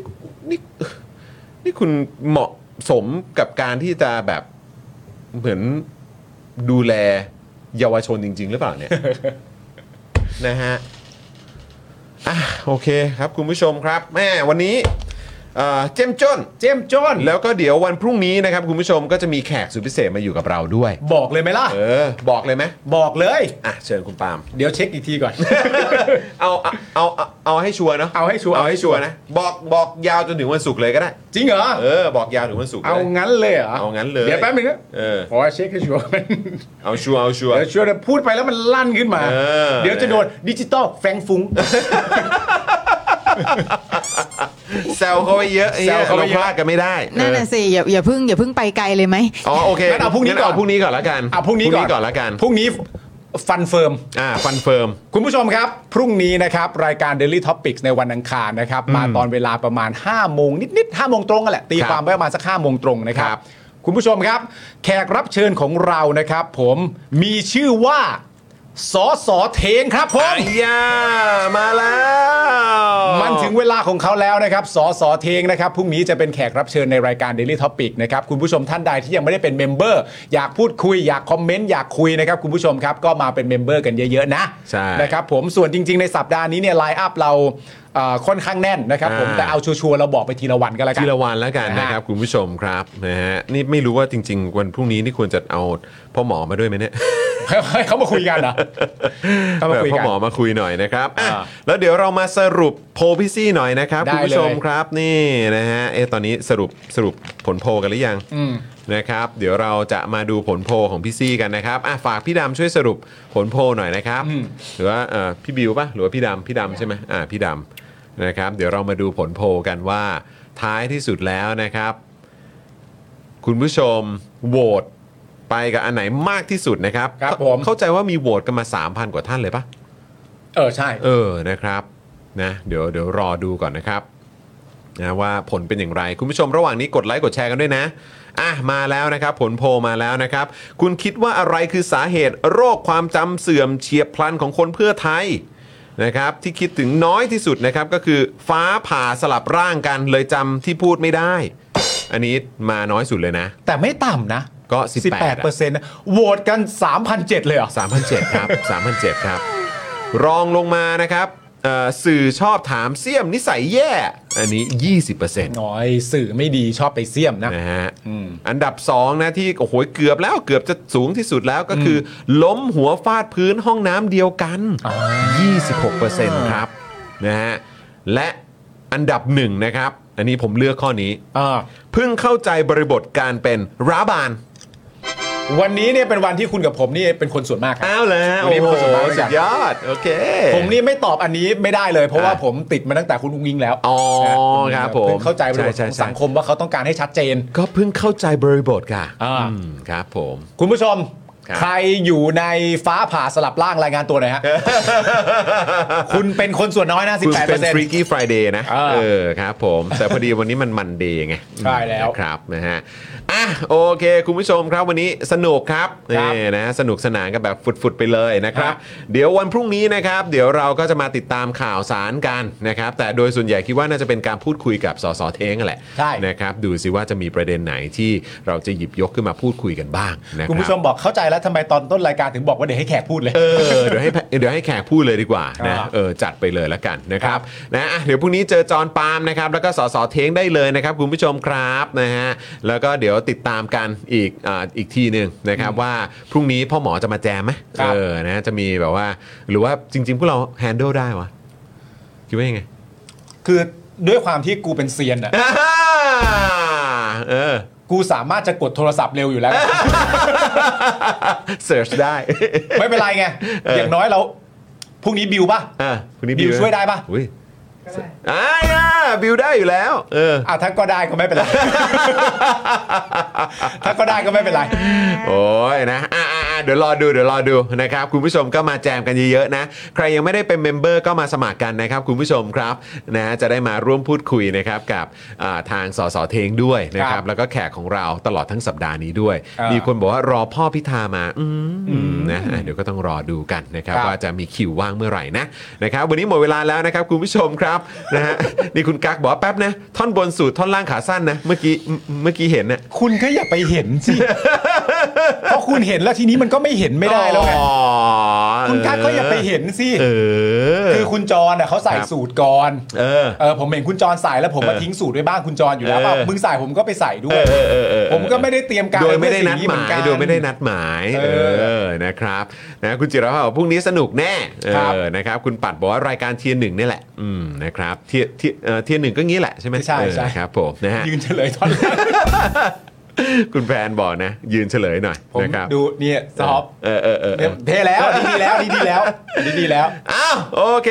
นะครับวันนี้หมดเวลาแล้วนะครับ ผมจอมินยูนะครับคุณปาล์มนะครับนะฮะเอ่อพี่บิวของเราแล้วก็พี่โรซี่นะครับพวกเรา 4 คนลากันไปก่อนนะครับพรุ่งนี้เจอกันสวัสดีครับ สวัสดีครับคุณผู้ชม สวั ค ส รับ ดีครับ พรุ่งนี้เจอสอสอเทงนะคุณผู้ชม ค นะ รับผม กับจอห์นวินยู อยากจะเชิญชวนคุณผู้ชมนะคะ มาเป็นซัพพอร์ตเตอร์ให้กับช่องสป็อคดาของเราค่ะ ตอนเนี้ยทำง่ายมาก แค่คุณผู้ชมนะครับกดดอกจันนะครับแล้วก็ตามด้วยเบอร์ที่ขึ้นอยู่ตรงนี้แล้วก็กดโทรออก หรือกดโทรออกข้างล่างนี้เลยก็ได้นะครับแค่นี้เนี่ยคุณก็สามารถเป็นซัพพอร์ตเตอร์ให้กับพวกเราแบบรายเดือนได้เลยนะครับผ่านเบอร์โทรศัพท์มือถือนั่นเองครับ เราต้องการซัพพอร์เตอร์ผู้สนับสนุนเท่าไหร่นะครับ 15,000 คน ตอนนี้เรามีซัพพอร์ตเตอร์ 5,000 คน ใช่ซึ่งก็ได้บอกความต้องการนี้ไปเมื่อประมาณปีกว่าๆที่แล้วแล้ว เราก็พยายามกันนะครับเรื่อยๆเรื่อยๆเป็น 1 3ื่นครับ ตอนนี้เหลือ 5,000นะครับไม่เป็นไร ครับ เรายังสู้ต่อครับอีก 1 0,000 คน อีก1 ะครับ 0,000คนเท่านั้นเอง ใช่ค ใช่ รับ ก็คือเราก็พยายามจะทำให้ง่ายที่สุดนะคะ สะดวกที่สุดสำหรับคุณผู้ชมนะคะ บางทีเนี่ยอาจจะแบบว่าเออไปสมัครเป็นซัพพอร์ตเตอร์ไปทำอะไรคือแบบมันกดหลายลิงก์ ใช่ มันวุ่นวายใช่ไหม ใช่ มันบางทีแบบว่ามันไม่ค่อยแน่ใจว่าทำยังไง แต่ว่าอันเนี้ยคือง่ายมากที่สุดเลย แล้วก็ท่านใดที่สมัครแล้วนะครับ ก็สามารถไปติดตามคอนเทนต์ Exclusive นะครับ ได้ที่ Facebook Page Spoke Dark Supporter ได้เลย แล้วก็สำหรับ Supporter ท่านใดที่เป็นผู้สนับสนุนอยู่แล้วทาง YouTube หรือ Facebook นะครับ ก็สามารถทักแชทเข้าไป บอกเป็น Supporter อยู่แล้วอยากเข้ากลุ่มลับ Exclusive สำหรับผู้สนับสนุนเท่านั้นนะครับ รีบสมัครแล้วก็รีบทักแชทกันไปได้เลยนะครับ มากันเยอะๆนะคะ อืมสมัครกันเลยครับผม อีก 1 0,000 คนจะถึงเป้าแล้ว มาสนับสนุนพวกเรากัน